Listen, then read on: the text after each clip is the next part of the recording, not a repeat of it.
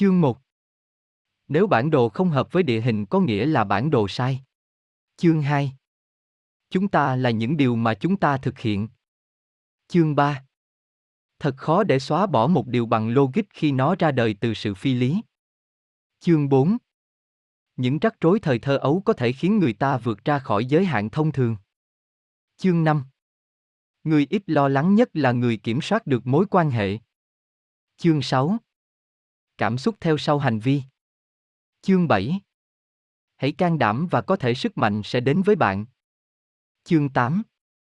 Sự hoàn hảo là kẻ thù của những gì tốt đẹp. Chương chín. Hai câu hỏi quan trọng nhất của cuộc sống là tại sao có và tại sao không. Vấn đề là phải đặt ra câu hỏi nào. Chương mười. Điểm mạnh nhất của chúng ta cũng chính là điểm yếu nhất. Chương mười một. Nhà tù an toàn nhất chính là nhà tù do chúng ta tự xây nên. Chương mười hai. Vấn đề của những người lớn tuổi thường nghiêm trọng nhưng ít khi thú vị. Chương mười ba. Hạnh phúc là sự liều lĩnh thượng hạng. Chương mười bốn. Tình yêu chân chính là quả táo trên vườn địa đàng. Chương mười lăm. Chỉ những điều tồi tệ mới xảy ra nhanh chóng. Chương mười sáu.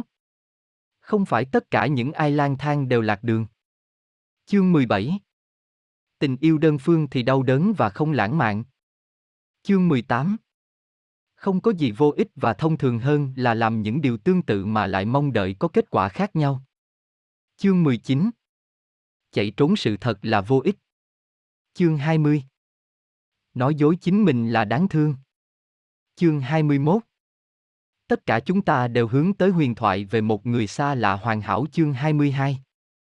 Tình yêu không bao giờ mất đi, ngay cả trong cái chết.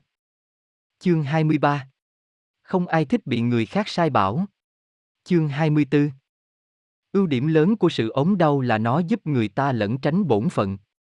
Chương hai mươi lăm. Các bậc phụ huynh có một khả năng hạn chế trong việc tạo nên tính cách con cái, nếu không phải là làm cho nó tồi tệ hơn. Chương hai mươi sáu. Chúng ta thường sợ những điều sai trái. Chương hai mươi bảy.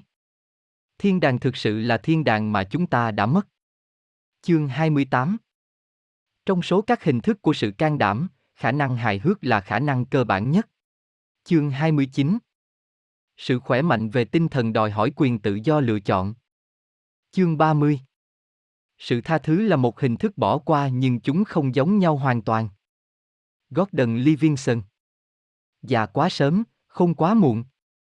Đỗ Thu Hà dịch. Lời nói đầu của Elizabeth Edward. Tám năm qua, Gordon Livingston là một trong những người quan trọng nhất đời tôi, thế mà tôi mới chỉ gặp ông có một lần. Cả hai chúng tôi đều không còn trẻ nhưng chúng tôi là những người được hưởng lợi từ kiểu giao tiếp của những người trẻ tuổi. Chúng tôi gặp nhau trên Internet, qua một cộng đồng trên mạng dành cho những bậc cha mẹ bất hạnh. Ông và một số người khác chính là những người mà tôi cần khi con tôi mất, những người thực sự hiểu khoảng trống mà tất cả chúng ta đang rơi vào, và đang cố gắng, đôi khi nửa vời để bám giữ. Không lời nào kể hết sự hùng biện của Gordon có ý nghĩa như thế nào trong những tháng ngày đó. Chính Gordon đã rơi vào tình huống khó khăn không bút nào tả xiết tương tự hai lần. Tôi đã được Chúa Trời ban phước khi may mắn được Gordon Livingston giúp đỡ với sự chỉ dẫn đúng đắn và sự thông cảm ấm áp.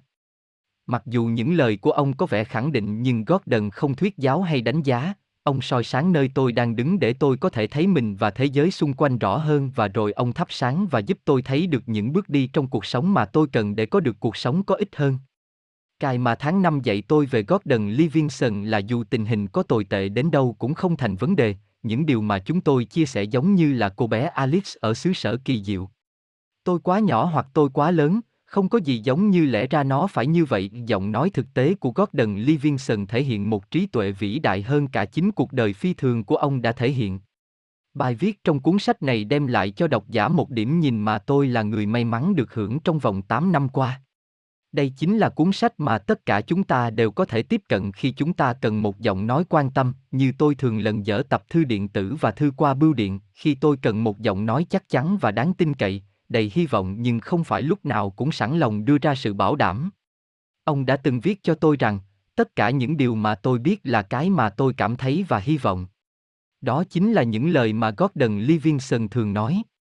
Dường như ông biết tất cả những điều mà tôi và bạn cảm nhận và hy vọng, điều gì là chân thực và điều gì có thể đạt được. Gordon Livingston cũng tiếp tục là một phi công, tôi hy vọng rằng khi máy đo tốc không khí tới sáu mươi, tôi vẫn có thể kéo cần lái và mọi sự sẽ ổn thỏa. Tôi có những nhà vật lý để giải thích cho tôi hàng trăm lần về điều đó. Bernoulli là người hoàn toàn đúng. Nhưng nó dường như là một phép lạ. Và những lời nói đó là đúng đắn bởi vì dù những trải nghiệm của ông rất đau đớn, Gordon Livingston vẫn giữ được niềm tin vào những ai ngây thơ trong trắng. Như tôi đã nói với các bạn, những bài viết của Gordon Livingston khiến tôi nhớ tới một phim truyền hình, bạn của bạn sẽ không nói với bạn. Nhưng chúng ta không như vậy và chúng ta sẽ nói. Phải, có thể đó chính là những điều mà người bạn thật sự sẽ làm, nói những điều hơi khó nghe mà chúng ta cần biết để trở nên mạnh mẽ hơn, tốt hơn, hào hiệp hơn, can đảm hơn, tử tế hơn. Có thể là không dễ chịu khi nghe những lời mà Gordon Livingston phải nói. Ông sẽ kéo bạn ra khỏi chiếc ghế thoải mái mà bạn mong đợi được ngồi và xem ti vi cho đến khi ánh sáng vụt tắt, tất nhiên là vì sự tốt đẹp của chính bạn rồi. Đồng thời, ông cảnh báo chúng ta rằng chúng ta có thể kiểm soát được rất ít. Ông nhắc chúng ta nhớ rằng chúng ta không bao giờ có thể tránh khỏi hậu quả của sự lựa chọn của chính mình. Giống như một bậc phụ huynh thông thái, ông chỉ cho chúng ta hướng đi đúng. Với một chiếc găng tay bằng nhung. Gordon Livingston và tôi tới từ những thế giới khác nhau và chúng tôi có những triển vọng về cuộc sống khác nhau. Thậm chí ngay cả khi chúng tôi đang làm một vấn đề chung, chúng tôi vẫn bất đồng về một vài vấn đề trong các bài viết này chẳng hạn. Tôi đánh giá cao việc ông đã bày tỏ những tranh luận của mình một cách rất lịch thiệp, không có sự áp đặt và bất lịch sự như thường xảy ra trong những cuộc tranh luận đương đại. Tuy nhiên, trước sự cương quyết của tôi mỗi khi chúng tôi bất đồng, ông vẫn cố gắng hết mức để bảo vệ ý kiến của mình. Tôi rất hài lòng khi có cơ hội để viết lời nói đầu này, để giới thiệu về Gordon Livingston với những ai còn chưa biết được tài năng đặc biệt của ông. Và trên hết, tôi rất biết ơn khi một lần nữa có dịp nhắc lại những lời của con trai Gordon Livingston nói với cha mình khi cậu bé sáu tuổi đang hấp hối nơi giường bệnh, những phép lạ của y học đã không xảy ra mặc dù cha con cậu xứng đáng được hưởng. Cha ơi, con rất yêu giọng nói của cha. Là một người yêu thương nồng nhiệt con trẻ, một luật sư bào chữa đầy tài năng. Elizabeth Edward rất năng động trong nhiều hoạt động cộng đồng và từ thiện, bao gồm cuộc diễu hành quyên góp Mark Opdan, University of North Carolina, Book of Visitor, sách cho trẻ em, quỹ Wade Edward Foundation. Bà là vợ của John Edward và là mẹ của bốn đứa con. Wade đã mất năm một nghìn chín trăm chín mươi sáu, kết Emma Claire và Jack. Gordon Livingston. Già quá sớm, không quá muộn. Dịch giả, Đỗ Thu Hà. Chương một. Nếu bản đồ không hợp với địa hình có nghĩa là bản đồ sai. Đã lâu lắm rồi, khi tôi còn là một thiếu úy trẻ trong phi đoàn số tám mươi hai. Lúc ấy tôi đang cố gắng định hướng tại vùng Fort Bragg, North Carolina.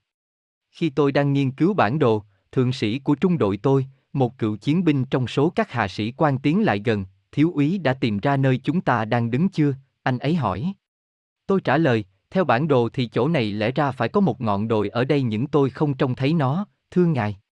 Anh ấy nói, nếu bản đồ không hợp với địa hình thì có nghĩa là bản đồ sai. Ngay lúc ấy tôi cũng biết là mình vừa mới nghe thấy một chân lý cơ bản. Nhiều năm nay tôi thường lắng nghe câu chuyện của những người khác, đặc biệt là khi có chuyện gì rắc rồi, tôi đã học được rằng con đường mà chúng ta đi trong cuộc đời bao gồm những nỗ lực khiến cho những chiếc bản đồ mà chúng ta tự vẽ ra trong đầu mình phù hợp với địa hình mà chúng ta đang đi. Về lý thuyết, điều này xảy ra khi chúng ta không lớn. Cha mẹ chúng ta dạy chúng ta, chủ yếu là qua những ví dụ, những điều mà họ biết. Không may mắn thay, hiếm khi chúng ta có thể chấp nhận hoàn toàn những bài học này. Thường thường, qua cuộc sống của cha mẹ chúng ta, chúng ta biết thật vô ích để làm một cuộc điều tra hay bắt chước vì phần lớn những điều chúng ta biết đều tới qua một tiến trình thử nghiệm và lầm lạc đau đớn của chính chúng ta. Hãy lấy ví dụ về một nhiệm vụ quan trọng trong cuộc sống mà hầu hết chúng ta đều có thể sử dụng những lời chỉ dẫn là lựa chọn và sống cùng bạn đời. Sự thật chỉ ra rằng hơn một nửa các cuộc hôn nhân đã chấm dứt trong ly hôn và nói chung, chúng ta không được giỏi giang lắm khi thực hiện bổn phận này. Khi chúng ta xem xét mối quan hệ của cha mẹ chúng ta, chúng ta cũng thấy khó mà chắc chắn về điều đó. Tôi thấy rất ít người thỏa mãn với những điều họ thấy trong gia đình họ, thậm chí ngay cả khi những cuộc hôn nhân của cha mẹ họ có kéo dài hàng thập kỷ đi nữa. Thông thường, những người có cha mẹ vẫn đang sống cùng nhau mô tả mối quan hệ của họ như là một cái gì đó đáng chán, những sự cộng sinh đầy mâu thuẫn có mùi vị kinh tế mà thiếu sự vui sướng và thỏa mãn về tình cảm. Có thể là việc dự đoán một người sẽ như thế nào và chúng ta sẽ thích họ đến mức nào sau năm năm, ít hơn nhiều so với năm mươi năm, khoảng thời gian ta định sống với họ sau khi cưới, là không thể được và chúng ta buộc phải chấp nhận một sự thực rằng xã hội đang biến chuyển theo hướng hôn nhân chỉ có một vợ một chồng nối tiếp nhau. Chúng ta cũng nhận thức ra rằng mọi người luôn thay đổi và thật là ngây thơ để mong đợi tình yêu thời tuổi trẻ kéo dài mãi. Vấn đề là kiểu hôn nhân một vợ một chồng liên tiếp thì không phải là mô hình thật tốt cho việc nuôi dạy con cái bởi vì nó không cung cấp sự chắc chắn và an toàn mà đứa trẻ cần phải có để nó bắt đầu xây dựng những tấm bản đồ riêng của mình về việc cuộc sống hoạt động như thế nào. Chúng ta đã quen nghĩ về tính cách theo một hướng. Anh ta là người có cá tính, chẳng hạn, là một lời tuyên bố về việc một người có vẻ thân thiện và vui vẻ. Trong thực tế sự định nghĩa thật sự về cá tính phải bao gồm cả thói quen suy nghĩ, cảm xúc lẫn mối quan hệ với người khác. Hầu hết mọi người trong chúng ta biết là mọi người khác nhau về những đặc điểm nhất định, sôi nổi, thích các chi tiết, khoan dung cho sự buồn chán, sẵn lòng giúp đỡ người khác, lòng quyết tâm và vô số những tính cách khác nữa. Cái mà hầu hết mọi người không nhận thức ra, tuy nhiên, chính là phẩm chất mà chúng ta đánh giá cao, sự tử tế, lòng khoan dung, khả năng cam kết với người khác thì lại là sự phân bố không phải là ngẫu nhiên. Chúng có xu hướng tồn tại như những nét tính cách mà chỉ có thời gian và sự duy lý mới có thể nhận thức ra được. Nói một cách khác, những đặc tính ít đáng mong đợi hơn như sự bốc đồng, coi mình là trung tâm, dễ nổi giận thì lại thường tạo thành nhóm mà ta có thể nhận ra được. Chúng ta thường gặp rất nhiều khó khăn trong việc phát triển và giữ vững những mối quan hệ cá nhân là do sự thiếu hiểu biết về bản thân và cả những người khác. Chính những cá tính đó đã khiến người ta trở thành một ứng viên tồi cho những mối quan hệ gắn bó mật thiết. Nghề bác sĩ tâm thần là phân loại những rối loạn về nhân cách. Tôi thường nghĩ rằng phần này của cuốn sách của chúng ta đặt tên là Những người cần tránh. Rất nhiều nhãn hiệu mà người ta gán cho những người như vậy, nào là lập dị, ích kỷ, tự ái, phụ thuộc và vân vân tạo nên một danh sách về những người gây khó chịu như đa nghi, ích kỷ, độc đoán, bóc lột người khác. Đây là những người mà mẹ bạn thường cảnh báo bạn, đôi khi không may mẹ bạn lại chính là người như vậy. Họ hiếm khi tồn tại dưới dạng mà người ta có thể dễ dàng nhận biết theo thống kê nhưng khổ nổi, biết làm thế nào để nhận ra họ sẽ giúp cho bạn khỏi bị đau lòng nhiều phen. Tôi nghĩ rằng cũng rất có ích nếu chúng ta có thể lập ra một cuốn sổ tay về những tính cách quý báu mô tả những phẩm chất đáng được nuôi dưỡng trong chính con người chúng ta và để tìm ra bạn bè và người chúng ta yêu. Trên hết phải là lòng tốt, sự tình nguyện hiến dâng vì người khác. Phẩm chất đáng mơ ước này vượt lên trên các tính cách khác, bao gồm cả khả năng thương người và biết yêu. Những định hướng sai lầm nhất trên tấm bản đồ cuộc đời của chúng ta chính là cảm giác buồn rầu, sự giận dữ, sự phản bội, sự ngạc nhiên và sự mất phương hướng. Khi những cảm xúc này hiện lên trên bề mặt là lúc chúng ta cần nghĩ về khả năng định hướng lại của trí tuệ của chúng ta và làm thế nào để sửa chữa nó. Cầu mong chúng ta không lặp lại mô hình của những người đã lãng phí thời gian để nhận ra rằng chúng ta chỉ có sự an ủi duy nhất khi chúng ta thất bại là những kinh nghiệm đau đớn. Gordon Livingston. Già quá sớm, không quá muộn. Người dịch, Đỗ Thu Hà. Chương hai. Chúng ta là những điều mà chúng ta thực. Mọi người thường tới chỗ chúng tôi xin thuốc. Họ đã quá mệt mỏi về tâm trạng buồn rầu, mệt mỏi và mất hết sự quan tâm đến những điều trước đó đã từng đem lại cho họ niềm vui sống. Hoặc là họ không ngủ được hoặc là họ ngủ suốt ngày, họ biếng ăn hay ăn quá độ. Họ luôn phiền lòng và hay đãng trí, thường thì họ ước chết quách cho rảnh nợ. Họ khó nhớ ra nổi điều gì có thể làm cho họ hạnh phúc. Tôi đã lắng nghe những câu chuyện của họ. Tất nhiên là những câu chuyện đó khác nhau nhưng thường cùng một chủ đề. Những người khác trong gia đình sống những cuộc sống chẳng có gì là đáng sống. Mối quan hệ của họ thường là đầy xung động hoặc thiếu sự say mê và thân thiết. Ngày trôi qua đối với họ thật tẻ nhạt, việc làm không thỏa mãn, ít bạn bè, nhiều sự buồn chán. Họ cảm thấy mình tách rời khỏi những niềm vui mà người khác đang được hưởng.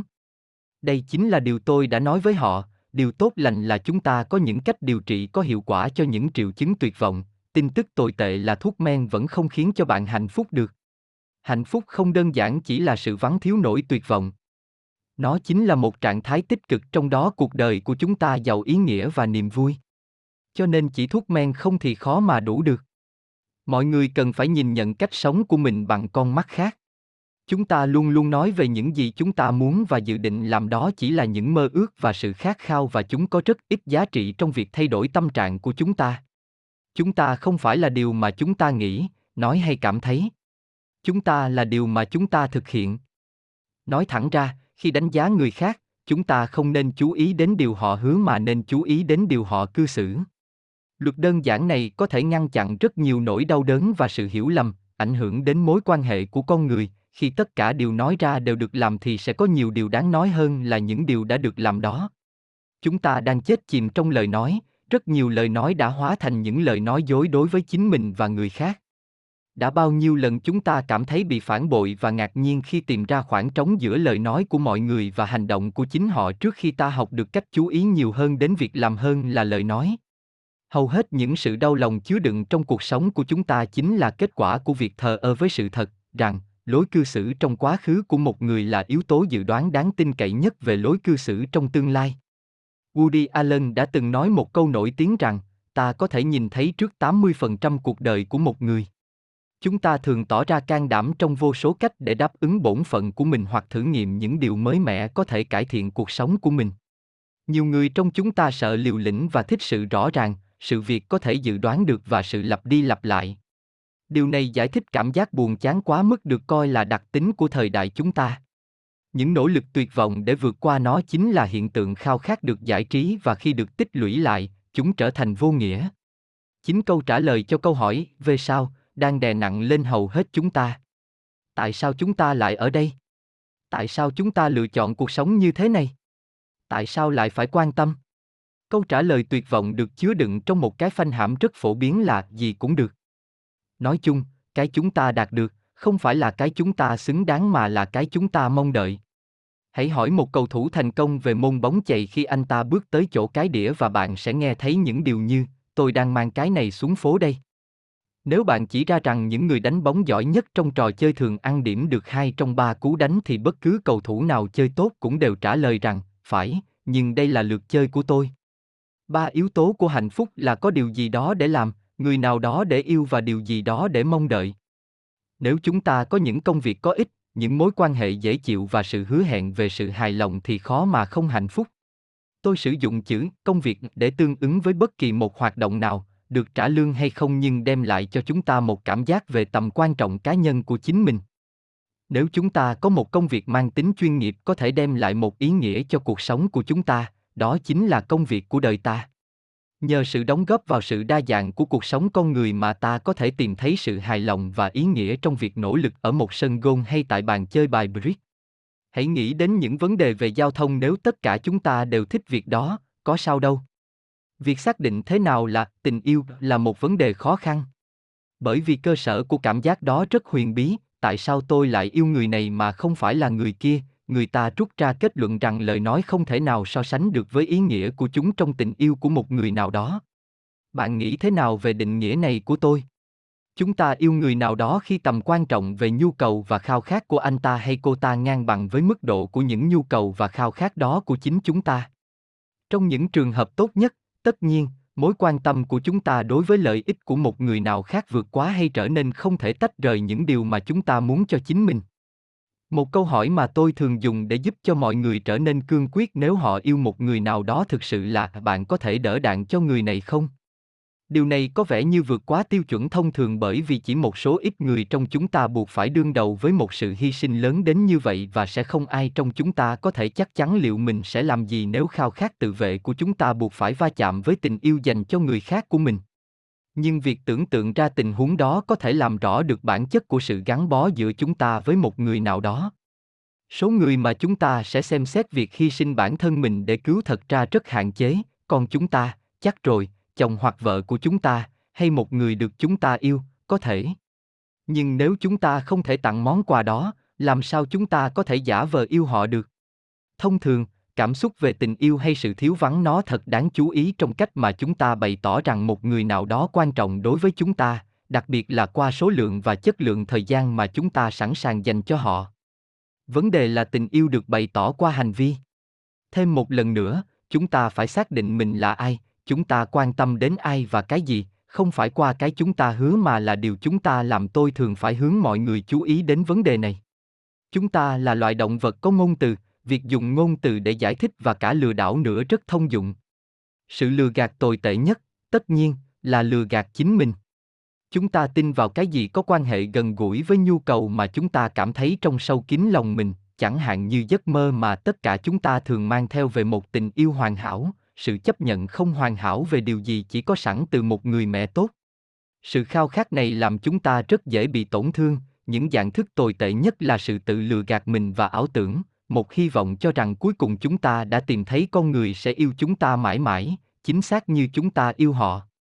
Do đó khi một người nào đó giả vờ làm và nói những điều mà chúng ta mong đợi từ lâu, chẳng có gì đáng ngạc nhiên khi chúng ta bỏ qua những thái độ cư xử không thích hợp khác.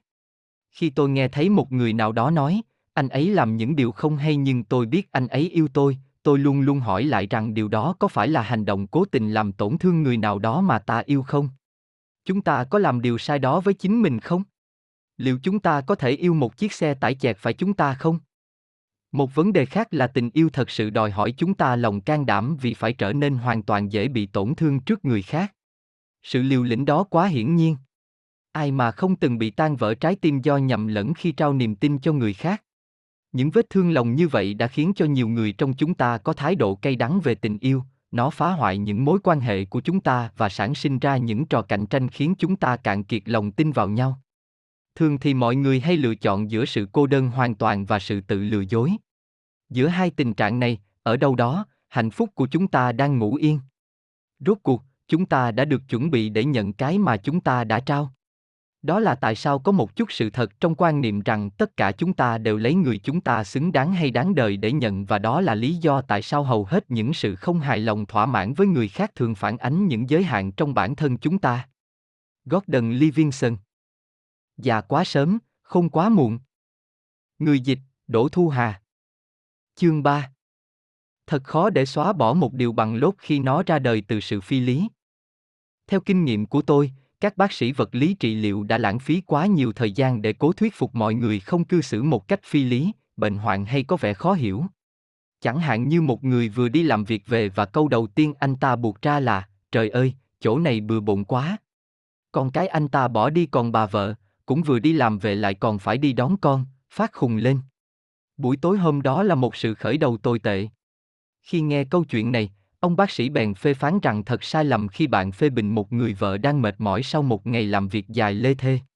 Ai cũng đồng ý rằng điều quan sát của ông bác sĩ là đúng, nhưng anh chồng không thay đổi được thói quen đó của mình, đơn giản là anh ta chỉ thay đổi vấn đề sẽ bị đưa ra phê phán mà thôi. Hai con người đó cứ tiếp tục chung sống trong sự bất hạnh và sự xung đột của họ vẫn tiếp tục. Chuyện gì đang xảy ra ở đây? Tại sao người ta không chịu hiểu rằng phê phán chỉ tạo ra sự bất hạnh và những hậu quả xấu? Tất nhiên là không thể có câu trả lời duy nhất cho vấn đề này, bởi vì khi ta phải đương đầu với những thói quen hay thái độ cư xử đã lâu, logic ít khi có hiệu quả. Những điều chúng ta làm, những định kiến là chúng ta đã có sẵn, những xung đột lặp đi lặp lại và ảnh hưởng đến cuộc sống của chúng ta hiếm khi là sản phẩm của những suy nghĩ có logic. Trong thực tế, chúng ta thực hiện các hoạt động trên đời này hầu như trong sự tác động vô thức. Hôm nay ta thường làm những điều đã được làm mà không hề có hiệu quả của hôm qua. Người ta thường nghĩ rằng tiến trình học tập hay trưởng thành dần dần sẽ khiến chúng ta thay đổi lối cư xử của mình để đối phó với những hậu quả không mong đợi. Bất kỳ ai theo dõi một người chơi gôn bình thường lúc anh ta đang chơi sẽ biết rằng điều này là không đúng. Trong thực tế, đôi khi chúng ta có vẻ như bị kẹt trong lối sống không có hiệu quả mà không chịu nhớ tới câu cách ngôn mà người ta thường dạy ở trong quân đội, nếu một điều không có hiệu quả, bạn hãy nghi ngờ nó. Những mục đích và các thói quen nằm ẩn phía sau hầu hết những cư xử của chúng ta hiếm khi đi theo logic, chúng ta thường bị điều khiển theo cảm hứng, các định kiến và những cảm xúc mà chúng ta chỉ lờ mờ nhận biết. Trong thí dụ đã nói ở trên, người đàn ông về nhà nhưng thâm tâm đã không hài lòng với công việc của mình hay mệt mỏi vì đi lại. Anh ta mong mỏi có thể kiểm soát phần nào đó cuộc sống vốn cứ rối tung điên khùng của mình. Bước vào nhà, anh ta hy vọng có thể có chốn yên thân thì lại phải đương đầu với những sự lộn xộn và trách nhiệm nhiều hơn. Đó không phải là cuộc sống mà anh ta thường mơ ước. Nhưng liệu ai là người phải chịu trách nhiệm? Nếu hầu hết cư xử của chúng ta bị cảm xúc chi phối dù chúng có thể mơ hồ đến mức nào, thì khi chúng ta muốn thay đổi bản thân, chúng ta phải có khả năng xác định những nhu cầu cảm xúc của mình và tìm cách để thỏa mãn chúng mà không xúc phạm đến những người mà hạnh phúc của họ phụ thuộc vào chúng ta. Nếu chúng ta mong muốn được đối xử tốt và khoan dung, vì hầu hết mọi người chúng ta đều muốn vậy, thì chúng ta cần phải chăm lo cho sự hình thành những đức tính như thế trong chính bản thân mình. Mỗi khi tôi nói chuyện với những cặp vợ chồng đang xung đột, tôi nhận ra rằng những khát khao của họ thật quá giống nhau: được kính trọng, được lắng nghe, được cảm thấy là trung tâm cuộc sống của bạn đời. Liệu chúng ta còn muốn gì hơn thế trong mối quan hệ? Đó chính là cái mà mọi người định nói tới khi họ nghĩ về tình yêu. Người ta thường nói rằng câu "muốn nhận thì hãy cho, gieo cái gì gặt cái đó" chỉ là những lời nói cửa miệng sáo rỗng. Thế thì cái gì có thể đúng hơn thế? Tại sao điều đó lại khó làm đến thế? Giống như hầu hết những lời giải thích về việc tại sao chúng ta lại hành động như chúng ta đã làm, câu trả lời nằm trong những trải nghiệm của chúng ta trong quá khứ. Khi còn là trẻ con, chúng ta tự cho mình cái quyền tiếp nhận tình yêu vô điều kiện của cha mẹ. Nhưng rất ít người mà tôi đã tiếp xúc cảm thấy họ đã nhận được tình yêu như vậy. Trái lại, hầu hết ký ức trẻ thơ thường chất đầy cảm giác về một trách nhiệm bắt buộc để làm cho bố mẹ tôi hài lòng bằng những thành công ở trường, tránh xa những rắc rối, kết hôn với người thích hợp và sinh ra các cháu cho ông bà. Thực ra thì nhiều điều trong số đó chính là do các bậc phụ huynh cảm thấy mình phải có trách nhiệm với con cái mình. Bằng cách chấp nhận cuộc sống và sự chăm sóc, trong thực tế, một đứa trẻ cảm thấy mình mắc nợ bố mẹ đến mức chỉ khi chúng đáp ứng lòng mong mỏi của họ, chúng mới có thể trả được món nợ sinh thành này. Rất nhiều điều đã tạo nên gánh nặng cho việc làm cha mẹ. Bắt đầu bằng việc mang nặng đẻ đau, sự mất ngủ vì nuôi con thơ, trách nhiệm dường như vô hạn để tổ chức cuộc sống, sự căng thẳng trong tuổi vị thành niên của con, lao động khó nhọc để chu cấp cho học phí vào các trường cao đẳng và đại học. Mỗi giai đoạn của cuộc sống là ngọn nguồn của những gì cha mẹ thường phàn nàn, họ coi đó như một sự tử vi đạo. Thế thì liệu có gì đáng ngạc nhiên không khi người ta có thể có cảm giác nào đó về bổn phận đáp lại về phía con cái? Câu hỏi "tôi nợ bố mẹ tôi những gì" thường dày vào cuộc sống của con người và đôi khi suốt cả khi trưởng thành. Trong thực tế, con cái chúng ta chẳng nợ chúng ta cái gì hết. Chính chúng ta đã quyết định sinh chúng ra đời. Nếu chúng ta yêu chúng và chu cấp cho những yêu cầu của chúng thì đó là vì nghĩa vụ làm cha làm mẹ của chúng ta chứ không phải là một hành động quên mình nào đó. Ngay từ đầu, chúng ta đã biết rằng chúng ta nuôi chúng để rồi chúng sẽ rời bỏ chúng ta và nghĩa vụ của chúng ta là giúp chúng làm điều này mà không cảm thấy nó là gánh nặng do cảm giác về lòng biết ơn vô hạn và món nợ không sao trả nổi. Những gia đình làm đúng chức năng thường rất khéo cư xử khi cho con ra ở riêng. Những gia đình thực hiện chức năng tồi thường có xu hướng giữ con lại với mình. Khi tôi đến những gia đình có con cái tiếp tục chung sống với bố mẹ, thường là trong sự bất hạnh, mãi không trưởng thành lên, tôi có cảm giác rằng những xung đột và sự lo lắng phải chia lìa cứ bị bàn đi bàn lại mà không sao giải quyết nổi. Ảo ảnh thường được người ta chia sẻ có vẻ như là chúng ta cứ tạm giữ tình trạng như thế này cho đến khi chúng ta tìm ra giải pháp. Đôi khi, điều đó không bao giờ xảy ra. Tôi biết có những gia đình mà con cái đã hai mươi hay ba mươi tuổi mà cha mẹ vẫn không sao ngủ được cho đến khi mấy đứa nhỏ về đến nhà. Ở nơi đó, những cuộc tranh luận về những việc vặt trong nhà cứ xảy ra và giờ ăn phản ánh sự mong chờ của cha mẹ quay trở lại với quá khứ và một nỗi sợ của con cái về tương lai không còn phụ thuộc của mình. Có một loại cam kết để không thay đổi trong gia đình. Những người trẻ tuổi đánh đổi cơ may trở nên tự lập để đổi lấy sự an toàn trong một môi trường quen thuộc, như trẻ con chỉ để đảm bảo với cha mẹ rằng họ không cần phải rũ bỏ trách nhiệm mà con cái họ đã quen lệ thuộc vào. Trong những gia đình như vậy, vai trò trở nên quen thuộc, được xác định rõ ràng và người ta có ấn tượng là đang xem một vở kịch được diễn tập rất kỹ, trong đó mỗi diễn viên đã trở nên quá quen thuộc với vai diễn đến nỗi ý nghĩa về việc hạ màn và làm việc khác đã khuấy lên trong lòng họ một nỗi lo lắng quá độ. Cuối cùng, trong khi tranh đấu để vượt qua những lối cư xử bệnh hoạn bằng cách sử dụng logic, người ta thường phải đương đầu với thực tế là sự thờ ơ vô hình. Con người có thể trở nên gắn bó với những quan điểm riêng của mình về vấn đề mọi việc nên hoạt động như thế này đến nỗi họ trở nên thờ ơ với sự đương nhiên rằng thay đổi là cần thiết. Gordon Livingston. Già quá sớm, không quá muộn. Dịch giả, Đỗ Thu Hà. Chương bốn. Những rắc rối thời thơ ấu có thể khiến ta vượt ra khỏi giới hạn thông thường. Những câu chuyện về cuộc đời của chúng ta, khác xa với những chuyện được kể lại một cách ổn định, thường được ôn đi ôn lại liên tục. Những sợi chỉ mỏng manh của mối quan hệ nhân quả đã được dệt đi dệt lại và được kể lại khi chúng ta cố gắng giải thích cho chính mình và những người khác việc chúng ta đã trở thành con người hiện nay như thế này. Khi tôi lắng nghe những câu chuyện kể về quá khứ, tôi thực sự ấn tượng về cách mà mọi người nối tiếp những gì họ trải qua trong thời thơ ấu với con người của họ hiện nay. Vậy chúng ta nợ lý lịch cá nhân của mình điều gì? Chắc chắn là chúng ta được tạo nên bởi những chi tiết đó và phải học những bài học từ chúng nếu chúng ta muốn tránh lặp lại những sai lầm ngu ngốc thường làm chúng ta cảm thấy như mắc bẫy trong vở kịch kéo dài mà chúng ta chính là tác giả. Mỗi người Mỹ trưởng thành bộc lộ một cách đầy đủ đối với môn tâm lý học nói chung rằng anh ta hoặc cô ta có xu hướng nối mối liên hệ giữa những triệu chứng hiện tại với những khó khăn trong quá khứ. Bởi vì sự chịu trách nhiệm đối với những việc chúng ta đã làm và chúng ta cảm thấy thế nào đòi hỏi một sự tự nguyện. Đương nhiên là người ta có khuynh hướng đổ lỗi cho những người có quan hệ với mình trong quá khứ, nhất là cha mẹ vì đã không làm nhiệm vụ của mình tốt hơn. Nếu có những rắc rối nghiêm trọng về thể xác, tình dục hay tâm lý, điều quan trọng là chúng ta phải nhận thức và khai triển chúng.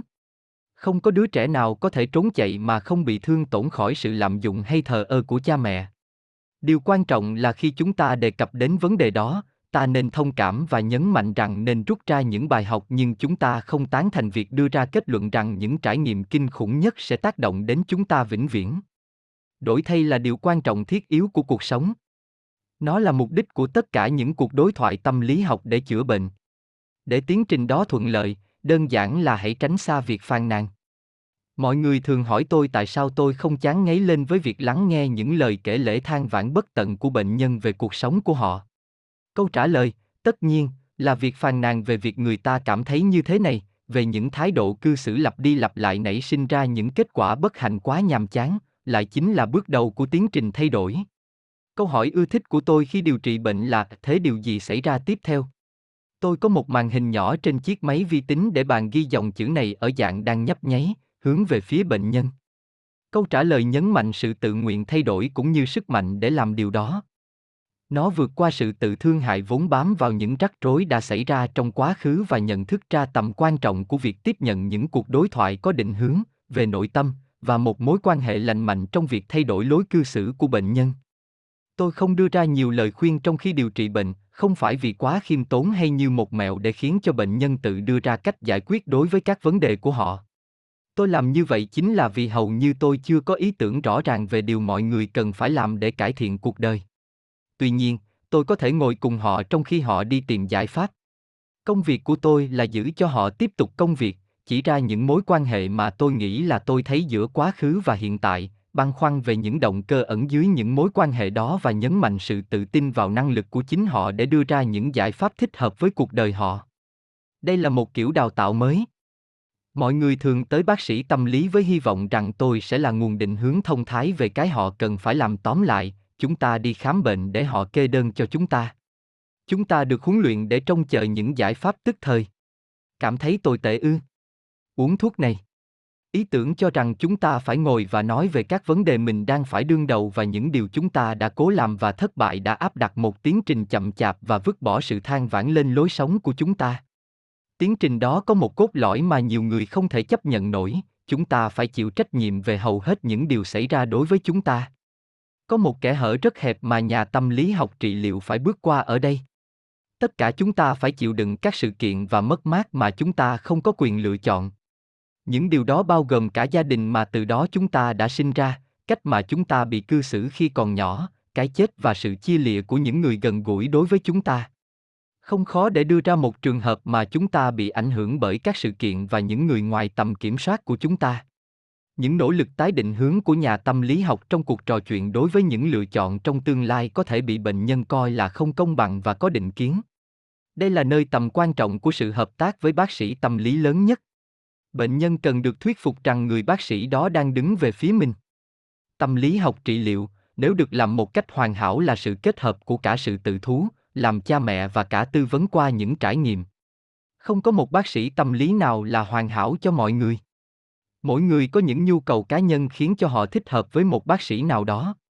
Thêm vào đó, người bác sĩ mang kinh nghiệm của bản thân anh ta hay cô ta đến cùng với sự đánh giá và lý thuyết về sự thay đổi đối với quá trình chữa bệnh.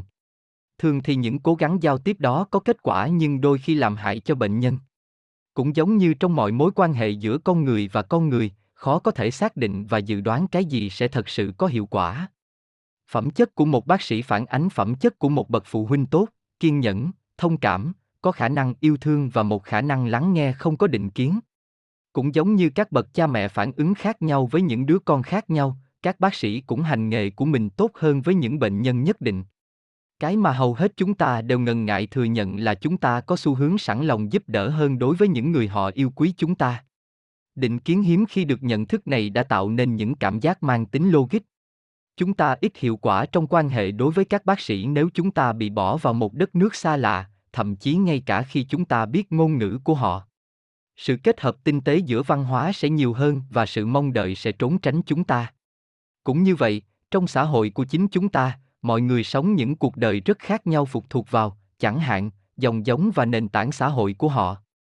Thật là kiêu ngạo để mà rút ra kết luận rằng bất cứ ai trong số chúng ta cũng có thể làm việc tốt với tất cả mọi người.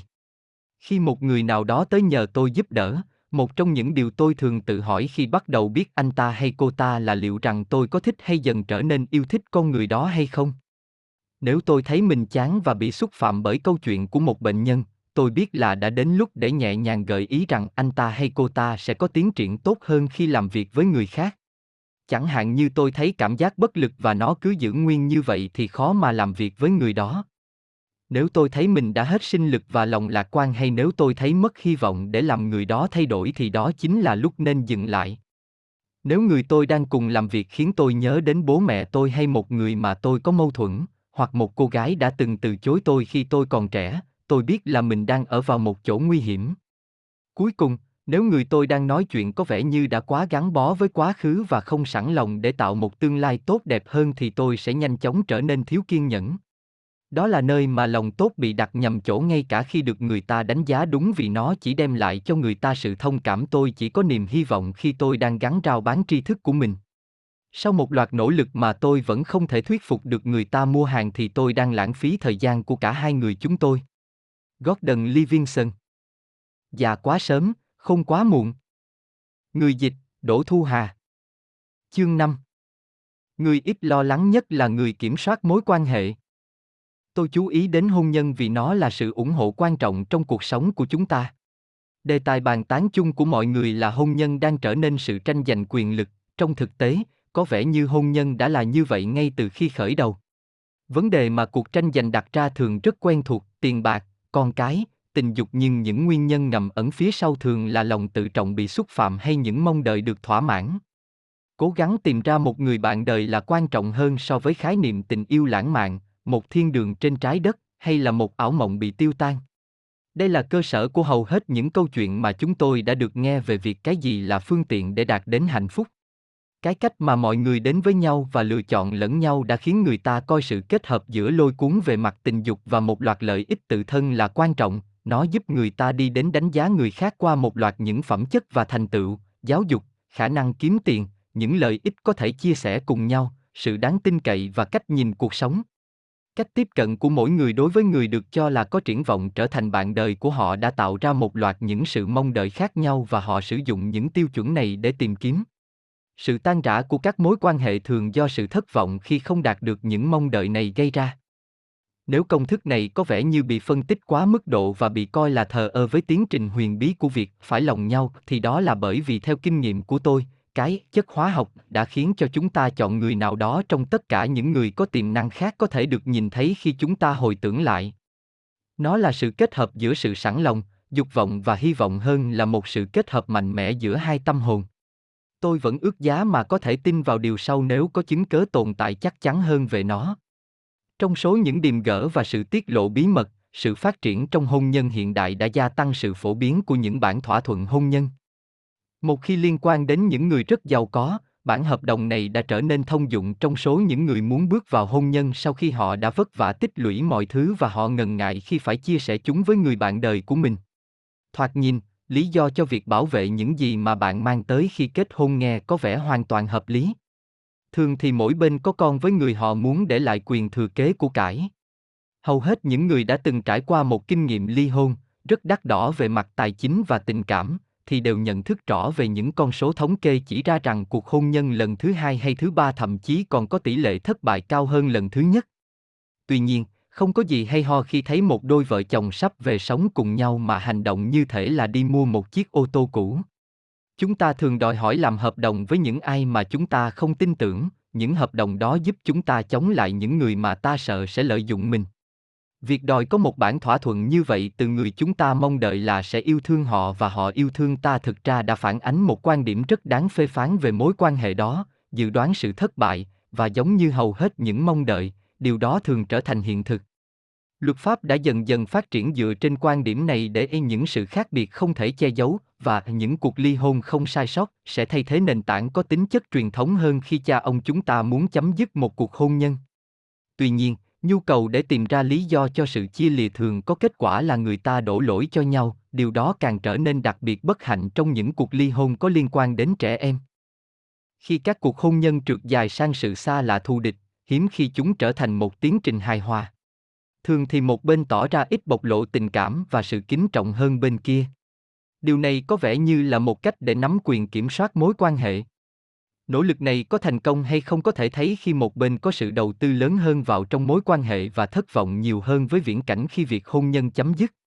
Tôi thường giúp mọi người thấy rõ rằng hầu hết những sự đau đớn thất vọng của họ không hề được người bạn đời chia sẻ và đó chính là lý do tại sao họ không kiểm soát được tình hình, họ thường nhanh chóng nhận ra sai lầm của mình. Trong khi muốn lập nên một mối quan hệ phải cần hai người thì chỉ cần một người là có thể chấm dứt mối quan hệ đó.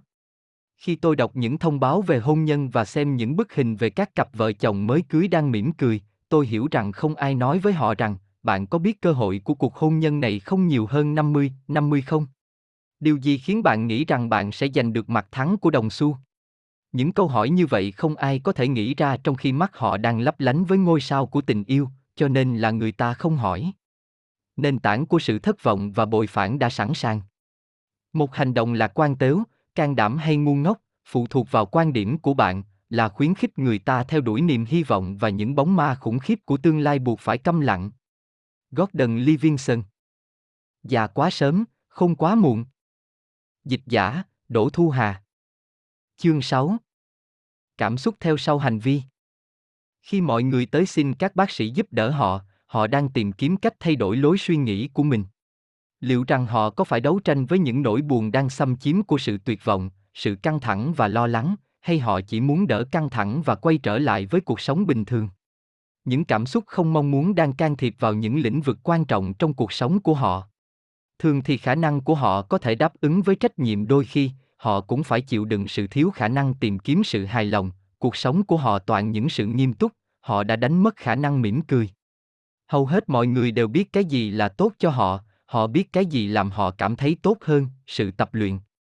Những thú vui giải trí, thời gian với những ai mà họ quan tâm. Họ không tránh những điều này vì thờ ơ với những giá trị của chúng mà bởi vì chúng không còn hợp với mục đích của họ nữa. Họ chờ đợi cho tới khi cảm thấy tốt hơn. Thường thì đây sẽ là một sự chờ đợi kéo dài. Dù chúng ta cố gắng nhiều đến mức nào thì chúng ta vẫn không thể kiểm soát được việc chúng ta cảm thấy như thế nào hay chúng ta nghĩ cái gì. Những nỗ lực để làm điều đó sẽ khiến chúng ta tức phát điên khi cố gắng chống lại những suy nghĩ và cảm xúc không mong muốn theo những cách mà chỉ càng làm cho chúng trở nên trầm trọng. May mắn thay, cuộc sống đã dạy chúng ta rằng những hành vi cư xử nhất định có thể mang lại cho chúng ta những sự hài lòng và thỏa mãn theo dự đoán. Với kiến thức này, người ta đã cho chúng ta cơ hội để phá vỡ tình trạng do ăn không ngồi rồi gây ra và những cảm xúc về sự vô nghĩa và tuyệt vọng có liên quan đến nó. Khi mọi người bảo tôi rằng họ cảm thấy tuyệt vọng vô mục đích, tôi vạch rõ rằng họ có thể bước ra khỏi giường, mặc quần áo và lái xe đến gặp tôi. Nếu họ có thể làm được điều đó, những hoạt động khác sẽ làm cho họ cảm thấy khỏe mạnh hơn và điều đó hiển nhiên là có tính khả thi. Nếu họ nói rằng làm những điều mà họ không thích là khó khăn, tôi thừa nhận điều này là đúng và hỏi lại rằng liệu khó cũng đồng nghĩa với không thể hay không. Rất nhanh sau đó, chúng tôi nói về những điều như lòng can đảm và sự quyết tâm mọi người hiếm khi liên tưởng đến những phẩm chất này khi họ đề cập đến trị liệu về tâm lý. Trong thực tế, những phẩm chất này là sự đòi hỏi những thay đổi bổ sung đối với cách chúng ta đang sống. Yêu cầu mọi người phải can đảm tức là mong đợi họ nghĩ về cuộc sống của chính mình theo một cách mới. Nhưng bất cứ sự thay đổi nào cũng đòi hỏi chúng ta phải thử nghiệm những điều mới, luôn luôn phải liều lĩnh với khả năng chúng ta có thể thất bại. Một câu hỏi khác mà tôi thường hỏi bệnh nhân của mình là: anh đang cứu chính mình vì cái gì? Trong nỗ lực của chúng ta nhằm đền bù và giúp đỡ những người đang phải chịu đựng sự lo lắng và tuyệt vọng và cải thiện những điều kiện này, chúng ta đã coi những tâm trạng này ngang bằng với sự ốm yếu về thể xác vốn đòi hỏi phải chữa trị bằng thuốc. Đúng là những loại thuốc chống trầm cảm hiện nay đã chứng tỏ hiệu quả nổi bật của chúng. Mặt khác của việc tiếp cận vấn đề theo y học là chúng ta đã tìm ra thực chất của thứ bệnh, đó chính là sự trốn tránh trách nhiệm. Bệnh này thường được gọi là sự ngây thơ hóa của bệnh nhân. Đôi khi nằm liệt giường liệt chiếu, phó mặc mọi sự và để cho thuốc men tự điều chỉnh cơ thể. Cách làm này chỉ có tính tạm thời và người bệnh không thấy lỗi của chính mình trong việc không kiểm soát được cuộc sống của chính họ, trở nên thụ động và khước từ một cơ hội để hàn gắn những vết thương lòng với sự giúp đỡ của y học. Trong khi tiến trình này tiếp tục, người ta có thể mong đợi rất ít từ phía người bệnh. Không may thay, theo kinh nghiệm của tôi, tiến trình này thường là phản tác dụng. Rất dễ để xem xét làm thế nào mà chúng ta rơi vào tình trạng bị trói buộc như thế này. Trong thực tế, rõ ràng là cách giải quyết đối với sự rối loạn về cảm xúc có cơ sở mang tính di truyền. Chứng nghiện rượu chẳng hạn, di truyền trong gia đình và sản sinh ra những thay đổi có tính thảm họa trong cơ thể của chúng ta. Những thay đổi đó có thể giết chết chúng ta nếu chúng ta tiếp tục uống rượu. Do vậy, liệu nó có giống như một chứng bệnh như viêm phổi hay tiểu đường không? Nếu đúng như vậy, liệu có công bằng không khi mong đợi những người uống rượu không kiểm soát nổi bản thân để có thể làm bất cứ một điều gì mà họ luôn ở tình trạng tuyệt vọng khi phải đối mặt với tình trạng của chính họ? Sự chữa trị thành công chứng nghiện rượu và những chứng nghiện khác đã chỉ ra rằng những người mắc bệnh buộc phải làm một điều gì đó, ví dụ như từ chối uống rượu hay dùng những chất gây nghiện để kiểm soát tình trạng của họ. Phương pháp có hiệu quả nhất để chấm dứt điều này là thông qua sự giúp đỡ của nhóm do các tổ chức như những người nghiện rượu vô danh hay những người nghiện ma túy vô danh, với niềm tin cơ bản là mỗi người nghiện có trách nhiệm ngừng dùng các chất kích thích vì người ta không thể viện lý do, đổ lỗi cho người khác được. Ai đã sống với những kẻ nghiện rượu có nghĩa là thường xuyên phải ở trong tình trạng chịu đựng một chứng bệnh nào đó của anh ta. Nếu người yêu phải chịu một chứng bệnh, liệu có công bằng không khi ta cứ năn nỉ về chuyện kiêng rượu? Điều tương tự cũng liên quan đến những chứng rối loạn tình cảm khác. Chẳng hạn, rõ ràng là người hay thay đổi về tâm tính chịu chứng lưỡng cực trong tính cách thì cũng thường phải chịu đựng một căn bệnh nào đó trong một bộ phận cơ thể. Cũng là hợp lý để chúng ta thúc giục rằng họ nên sử dụng những viên thuốc ổn định thần kinh vốn là cách điều trị cho chứng bệnh này. Hay chúng ta cần phải chấp nhận rằng đây là những giai đoạn không tránh khỏi, một trong những triệu chứng thông thường của bệnh này. Điều gì khiến cho những người mắc chứng rối loạn nhân cách có những mô hình thâm căn cố đế về lối ứng xử tự phát, sự thiếu trung thực và sự thay đổi về tính cách mang tính lưỡng cực? Liệu tình trạng bệnh tật này có đáng để người ta cố gắng thỏa mãn mọi cái bệnh nhân mong muốn chỉ vì họ không thể tự giúp mình hay không? Vô số những vấn đề khác nhau về hành vi có gốc rễ từ việc chối bỏ trách nhiệm đã gây ra thành những chứng bệnh thật sự. Người ta thường gọi chúng bằng những tên tắt như em pê giê, bê pê giê, a giê giê và vân vân. Điều kiện cổ điển trong những chứng bệnh này được người ta biết đến như là chứng rối loạn đa nhân cách. Giờ đây, trong thế giới đầy rẫy những chẩn đoán về tâm thần học của chúng ta, người ta gọi nó là dê dê i, chứng thái nhân cách hay còn gọi là bệnh quỷ ám. Những bệnh này trở nên rất nổi tiếng thông qua những bộ phim kinh dị như Ba Bộ Mặt của Eva hay Carrie, đã mô tả hai hay ba nhân cách thay nhau chiếm quyền kiểm soát thái độ ứng xử của một con người. em pê giê, thật may mắn là giờ đây đã ít mơ hồ hơn trong cách nhìn nhận so với vài năm trước đây. Tiếp tục có những người ủng hộ mặc dù sự thật rằng gần như chắc chắn đây là một tình trạng bệnh hoạn trong những nhóm người có nguy cơ cao. Đây là cách để người ta trốn tránh trách nhiệm và nó đã được luật pháp tuyên bố là một chứng cớ hợp pháp, và nói chung là sau một thời gian ngắn bị kiểm soát, những người phạm tội sẽ được bồi thẩm đoàn tha bổng sau khi họ được những chuyên gia nặng ký ủng hộ. Một ví dụ khá thông dụng gần đây là một bệnh mà người ta gọi là dở hơi, trong người lớn là a giê giê, chứng rối loạn về thiểu năng trí nhớ. Sự vô tổ chức, những người mơ mộng giữa ban ngày giờ đây cũng đã có sự giải thích mang tính y học về sự thiếu tập trung tư tưởng của họ, èn và đưa ra một cách chữa trị có hiệu quả, những viên thuốc kích thích trí nhớ. Những người uống thuốc báo cáo rằng tinh thần của họ phấn chấn hơn và họ làm được nhiều việc hơn khi họ uống amphetamine. Đối với vấn đề này, tôi chỉ có thể trả lời là à, tôi cũng làm thế đấy. Vấn đề là khi chúng ta nỗ lực đi trên những nguyên nhân thực sự cho chứng bệnh của mình, tuyệt vọng, rối loạn lưỡng cực, tâm thần phân liệt, chúng ta đã tạo ra những sự mô tả quá chi tiết về những mô hình ứng xử. Nhiều hành vi trong số này có vẻ như đáp ứng tốt với một vài loại thuốc nào đó khiến cho chúng ta càng tin vào và khẳng định đó là những chứng bệnh. Chẳng hạn như từ lâu người ta đã coi những người phụ nữ bị chồng lạm dụng là những người phụ thuộc, những người sẽ gặp rắc rối khi bị tách rời với kẻ đã lạm dụng họ. Người ta thậm chí còn dán nhãn cho chứng này là triệu chứng về người vợ phải nạp năng lượng. Chúng ta mặc nhiên coi là họ không có khả năng để thay đổi tình trạng của mình và nên nâng những tiêu chuẩn về trách nhiệm với những người khác. Không khó để nhận ra sự khinh miệt nằm ẩn trong những kết luận như vậy. Điều này giống như khi chúng ta áp dụng sự thỏa mãn vô điều kiện cho các con mình là những bệnh nhân bị tàn tật. Quả thật là chúng ta đã tạo ra một hệ thống mà qua đó, có những người được chính phủ cấp chứng chỉ là những kẻ bị tàn tật về cảm xúc và được ưu tiên về lợi ích như thể là họ buộc phải dính chặt vào xe lăn vậy. Điều này là đang đối với những ai bị bệnh tâm thần thật sự vì họ không có khả năng tiếp xúc với thực tế cuộc sống và bị những sự xung động về tâm lý không thể kiểm soát nổi. Khi đem điều này ra để áp dụng với những người ăn quá nhiều, uống rượu và các loại chất kích thích khác hoặc những người dùng thuốc để làm giảm bớt sự lo lắng thì cách suy nghĩ như vậy không chỉ giúp họ rũ bỏ trách nhiệm với những điều họ sẽ làm trong tương lai mà nó còn phá hoại lòng tự trọng của con người với tư cách là một con người tự do trên trái đất này, có thể tự đấu tranh để vượt qua những phiền não trong tâm trí và những nghịch cảnh của cuộc đời. Giống như những phúc lợi xã hội khác, những người được đền bù đó cảm thấy mình vô dụng và không thể chấm dứt được những cảm xúc này, làm cho cảm xúc đó tồn tại dai dẳng, tạo ra một tình trạng phụ thuộc thật sự. Họ sẽ trở nên đầu hàng hoàn cảnh và chính mình, nhu nhược và hèn kém. Nói một cách khác, một hệ thống như vậy đã đào bật gốc rễ lòng tự trọng của những ai đang đi trên sự giúp đỡ vô điều kiện, khẳng định một tình trạng vô dụng, phụ thuộc và tuyệt vọng. Tất cả cái bạn cần để chơi trò chơi đặc biệt đó là một mảnh giấy của bác sĩ và người bệnh chờ đợi để có được tấm chứng chỉ từ hệ thống quan liêu xác nhận anh ta hay chị ta là người tàn tật. Khỏi phải nói, chính các luật sư đã làm tăng tốc hệ thống này. Chính lòng quyết tâm của chúng ta nhằm vượt qua nỗi sợ hãi và sự nhút nhát đã xóa bỏ huyền thoại về tình trạng vô phương cứu chữa đối với những cảm xúc không mong muốn. Một vài người hiển nhiên là có tính cách vững vàng hơn khi chịu đựng sự khó khăn so với những người khác. Trong khi y học cung cấp cho chúng ta những thuốc men quan trọng, đôi khi chúng giống như phao cứu sinh trong cơn nguy cấp, mọi người cũng phải có trách nhiệm và nghĩa vụ để thay đổi hành vi của họ theo cách cho phép họ nắm được quyền kiểm soát nhiều hơn đối với cuộc đời mình. Vai trò là nạn nhân nói chung là thường đi kèm với sự xấu hổ và tự trách mình. Điều này là đúng đối với những ai phải chịu những thảm họa lớn như chế độ nô lệ, nạn diệt chủng, hay những thử thách lớn lao mang tính cá nhân, như tội ác và bệnh tật. Đó là tại sao mà có ranh giới rõ ràng giữa tình đoàn kết và sự chia sẻ đối với những nạn nhân thực sự và sự nghiêm khắc đối với những người tự dồn mình vào thế phụ thuộc bị động. Gordon Livingston. Già quá sớm, không quá muộn. Dịch giả, Đỗ Thu Hà. Chương bảy. Hãy can đảm và có thể sức mạnh sẽ đến với bạn. Khi còn trẻ, tôi buộc phải ở trong chiến tranh một thời gian.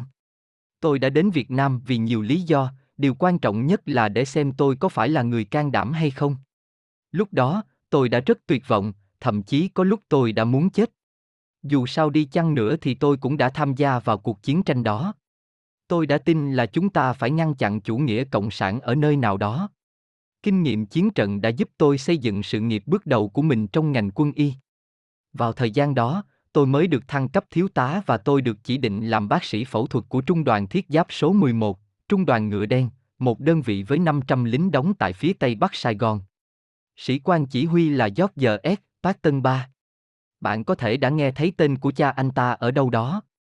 Tôi đã làm hết sức mình để hòa hợp với môi trường mới. Tôi ở trên trực thăng nhiều lần, vài lần bị bắn, nhận một ngôi sao đồng vì đã kéo một vài chiến binh Việt Cộng ra khỏi nơi nguy hiểm. Nhưng càng tham gia vào cuộc chiến tranh, tôi càng cảm thấy ít tự hào vào công việc của mình.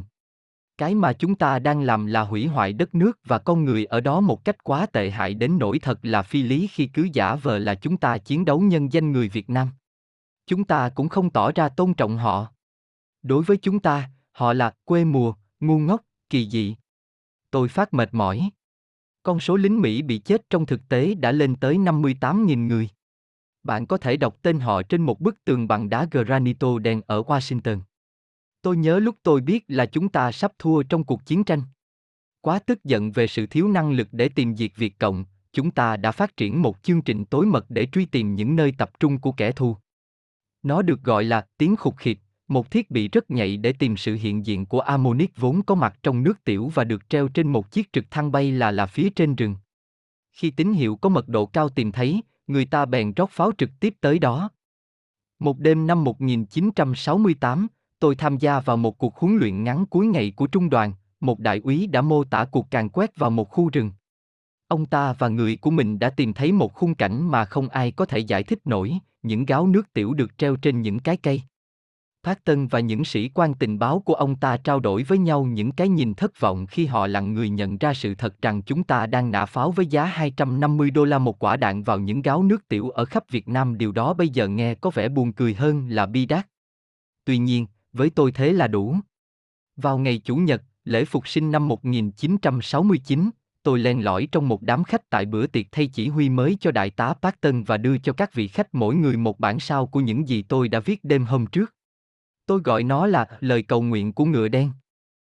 Chúa của chúng con, Cha ở trên trời, xin người hãy lắng nghe những lời cầu nguyện của chúng con. Chúng con nhận thức rõ những gì mình còn thiếu sót và xin người hãy tạo nên những người lính tốt hơn cho chúng con. Hãy giúp chúng con, thưa Cha, những thứ chúng con cần để làm công việc người giao có hiệu quả hơn. Hãy đưa cho chúng con nhân ngày này một khẩu súng bắn được một vạn viên một giây, quả bom napalm có thể đốt cháy được một tuần. Hãy giúp chúng con để gieo rắc cái chết và sự phá hoại đến tất cả những nơi chúng con đến vì chúng con đã làm điều đó nhân danh người và do vậy, nó là lẽ phải và công bằng.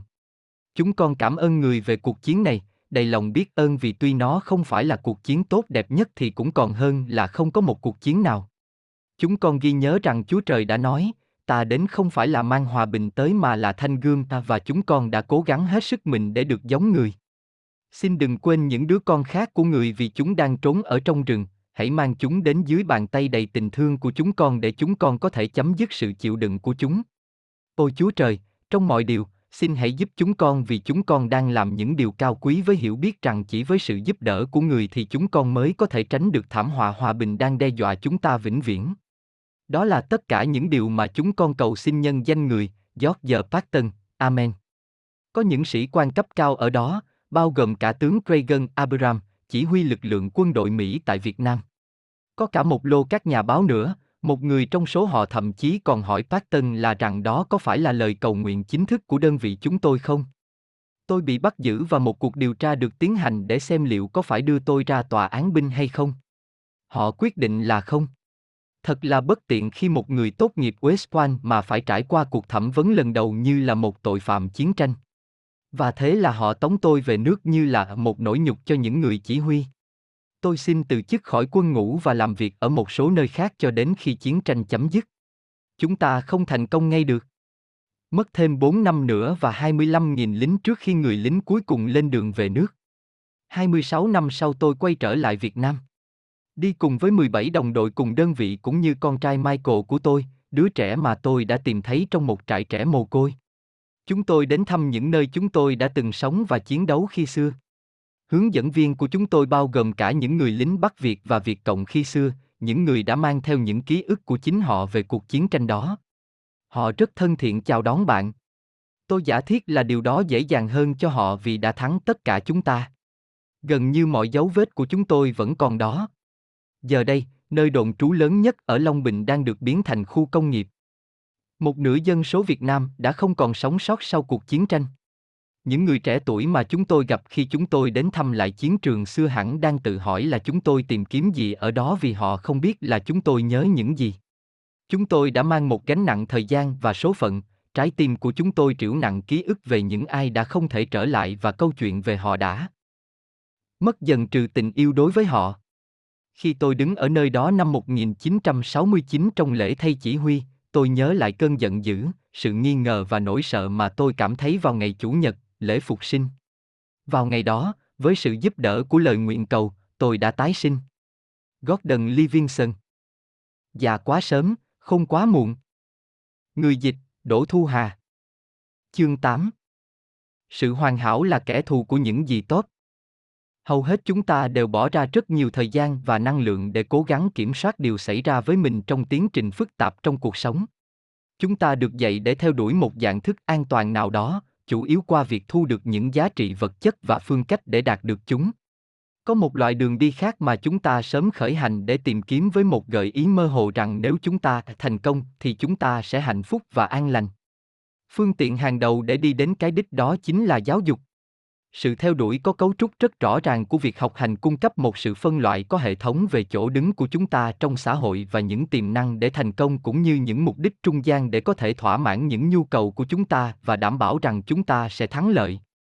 Mỗi một chương trình đại học đều mang theo mình một lời hứa về những cơ hội thăng tiến và sự đảm bảo về kinh tế. Rốt cuộc, người ta hy vọng rằng chúng ta sẽ làm chủ được một loạt kỹ năng đặc biệt mà người khác sẽ trả tiền để có nó và chúng ta có thể tích lũy những cái cần thiết để chúng ta trở thành một thành viên đáng kính của xã hội vốn thường bảo đảm cho các công dân của nó quyền theo đuổi hạnh phúc. Chúng ta cũng thường được dạy rằng điều quan trọng là tạo nên những mối quan hệ thân mật để có thể thỏa mãn những nhu cầu quan trọng, tình dục, sự thiết lập một đơn vị kinh tế chắc chắn, khả năng làm cha mẹ, và để đạt được những mục tiêu khác nữa liên quan đến sự tự vệ và an toàn về cảm xúc. Hướng đi mà các bậc đàn anh hướng chúng ta tới thường tập trung vào vấn đề kinh tế. Chúng ta bị bỏ lại một mình để tự khám phá ra làm thế nào có thể liên lạc được với người khác, đặc biệt là những người khác giới vốn tương phản với chúng ta trong những nhu cầu và khao khát của họ, trong khi những gì mang tính lý thuyết mà chúng ta tự thực hành thường vẫn ở tình trạng mù mờ phát chán. Một vấn đề nảy sinh cùng với quan điểm đó là để kiểm soát được cuộc sống của mình, chúng ta cần phải kiểm soát được cuộc sống của những người khác nữa. Thế là chúng ta bận rộn vào trò chơi được ăn cả ngã về không, luật chơi của nó có nghĩa là cái chúng ta muốn phải trả giá bằng quyền lợi của người khác. Chúng ta đang sống trong một xã hội mang tính cạnh tranh rất cao. Chúng ta đã vĩnh viễn chia thế giới ra thành hai phần, một bên là những người thắng cuộc và bên kia là kẻ bại trận. Đảng Cộng hòa hay đảng Dân chủ, tốt hay xấu, đội chúng ta hay đội chúng nó. Hệ thống tư bản của chúng ta đã được thành lập dựa trên sự cạnh tranh, hệ thống luật pháp của chúng ta dựa trên sự xung đột và sự theo đuổi lợi ích cá nhân. Liệu có bao giờ hỏi rằng chúng ta thường nhìn thế giới qua lăng kính thất bại hay chiến thắng, lăng kính của hai sự lựa chọn bao giờ chưa? Một quan điểm như vậy, tất nhiên là thảm họa cho tiến trình phức tạp của việc đạt được sự thân mật giữa người và người. Kiểm soát là một ảo ảnh phổ biến có mối quan hệ rất gần với việc theo đuổi sự hoàn hảo. Trong giấc mơ của mình, chúng ta những muốn bẻ cong thế giới và con người theo ý nguyện của chúng ta. Khi chúng ta phải đàm phán về những sự khác biệt, ta cảm thấy gần như cầm chắc phải chịu đựng sự không bền vững của thất bại và bị từ chối. Mặc dù chúng ta sẽ dần hiểu ra rằng một thế giới như vậy không bao giờ có, đôi khi chúng ta vẫn đi những chặng đường dài để đạt được sự kiểm soát ở mức độ nào đó với những người xung quanh thông qua trò chơi quyền lực hay sự điều khiển người khác. Tất cả chúng ta đều biết những người cầu toàn. Họ có xu hướng đòi hỏi rất cao về bản thân họ và tất cả những ai xung quanh và biểu lộ sự trật tự mang tính chất ám ảnh, nói cho cùng rất xa lạ với cuộc sống đời thường. Họ không tin vào cảm xúc và thích tất cả những gì có thể tính, đếm được. Để bảo vệ những người cầu toàn, người ta có thể nói rằng những người có đầu óc ám ảnh đó làm thế giới hoạt động cho tất cả những người còn lại. Nói cho cùng thì ai chẳng muốn được mổ bởi một bác sĩ phẫu thuật đầy thư giãn hay bay trên một chiếc máy bay có những thợ máy vui tính trong khi công việc của họ đủ tốt. Nếu chúng ta có vượt trội ở bất cứ điều gì, thì đó là bởi vì chúng ta đã sẵn sàng để đổ mồ hôi trên từng chi tiết, theo hướng của Chúa Trời hay quỷ dữ thì phụ thuộc vào sự định hướng của bạn. Vấn đề với những người cầu toàn và sự bận rộn để kiểm soát người khác của họ là những phẩm chất đã khiến cho họ có hiệu quả trong công việc lại khiến cho họ phải chịu đựng khó khăn trong cuộc sống cá nhân. Tôi đã chữa chạy cho vô số các kỹ sư giỏi hay kế toán cừ hay người lập trình máy tính xuất sắc.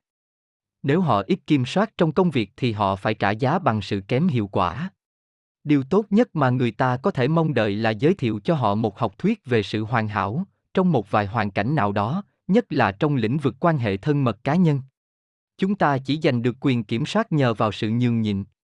Gordon Livingston. Già quá sớm, không quá muộn. Đỗ Thu Hà dịch. Chương chín. Hai câu hỏi quan trọng nhất của cuộc là tại sao có và tại sao không. Vấn đề là phải đặt ra câu hỏi. Đòi hỏi sự hiểu biết về việc tại sao chúng ta làm những điều này điều nọ là kiện tiên quyết giúp bạn thay đổi. Điều này đặc biệt đúng khi nói chuyện về những mô hình lặp đi lặp lại về hành vi không có hiệu quả đối với chúng ta. Sokrates đã ngầm ám chỉ điều này khi ông nói, cuộc sống mà không có sự tự kiểm soát là không đáng sống. Nhiều người trong số chúng ta đã không theo lời khuyên của ông như một lời chứng đối với công việc đầy khó khăn và những sự hổ thẹn tiềm ẩn mà những sự tự kiểm soát như vậy gây ra. Lý do tại sao chúng ta làm một điều gì, Chúng ta sống như thế nào? Thường rất mơ hồ. Chúng ta tưởng tượng rằng thái độ cư xử của chúng ta là một vấn đề lựa chọn về lương tâm. Sự đóng góp chủ yếu của Freud với tâm lý học chính là lý thuyết của ông về trí tuệ vô thức, hoạt động bên dưới sự nhận thức có kiểm soát của chúng ta và ảnh hưởng đến hành vi của chúng ta. Đối với nhiều người, ý nghĩa của rất nhiều điều họ làm quả là đáng sợ vì chúng là sản phẩm của những động cơ mà chúng ta có thể không nhận thức được. Điều này đặc biệt gây bối rối khi người ta được yêu cầu giải thích giấc mơ và sự lỡ miệng nói ra những ý nghĩ hay tự phát làm những điều mà chúng ta hầu như không muốn đối mặt với chúng. Như khi Tổng thống Nixon trong khi đọc diễn văn trước Quốc hội Mỹ. Ông ta đã nói, đã đến lúc để tống khứ ngài Tổng thống đã bị mất danh dự của chúng ta. Ô, tôi định nói là đưa ra hệ thống phúc lợi xã hội. Hay như khi Condoleezza Rice bắt đầu một câu chuyện, khi tôi đang kể cho chồng tôi. Khi tôi đang kể cho Tổng thống Bush. Một khi chúng ta nhận thức ra rằng quả thực có sự tồn tại dưới ý thức của chúng ta sự pha trộn giữa những khao khát, những sự phản kháng và động cơ ám ảnh đến hành vi của mình thì chúng ta nên tiến hành một bước quan trọng để tự hiểu mình. Lại một lần nữa, đây là nơi của những nghịch lý. Nếu chúng ta chối bỏ sự tồn tại của cuộc sống nội tâm, như Nixon đã từng rất sợ các nhà thần học, chúng ta sẽ ngạc nhiên khi những nỗ lực duy ý chí của mình bị sụp đổ. Tại sao ông ta đã chọn để ghi băng và giữ những cuộc đối thoại rất nguy hiểm sau đó đã phá hoại nhiệm kỳ tổng thống của ông ta? Thờ ơ với sự tồn tại của những khuynh hướng mang tính vô thức của mình sẽ có kết quả là những rắc rối. Đầu tiên chúng ta nhận thấy hậu quả của những khuynh hướng đó là sự phá hủy của những mô hình ứng xử. Chúng ta sẽ rất ngạc nhiên khi thấy mình cứ lặp đi lặp lại một sai lầm nào đó.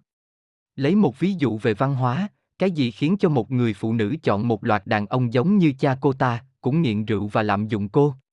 Hay tại sao một người đàn ông lại luôn chấm dứt các công việc của mình với cùng một kết thúc bất hạnh xuất phát từ mâu thuẫn với sếp? Để thay đổi những mô hình có tính thói quen sai lầm như vậy đòi hỏi người ta trước hết phải nhận thức được cái mô hình đó. Mọi người có xu hướng chống lại điều này, thích để lỗi cho sự trùng hợp ngẫu nhiên hay đơn giản là tìm cách đổ trách nhiệm lên đầu người khác. Cho nên nếu người đàn ông của chúng ta luôn có rắc rối với nhà chức trách như là các vé phạt quá tốc độ thì anh ta sẽ rất khó giải quyết những khó khăn của mình trong công việc. Nếu mọi người ngần ngại khi trả lời câu hỏi, tại sao? Trong cuộc đời họ, họ cũng có xu hướng gặp rắc rối với câu hỏi, tại sao lại không? Câu hỏi sau có bao hàm sự liều lĩnh. Đờ đẫn vì thói quen và sợ thay đổi cho nên hầu hết chúng ta đều có thái độ tránh sự liều lĩnh. Chúng ta có xu hướng hành động như thể là mình rất dễ bị xúc phạm và cần phải được bảo vệ, đặc biệt là trong các hoạt động liên quan đến nỗi sợ bị từ chối. Người ta sẽ nghĩ rằng những nỗi sợ như thế sẽ giảm bớt theo tuổi tác và kinh nghiệm nhưng thực ra, điều xảy ra lại luôn là ngược lại. Một trong những sự theo đuổi thông thường và quan nhất, nỗ lực để tìm kiếm bạn đời khi đã bước vào tuổi trung niên, được coi là khó khăn và đáng sợ nhất, cả một gánh nặng của sự trốn tránh và ngần ngại. Cuộc đấu tranh chống lại sự cô đơn thường gắn liền với sự tuyệt vọng. Con số những điểm làm mối qua Internet đã chứng tỏ nhu cầu cấp thiết của việc tìm bạn đời. Khó mà cảm thấy ham muốn và tự tin đủ để hẹn hò khi người ta đã vào tuổi trung niên, ngay cả vốn từ vựng của chúng ta cũng như đang phản bội chúng ta, bạn trai, bạn gái dường như có vẻ không hợp lắm với những người đã bốn mươi hay năm mươi tuổi. Trong khi đó, những dịch vụ mang tính văn hóa này thường liên quan đến tuổi trẻ và vẻ đẹp. Người ta sợ tuổi tác làm giảm giá trị của những người lớn tuổi cho nên làm quen qua mạng khiến người ta cảm thấy dễ hơn. Khi được làm quen với những điều mới, câu hỏi nên đặt ra là tại sao không, nhưng những người thường tự bảo vệ mình để chống lại sự thất vọng lại hay đặt ra câu hỏi tại sao. Điều này dẫn đến những lời biện hộ vô tận về việc họ không nắm lấy cơ hội sẵn có để tự thay đổi. Nhiều người chọn sự tiếp tục cô đơn hơn là chấp nhận nhiệm vụ khó khăn để làm quen những người bạn mới vì nỗi sợ bị từ chối. Tất cả những người đàn ông tốt đều có vợ cả rồi hay ôi sao phụ nữ mang theo nhiều thứ thế nhỉ, là những lời tự biện hộ mà tôi thường nghe thấy. Tôi thường hỏi những người ngại liều lĩnh là, đâu là cơ hội lớn nhất mà bạn đã từng thử? Mọi người bắt đầu nhận ra cuộc sống an toàn mà họ lựa chọn có hậu quả thế nào. Cách mà mọi người tự thử thách, chơi thể thao, du lịch vòng quanh châu Âu, tham gia nghĩa vụ quân sự là những điều ít xảy ra nhất. Khi chúng ta để cho nỗi ám ảnh về an ninh và an toàn lấn át mình, chúng ta đã đánh mất óc phiêu lưu.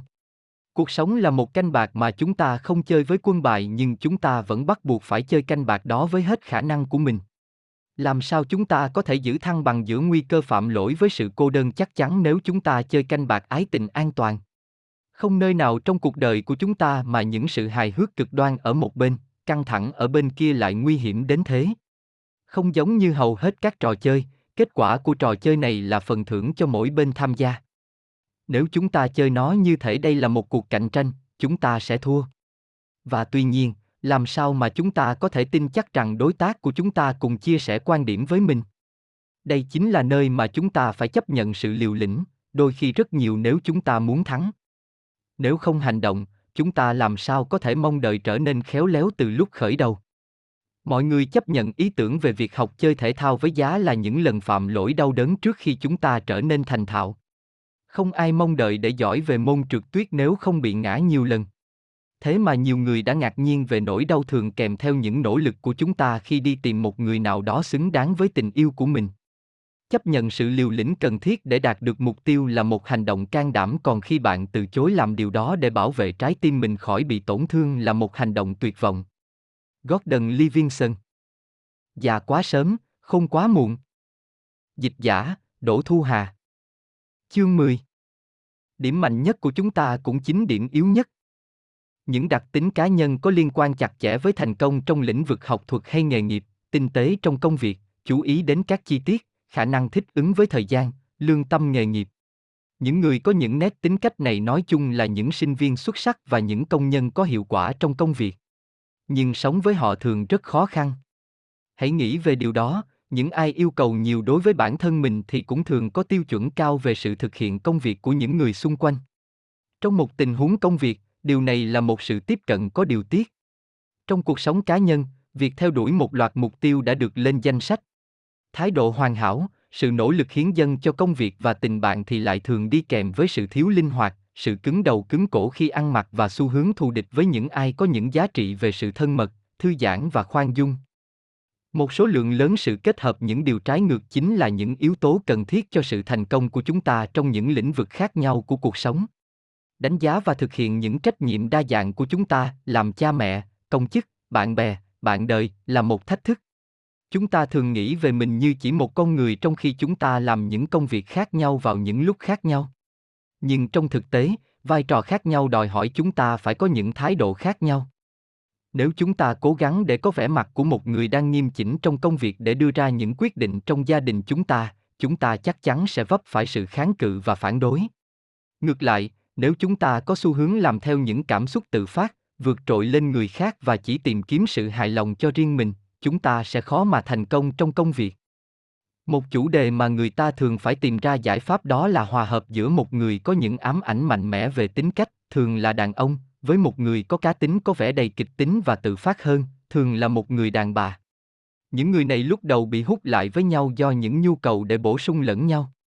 Người đàn ông cần một điều gì đó thư giãn, giải trí và anh ta đánh giá cao người phụ nữ ở chỗ ít bận rộn và mang tính tự phát hơn mình. Người đàn bà coi người đàn ông có óc tổ chức và cương quyết kia như một sự thăng bằng đầy hứa hẹn giúp cô ta chỉnh lại những xu hướng bột phát của mình.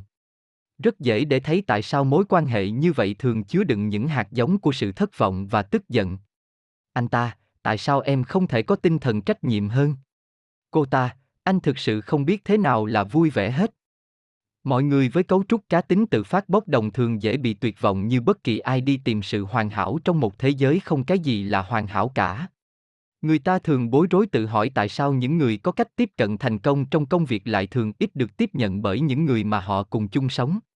Những người bị ám ảnh thường nhấn mạnh vào việc kiểm soát. Bất cứ điều gì đe dọa cảm giác kiểm soát này đều làm nảy sinh ra sự lo lắng.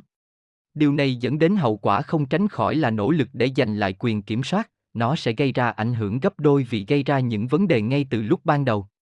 Xung đột sinh ra sự tức giận và việc gây trở ngại đối với người khác chỉ càng làm người ta mau tiến đến sự thất bại. Thêm một lần nữa, câu hỏi, cái đó có hiệu quả ra sao, sẽ khiến các bác sĩ tâm lý trở nên có ích để giúp mọi người đang bị thách thức có được một chỗ đứng thực tế hơn là trong lý thuyết.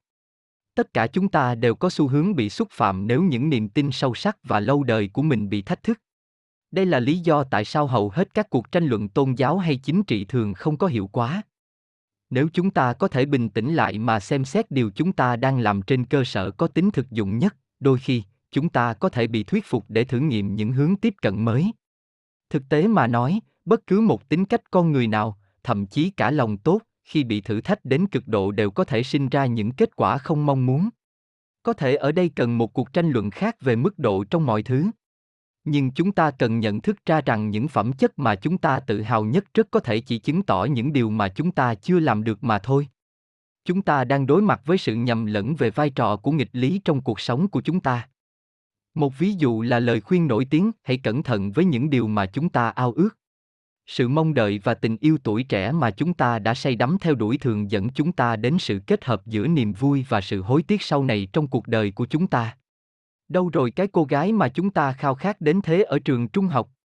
Thậm chí ngay cả khi chúng ta cưới cô ấy, con người mà chúng ta đã phải lòng chỉ còn là dĩ vãng, bởi vì nhiều khi những gì chúng ta ghi nhớ đó chỉ là những gì cô ấy gợi cảm hứng cho chúng ta chứ không phải là thực tế. Cái điều mà chúng ta đoán chắc rằng nó sẽ làm chúng ta hạnh phúc hiếm khi lại làm được như vậy. Số phận xem ra rất có óc hài hước. Danh sách của những nghịch lý thì vô tận, sự theo đuổi niềm vui hóa ra chỉ mang lại sự đau đớn, sự liều lĩnh ghê gớm nhất hóa ra chẳng mang lại lợi lộc gì. Câu nói ưa thích của cá nhân tôi là sự thật thì mọi thứ trong cuộc đời đều là một câu chuyện hay hoặc tồi. Sự thăng cấp mà người ta mơ ước đã từ lâu mang lại thêm nhiều tiền và cả những điều phiền toái. Kỳ nghỉ mơ ước khiến cho chúng ta mang công mắc nợ, kinh nghiệm dạy chúng ta những điều cần thiết nhưng chúng ta quá già để tận dụng được vốn hiểu biết của mình, tuổi trẻ đã bị lãng phí khi còn trẻ mất rồi. Tính tạm thời đang cười nhạo chúng ta. Những nỗ lực của chúng ta để học hành, để đòi hỏi, để nắm giữ những gì chúng ta có, trong thực tế tất cả chỉ là con số không. Đây là câu cuối cùng mà các bạn nên nhớ. Chỉ bằng cách nắm giữ được sự bất tử thì chúng ta mới có thể hạnh phúc được với thời gian mà chúng ta đã có. Sự căng thẳng trong sự tiếp xúc với những người mà chúng ta yêu là do chúng ta hiểu quá rõ rằng mọi người và mọi thứ đều là những ký ức mau phai mờ. Khả năng của chúng ta để trải nghiệm bất kỳ một sự hài lòng nào đều đòi hỏi hoặc là sự chối bỏ lành mạnh hoặc là sự chấp nhận can đảm gánh nặng của thời gian và triển vọng của sự thất bại hoàn toàn. Gordon Livingston. Già quá sớm, không quá muộn. Dịch giả, Đỗ Thu Hà. Chương mười một. Nhà tù an toàn nhất chính là nhà tù do ta tự xây nên. Khi chúng ta nghĩ về sự mất tự do, ta hiếm khi tập trung chú ý vào cách mà chúng ta tự nguyện áp đặt những hạn chế đối với cuộc sống của mình. Những điều chúng ta sợ phải thử và tất cả những ước mơ không thành đã hình thành nên cuộc đời của chúng ta và việc chúng ta có thể trở thành người như thế nào. Thường thì chính nỗi sợ và những chị em họ hàng của nó như sự lo lắng đã khiến cho chúng ta không dám làm những điều sẽ giúp chúng ta hạnh phúc. Có quá nhiều điều trong cuộc đời của chúng ta. Nhà tù an toàn nhất chính là nhà tù do chúng ta tự xây nên bao gồm những lời hứa sáo rỗng. Những thứ mà chúng ta khao khát là học vấn, thành công trong công việc, yêu một người nào đó là mục đích mà tất cả chúng ta đều chia sẻ. Đó không phải là cách để đạt được những điều tế nhị hay nhìn rõ những góc khuất trong tâm hồn một con người. Tuy nhiên, chúng ta thường không làm những điều cần thiết để trở nên người chúng ta muốn. Con người thường đổ lỗi cho thất bại của mình. Cha mẹ của chúng ta thường chịu một phần vai trò này. Chúng ta thường đề cập đến sự thiếu cơ hội như thể cuộc sống là một trò chơi xổ số với một con số nhất định trên những chiếc vé trúng thưởng. Sự thiếu thời gian và yêu cầu kiếm sống cũng thường là những lời biện hộ cho sự không hành động. Cũng như vậy, nỗi sợ phải thử và cố gắng và sợ không thành công có thể sinh ra sự tê cứng bất động. Việc giữ những mong đợi của chúng ta ở mức thấp chẳng qua là để bảo vệ chúng ta khỏi sự thất vọng. Chúng ta không thích nghĩ rằng bản thân mình bị mắc bẫy. Đây chính là mảnh đất của cơ hội. Chúng ta bị bao quanh bởi những ảo ảnh về sự thành công. Nền văn hóa của chúng ta hiện ra trước mắt chúng ta những câu chuyện về những con người từ vô danh trở nên nổi tiếng, họ thường có tài năng hữu hạn cả. Lẽ ra nên nuôi hy vọng từ những câu chuyện như vậy, hầu hết mọi người lại tiếp thu chúng như những chỉ định phụ về sự khiếm khuyết của họ. Chúng ta cũng nhầm lẫn và bị ngăn cản bởi sự dễ dàng của những sự chuyển đổi này. Sự chậm chạp với những thay đổi từ từ không đáp ứng nổi một xã hội thiếu kiên nhẫn. Từ nơi nào chúng ta sẽ tìm thấy lòng quyết tâm và kiên nhẫn để đạt được những điều mà chúng ta mong muốn? Không thiếu những lời khuyên. Những cửa hàng sách và tạp chí đầy những gợi ý về việc làm thế nào để trở nên giàu có, hùng mạnh, gầy hơn, năng động hơn, ít lo lắng hơn, hấp dẫn hơn đối với phái khác. Người ta sẽ nghĩ rằng chúng ta quá bận rộn trong một chương trình để tự cải thiện bản thân. Tuy nhiên, mặc dù những người mà tôi nói chuyện cùng có đủ can đảm để tự xác định ra là bản thân cần được giúp đỡ lại làm những điều lặp đi lặp lại ngày hôm nay những cái họ đã làm ngày hôm qua và có thể là năm ngoái. Công việc của tôi là chỉ ra điều này và làm họ tự hỏi rằng nên làm gì để có thể tạo ra sự thay đổi thực sự trong hành vi của họ. Trước khi chúng ta làm cái gì, chúng ta cần phải có khả năng hình dung ra nó. Điều này nghe có vẻ dễ nhưng tôi đã thấy nhiều người không biết cách nối kết một mối quan hệ giữa hành vi và cảm xúc. Tôi trách nền y học hiện đại và ngành công nghiệp quảng cáo về vấn đề này. Chúng ta trở nên quen dần với ý nghĩ rằng chúng ta có thể chỉ cố gắng rất ít để nhanh chóng vượt qua rất nhiều những điều chúng ta không thích về bản thân mình và cuộc sống. Thị trường thuốc ảnh hưởng nhiều đến tâm trạng của chúng ta, thay đổi vẻ ngoài của chúng ta thông qua phẫu thuật thẩm mỹ và sự tự cải thiện bản thân thông qua quá trình tiêu thụ hàng hóa, đã đóng vai trò lớn trong việc tạo ra ảo tưởng cho rằng hạnh phúc có thể mua bán được. Malcolm Forbes nổi tiếng đã từng gợi ý rằng, bất kỳ ai nghĩ rằng tiền không thể mua được hạnh phúc đều đang đi mua hàng sai chỗ cả. Trong thực tế, tất nhiên, một niềm tin như vậy sẽ khiến cho sự tức giận của chúng ta càng tăng lên và những ngục tù do chúng ta tạo nên cho chính mình thêm an toàn. Tôi gọi tình trạng đó là thứ trí tuệ xổ số. Có những người bào chữa cho việc cờ bạc rằng nó khơi gợi nên hy vọng. Những người xếp hàng để tiêu những đồng tiền tiết kiệm vào một trò chơi không đáng tin cậy thường nói không dứt về việc họ sẽ tiêu những triệu của họ như thế nào. Đây không phải là hy vọng theo bất kỳ một ý nghĩa nào. Nó là sự nằm mơ giữa ban ngày. Tôi có xu hướng phải đương đầu với những bệnh nhân nói về việc thay đổi cuộc sống của họ nhưng không hề bước một bước nhỏ nào cụ thể để thực hiện điều đó. Tôi thường hỏi họ liệu rằng kế hoạch mới nhất của họ có gì khác hơn là một dự định hay đơn giản chỉ là một điều ước. Dự định hay điều ước có thể để giải trí nhưng bạn không nên nhầm lẫn nó với thực tại cuộc sống. Sự cải đạo, sự thay đổi hành vi và thái độ là một quá trình diễn ra chậm chạp, thay đổi là sự thăng tiến dần dần. Hãy xem xét bất cứ một kẻ tù nhân trốn trại thành công nào, bạn sẽ thấy anh ta đầy trí tưởng tượng, những giờ lập kế hoạch, thường là hàng tháng, thậm chí hàng năm với những bước tiến vô cùng chậm chạp về phía tự do. Chúng ta có thể không ngưỡng mộ những người đó nhưng lòng quyết tâm và sự vượt khó của họ là bài học cho tất cả chúng ta. Một trong những điều khó khăn nhất để xác minh được khi tôi phải đối mặt với một người đang tìm kiếm sự giúp đỡ của bác sĩ tâm lý là sự sẵn lòng thay đổi của họ, sự nhiệt tình để luyện tập, sự can đảm rất cần thiết khi muốn thay đổi. Một số người tìm kiếm sự giúp đỡ vì những lý do khác hơn là vì muốn thay đổi lối sống. Chúng ta đang sống trong một xã hội nơi đã nâng sự phàn nàn lên thành một hình thức hàng đầu của sự dân chủ. Sống không gian hay tòa án đầy những nạn nhân của những điều này, sự lạm dụng trẻ em, lỗi lầm của người khác, sự rủi ro ngẫu nhiên. Hành vi tình nguyện đã bị phân loại như một loại bệnh để cho người chịu đựng có thể nhận được lòng thương hại và có khi còn được đền bù. Không có gì đáng ngạc nhiên khi nhiều người trong số này xuất hiện trong văn phòng của bác sĩ tâm lý để mong đợi một sự thông cảm hay những viên thuốc để làm dịu nỗi tuyệt vọng của họ. Thường thì họ muốn những tờ giấy chứng nhận để có thể kiện cáo hay những lá thư biện hộ để mong khỏi phải đi làm. Họ không tới đó để tham gia vào một tiến trình khó khăn xem xét lại cuộc sống của mình, chịu trách nhiệm về cảm xúc của chính họ, quyết định là họ cần phải làm gì để hạnh phúc hơn và bắt tay vào làm điều đó. Để xác định vai trò tôi đã sẵn sàng để đóng, tôi thường yêu cầu bệnh nhân trong lần đầu gặp mặt phải ký một lá thư trong đó viết, tôi không liên quan gì đến việc xin nghỉ việc, kiện cáo, bất đồng về việc nuôi con, không có khả năng quyết định hay những vấn đề rắc rối với pháp luật bao gồm cả việc biện hộ cho sự nghỉ việc hay muốn đổi điều kiện làm việc tốt hơn. Nếu bạn muốn một người tư vấn về bất cứ điều gì trong những điều trên, bạn cần phải thuê một người khác, tôi ở đây để giúp bạn về những vấn đề tâm lý. Mọi người thường có những ý nghĩ, những mơ ước hay dự định sai lầm về những thay đổi trong thực tế. Sự nhầm lẫn giữa lời nói và việc làm này bao phủ một đám mây mù lên trên quá trình trị liệu. Sự tự thú có thể tốt cho tâm hồn nhưng nếu nó không kèm theo sự thay đổi thái độ, nó vẫn chỉ là những lời nói mà thôi. Chúng ta là sinh vật sử dụng lời nói, thích tóm tắt những ý nghĩ thành văn bản. Bạn hãy nhớ lại những lúc bạn nghe người ta say sưa nói trong máy điện thoại di động mà xem. Chúng ta đã gắn cho lời hứa một tầm quan trọng quá mức. Bất cứ lúc nào, như nó thường xảy ra, tôi chỉ ra cho mọi người khe hở giữa lời họ nói và cái mà họ thực sự làm. Họ luôn tỏ ra ngạc nhiên và đôi khi nổi khùng lên cho rằng tôi sẽ không nhận thấy giá trị thực sự của những gì họ dự định làm mà thích tập trung vào một sự giao tiếp đáng tin cậy là hành vi.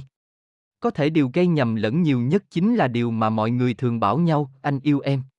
Chúng ta mong đợi được nghe thấy những lời nói rất mạnh mẽ và giàu tính thuyết phục này.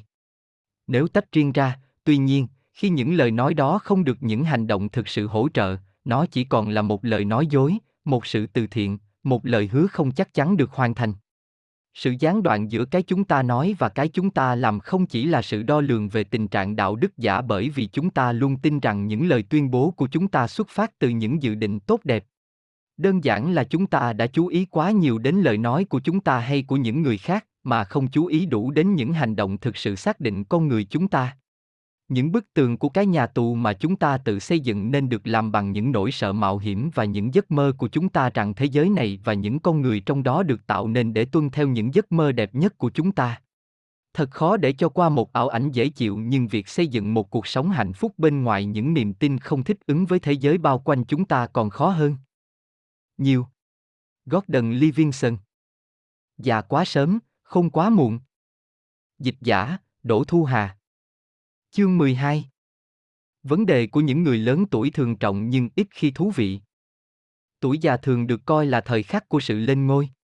Sau những năm dài làm việc, người về hưu được tận hưởng sự thoải mái, an toàn về xã hội và những sự giảm giá dành cho người già. Tuy nhiên, tất cả những cái đó chỉ là sự đền bù nghèo nàn cho tình trạng xuống cấp của những người lớn tuổi. Người già thường bị đánh giá là không vững vàng trong trí tuệ và thể xác. Ngoài vai trò của một người tiêu thụ, ý tưởng rằng người già còn có chút gì hữu ích để đóng góp cho xã hội hiếm khi được chú ý tới. Nỗ lực để chia cắt người già trong những tập thể riêng của họ và cộng đồng được phát ngôn ra từ niềm tin cho rằng họ có rất ít để dạy chúng ta và phản ánh một ước muốn được giảm sự tiếp xúc đối với họ. Chính người già, cũng như những cộng đồng thiểu số khác, đã hợp tác để tăng thêm sức mạnh cho cái sự sỉ nhục này. Khả năng lái xe, một ví dụ thường được đưa ra để chứng minh tính hạn chế trong sự độc lập của họ, là chủ đề của những trò mua vui hài hước nơi công sở.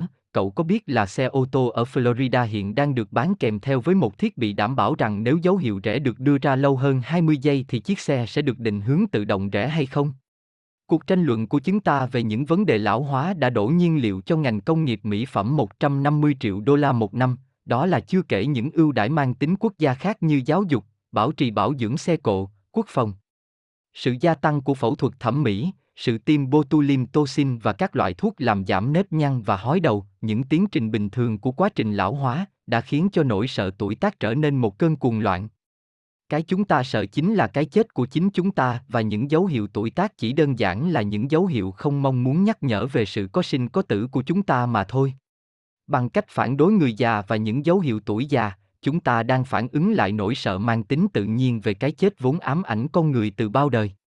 Đây là một câu chuyện cười mang tầm vóc vũ trụ.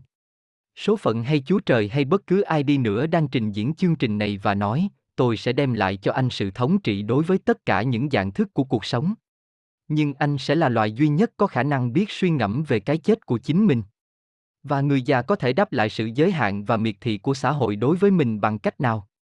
Họ rất giận dữ.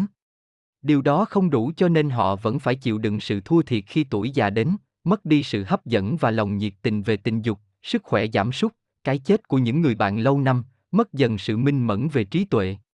Họ cũng phải giải quyết những khó chịu thường ngày mà xã hội dành cho những ai không còn có quyền lực và thu nhập cao nữa. Thế cho nên người già tự cho mình một nhiệm vụ là phàn nàn. Trong thế giới phức tạp của chúng ta, những nhóm người nhất định đã được dành cho những vai trò nhất định.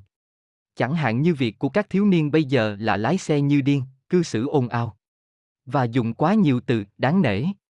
Các công dân lớn tuổi của chúng ta đôi khi có vẻ như tồn tại để gây khó chịu cho những người khác về sự chậm chạp và những lời phàn nàn về tình trạng sức khỏe của mình. Chính là trong vòng quay của cuộc sống mà khi chúng ta già đi, chúng ta có xu hướng trở về với thời ấu thơ của mình. Kết luận này về tình trạng chỉ tập trung vào bản thân và phụ thuộc trong sự chuẩn bị cho cái chết đã gây khó chịu cho tất cả những người có liên quan. Tại sao điều này xảy ra và nó nhanh đến mức nào phụ thuộc vào những điều chúng ta học được trong những năm tháng chúng ta sống trên trái đất này. Một lý do cho nỗi sợ của chúng ta về tuổi tác là vì những người đi trước chúng ta đã nêu những tấm gương thật đáng thương. Hầu hết các gia đình mà tôi nói chuyện đều coi những họ hàng lớn tuổi như một gánh nặng. Ý nghĩ cho rằng những người lớn tuổi có thể đem lại điều gì cho thế hệ trẻ nhờ sự thông thái và kinh nghiệm sống của họ ít khi được xem xét đến. Lý do là, hầu hết người già đều quá bận rộn với những lời phàn nàn ích kỷ. Khi những người trung niên nói về các bậc cha mẹ già nua của họ, người ta thường có một cảm giác về trách nhiệm, về sự bắt buộc trộn lẫn với với cảm giác bất an. Những người tuyệt vọng có xu hướng chỉ chú ý đến mình, họ khó tính khó nết khi ai đó phải ở cạnh họ. Sự chữa trị đúng mức chứng tuyệt vọng đối với người già thường bị người ta từ chối. Lối giải thích cho sự chối bỏ đó thường là, tôi mà già như thế thì tôi cũng tuyệt vọng thôi. Những mong đợi bị hạ thấp như vậy ở cả hai phía sẽ gây ra hậu quả là sự dậm chân tại chỗ, trong đó người già là cả một nguồn cơn phàn nàn cáu kỉnh, còn người trẻ thì lắng nghe một cách nhẫn nhục, chịu đựng và cố gắng làm tròn nghĩa vụ của mình với cha mẹ, ông bà, nhưng gắng tiếp xúc với họ càng ít càng tốt. Bị giằng xé giữa tình trạng sống riêng biệt như vậy và những cam kết đáng sợ với nhà dưỡng lão là hai thành tố rất thông thường của sự cô lập thường đi kèm với tuổi già. Trong thực tế, sự phân tầng của xã hội đi kèm với tuổi tác là một trong những sự phân chia rất khắc nghiệt, thường làm tăng quá mức sự phân chia vốn được tạo ra do học vấn, sự giàu có và tầng lớp xã hội. Khi người già vẫn còn năng động sẽ xảy ra một sự di cư tự nguyện tới những vùng ấm áp để tạo ra cộng đồng dành cho những người về hưu. Florida và miền Tây Nam nước Mỹ là những điểm đến thông dụng nhất. Người già thường chọn để sống ở những nơi xa những người dưới một độ tuổi nào đó, thường là năm mươi. Ảnh hưởng của sự chia rẽ này là cho phép những bậc đàn anh tham gia vào các thú tiêu khiển không đòi hỏi trí thông minh mà chúng ta thường gắn với tuổi già, như bingo, gôn, các lớp tập thể dục bao gồm những động tác trông có vẻ rất chậm và ít hiệu quả. Trong thực tế, cái vắng thiếu ở đây là sự tiếp xúc với những người trẻ tuổi, ngoại trừ những chuyến đi thăm bắt buộc của gia đình, cũng như bất kỳ những nỗ lực tích lũy trí thông minh nào vốn đã được chứng minh là có thể làm chậm quá trình mất trí nhớ của tuổi già. Người ta đã làm những điều có hại đối với quan hệ giữa các thế hệ bằng những lời phàn nàn, thường là hệ quả hay nguyên nhân của sự thờ ơ, vốn rất nhiều trong các cuộc đối thoại của người già. Tôi biết rất nhiều những người lớn tuổi sợ chết khiếp những cú điện thoại của cha mẹ và những câu trả lời của cha mẹ khi họ đáp lại câu, tình hình của bố mẹ như thế nào? Còn gì có thể đáng chán hơn là những chuỗi phàn nàn về sự đau đớn, những khó khăn trong khi cúi xuống. Được kể bằng một giọng rên xiết nghiêm trọng của những người đã nhận ra rằng họ đang chịu đựng những chứng bệnh vô phương cứu chữa và mỗi ngày một tồi tệ hơn. Tôi tin rằng làm cha mẹ là một sự cam kết tự nguyện chứ không phải là một trách nhiệm bắt người khác phải nghe những lời kể lể vô tận về thời kỳ khi mình còn trẻ và lắng nghe những lời phản đối vô tận của chúng ta về những thay đổi của thời gian. Trong thực tế, tôi có quan điểm rằng người già phải có bổn phận để chịu đựng những mất mát trong tuổi già với sự lòng quyết tâm và can đảm khi họ còn có thể đương đầu được, để tránh sự bất tiện cho những người thương yêu họ. Nhiệm vụ chính yếu của người già suốt cuộc đời họ là giúp cho người trẻ có được lòng lạc quan. Nếu chúng ta còn có bổn phận nào khác với con cái mình thì chính là chúng ta cần phải thuyết phục được chúng rằng mình có thể giành được hạnh phúc dù có phải chịu mất mát và bất ổn vốn chứa đựng trong cuộc sống. Đó là món quà vĩ đại nhất mà chúng ta có thể chuyển từ thế hệ này sang thế hệ khác.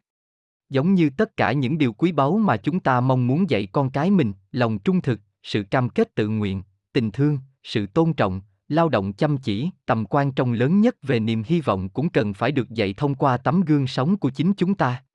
Nhiều người già nói về những cảm xúc vô hình được trải nghiệm qua những điều nhỏ nhặt. Điều này thường nấp dưới dạng của sự thờ ơ, không thấy bản thân mình trong những chuẩn mực văn hóa chung là mục tiêu của những cuộc thăm viếng hay những cú điện thoại bắt buộc của các thành viên trong gia đình, và trên hết, không muốn bị đối xử như thể họ chẳng còn gì hữu ích nữa với người khác. Điều kinh khủng nhất đối với người già là cảm giác chẳng ai cần đến mình, không ai lắng nghe mình. Những câu chuyện buồn chán lặp đi lặp lại mà người già thường kể cho người trẻ chính là một loại ví dụ về sự kể lại cảm giác mất giá trị và không thích nghi được mà nhiều người già cảm thấy. Việc trở nên già không dành cho những kẻ hèn nhát là một lời tuyên bố chính xác về tình cảnh mà người già phải đương đầu trong một xã hội bị tuổi trẻ ám ảnh. Có thể bổn phận cuối cùng của chúng ta là chống lại những thử thách của sự suy yếu về thể xác và tinh thần thường kèm theo tuổi già với nhân phẩm và sự vượt lên lòng tự thương hại. Liệu có thể giữ nguyên niềm hy vọng để đương đầu với những xung đột của thời gian đối với chúng ta hay không? Và vì lòng can đảm được phân chia không đều trong những người trẻ tuổi cho nên ta cũng đừng mong là nó được thể hiện đồng đều trong những người già. Tuy nhiên, chúng ta biết và đánh giá cao nó khi chúng ta thấy nó. Chính đây là lúc chúng ta bộc lộ khả năng của mình để coi thường những giới hạn của cuộc sống. Một cơ may cuối cùng để có thể tỏ ra can đảm. Nếu chúng ta có thể giữ nguyên óc hài hước của mình và sự quan tâm đến người khác, thậm chí ngay cả khi màn sắp khép lại, chúng ta sẽ có thể đóng góp một điều gì đó có giá trị không thể đánh giá nổi đối với những ai đã cứu sống chúng ta. Do đó, chúng ta sẽ có thể hoàn thành những bổn phận cuối cùng của mình và bày tỏ sự biết ơn của mình với món quà của cuộc sống đã được dành cho chúng ta và chúng ta đã tận hưởng lâu đến thế cho đến nay. Gordon Livingston. Già quá sớm, không quá muộn.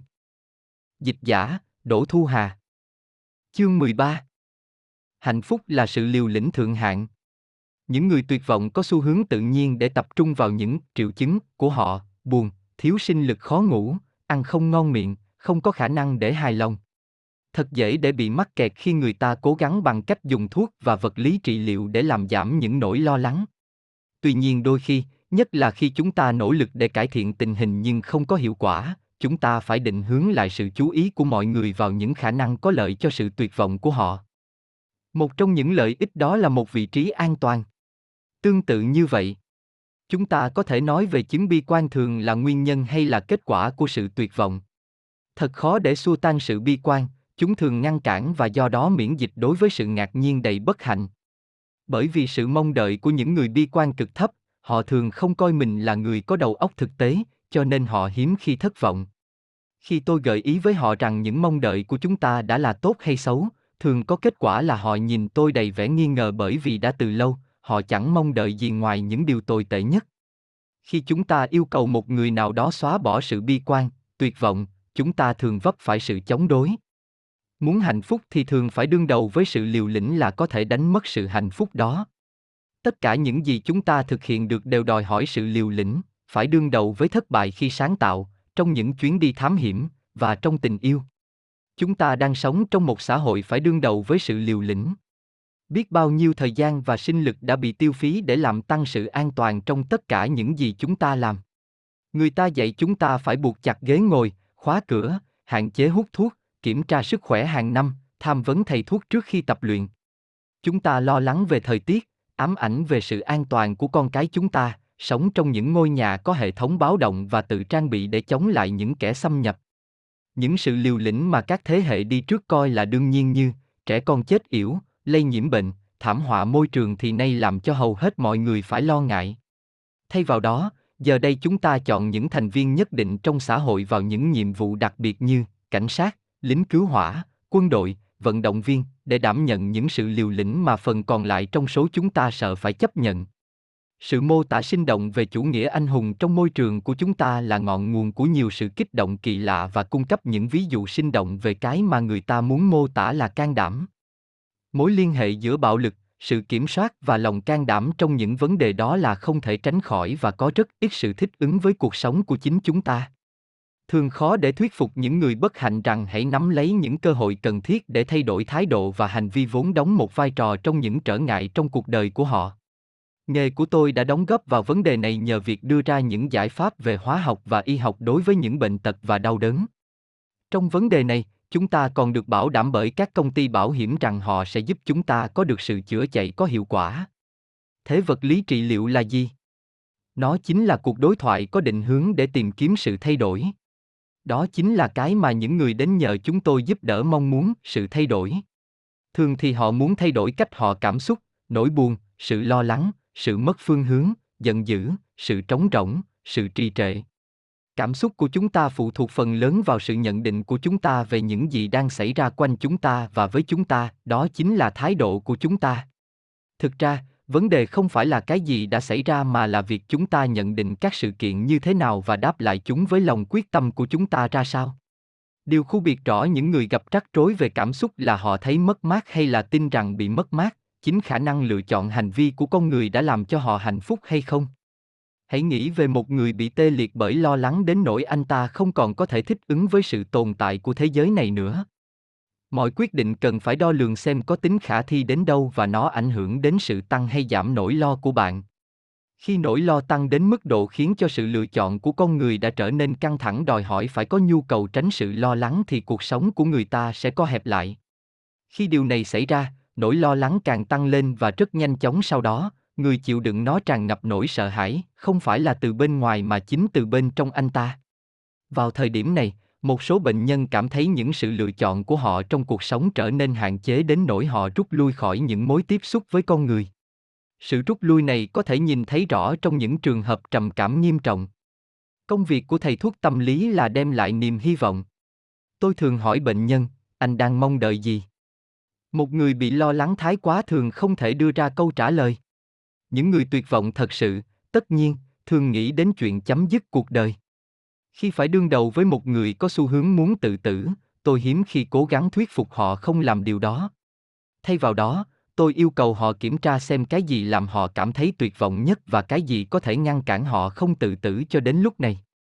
Thường thường điều này sẽ giúp chúng ta hiểu ra mối quan hệ nào đã giúp cho con người đó chịu đựng được cho đến lúc ấy những điều tưởng như không thể chịu nổi trong cuộc sống. Không thể chối cãi được rằng những cơn giận dữ sẽ thúc đẩy và khiến cho người ta có thể đưa ra quyết định tự sát vào bất cứ lúc nào. Tự sát là một loại lời nguyền vĩnh viễn đối với tất cả những ai yêu quý chúng ta. Chắc chắn đây là lời tuyên bố kinh khủng nhất về sự tuyệt vọng và nó cũng là lời tuyên bố đối với những người thân cận gần gũi nhất đối với chúng ta rằng sự quan tâm và tình yêu của họ đối với chúng ta cũng như sự quan tâm của ta đối với họ không đủ mạnh để níu giữ chúng ta sống thêm nữa. Tự nhiên là những người trong sự tuyệt vọng thường chỉ tập trung vào chính mình một cách rất căng thẳng.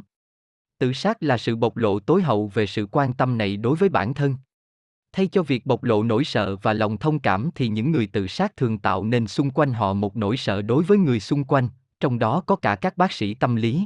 Tôi nghĩ là hợp lý khi buộc họ phải đương đầu với sự ích kỷ và cơn giận dữ thường đi kèm với bất kỳ một hành động tự sát nào. Liệu hướng tiếp cận này có thể ngăn cản một người có ý định tự sát khỏi tự giết mình hay không? Đôi khi. Trong ba mươi năm hành nghề, tôi đã thua cuộc chỉ một lần. Một người mẹ có hai đứa con đang trải qua sự tuyệt vọng do một cuộc ly hôn cay đắng gây ra đã tự bắn mình vào ngày cô phải đi đến bệnh viện. Khi cô ta không đến, tôi đã gọi cảnh sát đến nhà cô ấy và họ tìm thấy xác cô. Tất cả những ảo tưởng của tôi về việc có thể kiểm soát mạng sống của một người khác đang tuyệt vọng đã rời bỏ tôi ngày hôm đó. Và rồi, nhiều năm sau, tôi nhận được một cú điện thoại nói với tôi rằng đứa con trai yêu quý của tôi, Andrew, hai mươi hai tuổi đã chấm dứt cuộc đấu tranh đã ba năm với bệnh lưỡng cực của nó. Giờ đây, sau mười ba năm, vẫn không có lời nào tả xiết nỗi đau đã dày vò tôi kể từ cái ngày kinh khủng đó. Thật là một sự trái quy luật tự nhiên khi cha mẹ phải chôn chính con cái mình. Trong thế giới chúng ta đã xảy ra những điều không thể nào tưởng tượng nổi như vậy đấy. Khi Andrew đầu hàng cuộc đấu tranh lâu dài của cháu, cháu để lại sau mình biết bao nhiêu người yêu thương cháu và những ký ức không thể nào chịu đựng nổi cứ đeo đẳng mãi về những niềm vui mà cháu đã mang đến cho chúng tôi và nỗi buồn vĩnh viễn sau cái chết của cháu. Khi tôi mở chiếc đĩa ghi về cuộc đời cháu mà cháu để lại cho tôi, tôi tình cờ tìm thấy một bài luận cháu viết từ khi có chín tuổi. Một phần bài luận đó như sau, đã khoảng hai rưỡi chiều, cha tôi và tôi đã chạy được hơn một tiếng. Chúng tôi lao đi trong gió cho nên tôi tụt lại phía sau và cha che gió cho tôi. Chúng tôi đang tranh tài cùng với hơn hai trăm người khác. Đó là một cuộc tranh tài khó khăn vì sườn đồi rất dốc.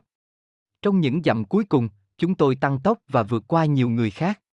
Khi chúng tôi về đến đích, chúng tôi phải đi bộ thêm một quãng đường dài. Thế là chúng tôi đã hoàn thành cuộc đua dài mười ba dặm. Cháu từng là một sinh viên tuyệt vời, là chủ tịch hội sinh viên trường cháu và đã từng được bầu vào hội đồng hội sinh viên khi còn là sinh viên năm thứ hai tại nơi mà cháu bắt đầu nhận thấy những triệu chứng đầu tiên của căn bệnh quái ác. Cháu chịu đựng ba lần nằm viện kéo dài và trở nên hoang mang dao động khi cùng lúc phải chịu chứng hoang tưởng và sự căng cơ. Tôi thường tưởng tượng rằng trong những cử động khó nhọc cuối cùng của mình, cháu đã cố giải phóng cơn giận dữ và đau đớn mà cháu phải chịu đựng. Tôi cầu nguyện để cháu tìm thấy sự thanh thản trong giây phút cuối cùng đó. Chỉ có sự hy vọng cuối cùng này mới khiến cho tôi có thể chịu đựng được cơn đau của chính mình và tiếp tục sống. Bệnh tật của Andrew là một cơn giá lạnh mà không ai trong chúng tôi có thể che đỡ cho cháu được và cuối cùng, nó đã cuốn cháu đi. Cháu đã lựa chọn giây phút ra đi quá sớm, nhưng tôi biết rằng cháu yêu chúng tôi như chúng tôi đã yêu cháu và tôi tha thứ cho cháu về nỗi đau mà cháu gây ra cho chúng tôi cũng như tin rằng cháu tha thứ cho những lỗi lầm của tôi với tư cách một người cha. Khi tôi nhớ đến tiếng cười của cháu, tôi như nghe thấy lời ca trong bài hát của Tom Paxton. Em đi đâu không một lời từ biệt. Liệu em còn để lại chút dấu yêu? Tôi đã không biết yêu em nhiều hơn thế, nhưng cũng chẳng định thờ ơ. Hãy biết rằng em là điều cuối cùng còn lại trong trí tôi. Gordon Livingston. Già quá sớm, không quá muộn. Dịch giả, Đỗ Thu Hà. Chương mười bốn. Tình yêu chân chính là quả táo trên vườn đàn. Trong Kinh Thánh, chính là khi bị rơi từ thiên đàng xuống, không được hưởng những ân lành của Đức Chúa mà Adam và Eva bị lưu đày và từ đó có con người chúng ta, dù tò mò, yếu đuối và khao khát vì nhau nhưng chúng ta vẫn trung thành với Đức Chúa Trời. Chính là vì trái cấm mà họ không thể kháng cự. Liệu có đáng không khi mà chúng ta từ một tình trạng hoàn hảo, trần truồng và bất tử biến thành những người phải lao động và biết xấu hổ? con chỉ có thể ăn miếng bánh mì có được từ mồ hôi chảy ròng trên mặt con. Sự phát triển bình thường của con người hiện diện cho một câu chuyện dài lâu về sự sa ngã. Thời thơ ấu là hàng loạt những ảo ảnh tan vỡ, theo đó, chúng ta trưởng thành dần từ những đứa trẻ tin vào niềm tin ngây thơ đến thực tại tàn nhẫn. Từng ảo ảnh một trời bỏ chúng ta như những ý niệm về ông già Noel, chiếc trăng thần tiên, sự hoàn hảo của cha mẹ và sự bất tử của chính mình. Khi chúng ta cố tìm sự thỏa mãn trong những ý tưởng trẻ thơ đó, chúng được thay thế bởi một ý nghĩa khác. Nhờ có Adam và Eva, cuộc sống là một cuộc đấu tranh, đầy những nỗi đau và mất mát và kết thúc thật tồi tệ. Khi bạn nghĩ về điều đó, đáng chú ý rằng, thay cho việc sợ hãi tuyệt vọng bởi những hoàn cảnh đáng sợ đó, chúng ta cứ khăng khăng bám lấy việc thử nghiệm để có được hạnh phúc từ những khoảnh khắc ngắn ngủi của chúng ta khi tồn tại trong cuộc sống. Và trong số tất cả những cách mà chúng ta theo đuổi điều đó, chính là nhờ sự gắn bó với nhau mà chúng ta trở nên những người gần gũi nhất. Từ gắn bó thật là một từ tuyệt vời, nó có thể mô tả được những điều đối nghịch, chia lìa thành từng mảnh và gắn với nhau rất nhanh. Mark Twain, trong nhật ký của Eva đã để cho nàng phát ngôn khi bị giáng xuống trần, khi tôi nhìn lại, khu vườn địa đàng đã trở thành một giấc mơ đối với tôi. Nó thật là đẹp, đẹp vô song, đẹp không bút nào tả xiết, và giờ đây thiên đàng đó đã mất và tôi sẽ không bao giờ còn nhìn thấy nó nữa. Khu vườn đã mất nhưng tôi đã tìm ra chàng và tôi hài lòng. Không ai có thể, cả tôi cũng vậy. Có thể bị tình yêu rời bỏ mà không có chút cay đắng khi nghĩ về cách mà mọi người lựa chọn những người mà họ định gắn bó cuộc đời cùng. Tôi đã hỏi rằng, nếu người này hoàn toàn khác thì bạn có quyết định gắn bó suốt đời với anh ta hay không? Chẳng hạn như bạn có tin rằng anh ta xứng đáng là cha của con cái bạn hay không? Liệu bạn có nghi ngờ về sự chung thủy, sự bền vững và tình yêu mà anh ta dành cho bạn hay không? Những cuộc thảo luận như vậy luôn hé lộ sự ngu ngốc và nông cạn của chính bạn khi còn trẻ. Có thể đây chính là một ví dụ tốt về việc chúng ta đã trưởng thành lên. Rất ít người mà tôi nói chuyện ngưỡng mộ những gì cha mẹ họ đối xử với nhau về phương diện tình cảm và sự cam kết với nhau. Trong thực tế, tôi thường nghe thấy sự mỉa mai về khả năng liệu có một tình yêu dài lâu hay không dựa trên những điều mà mọi người quan sát thấy ở thế hệ trước họ. Dường như thật mỉa mai rằng khi mọi người phải lòng nhau, người ta không coi chuyện trói buộc hay cam kết với nhau là cần thiết. Họ chấp nhận rằng tiến trình mà chúng ta bị lôi cuốn lại với nhau là huyền bí và không thể giải thích được. Mọi người nói về những sự lôi cuốn về thể xác, những lợi ích được chia sẻ cùng nhau, một loại chất hóa học huyền bí nào đó đã kéo họ lại với nhau và làm cho họ quyết định chia sẻ cuộc sống cùng nhau. Mọi người xung quanh chấp nhận điều này và đi trước cùng sự gắn kết và những nghi lễ đắt tiền để chào mừng lúc họ khởi đầu sống chung cùng nhau. Ngược lại, khi họ không còn yêu nhau nữa, nhu cầu giải thích về điều đó lại có vẻ rất cấp thiết, tại sao chuyện đó lại xảy ra? Ai là người có lỗi? Tại sao anh chị không thể thành công trong việc kiếm tìm hạnh phúc cùng nhau? Câu trả lời chúng tôi không còn yêu nhau nữa không được coi là một câu trả lời đầy đủ trong hầu hết trường hợp. Thực ra, đây là vấn đề của sự giáo dục. Người ta nghĩ rằng một lĩnh vực quan trọng như vậy trong hành vi của con người sẽ trở thành chủ đề để xem xét và nghiên cứu trong các trường học. Simon và Garfunkel, trong bài hát của họ Kodachom đã tóm tắt việc học hành của họ ở trường trung học như sau: khi tôi nghĩ về tất cả những thứ kinh khủng mà tôi đã học ở trường, thật là một điều kỳ diệu là tôi vẫn còn có thể suy nghĩ như thường. Giữa đám mây mù của những khóa học tương ứng đầy hạn chế như mỹ thuật công nghiệp, đại số, giáo dục thể chất, người ta tìm kiếm trong vô vọng trong một khóa học như vậy về cá tính và hành vi của con người những thông tin hữu ích về việc làm thế nào để tránh những lỗi lầm nghiêm trọng trong sự lựa chọn bạn bè và người yêu. Cho nên, giống như hầu hết cuộc đời, nhiệm vụ quan trọng về chọn ai để yêu trở nên một ví dụ về việc thử nghiệm và học qua những lần phạm lỗi. Giá mà những sự thử nghiệm ấy không đắt giá đến vậy. Tôi có thể xem qua một giáo trình hướng dẫn xung quanh việc kiếm tìm hạnh phúc. Những lời chỉ dẫn sẽ bắt đầu với một cuộc thảo luận về việc định nghĩa tình yêu. Sau đó, người ta sẽ nói tới một vài hướng dẫn về những rối loạn nhân cách khá điển hình cho những ai hầu như chắc chắn sẽ làm bạn đau lòng. Sau đó, người ta có một phần tiếp theo được gọi là đặc điểm của một người bạn đời lý tưởng. Lòng tốt và sự thông cảm và làm thế nào để nhận ra sự hiện diện của những đặc tính như vậy sẽ được học viên thảo luận. Cuối cùng, chúng tôi sẽ mời những giáo viên thỉnh giảng vốn là những người phải trải qua những kinh nghiệm ly hôn cay đắng cũng như những ai có hôn nhân thành công lâu dài. Những người thành công được lựa chọn cẩn thận hơn. Khi tôi lắng nghe những lời khen từ những người lớn tuổi đã từng lấy nhau từ năm mươi, sáu mươi năm hoặc lâu hơn nữa khi họ trả lời những câu hỏi không thể tránh được như thế nào là bí quyết của một cuộc hôn nhân thành công, tôi nhận thấy người ta thường đặt sự khoan dung đối với sự buồn chán lên hàng đầu. Những câu trả lời như chúng tôi không bao giờ đi ngủ mà giận dữ với nhau hay sự khiêm tốn trong mọi việc có vẻ như một vấn đề triết học để tồn tại hơn là đem lại cho người ta sự vui sướng. Người ta tự hỏi là tình yêu vô tận và luôn tươi mới ở đâu rồi? Nếu Adam và Eva có điều gì để dạy chúng ta với việc họ từ bỏ phước lành của Chúa thì đó chính là sự hòa hợp và sát cánh của hai con người, cái đã đem lại cho chúng ta sự đền bù hàng đầu đối với tất cả những gánh nặng của con người, lao động vất vả, những khó khăn gian khổ, thăng trầm trong cuộc đời và sự nhận biết của chúng ta về cuộc đời ngắn ngủi hữu hạn của mình. Thứ quả cấm ấy chứa đựng cái gì xứng đáng với việc chịu đựng cơn giận dữ kinh hoàng của Chúa Trời? Khu địa đàng đã mất nhưng tôi đã tìm thấy chàng và tôi hài lòng với điều đó. Gordon Livingston. Già quá sớm, không quá muộn. Dịch giả, Đỗ Thu Hà. Chương mười lăm. Chỉ những điều tồi tệ mới xảy ra nhánh.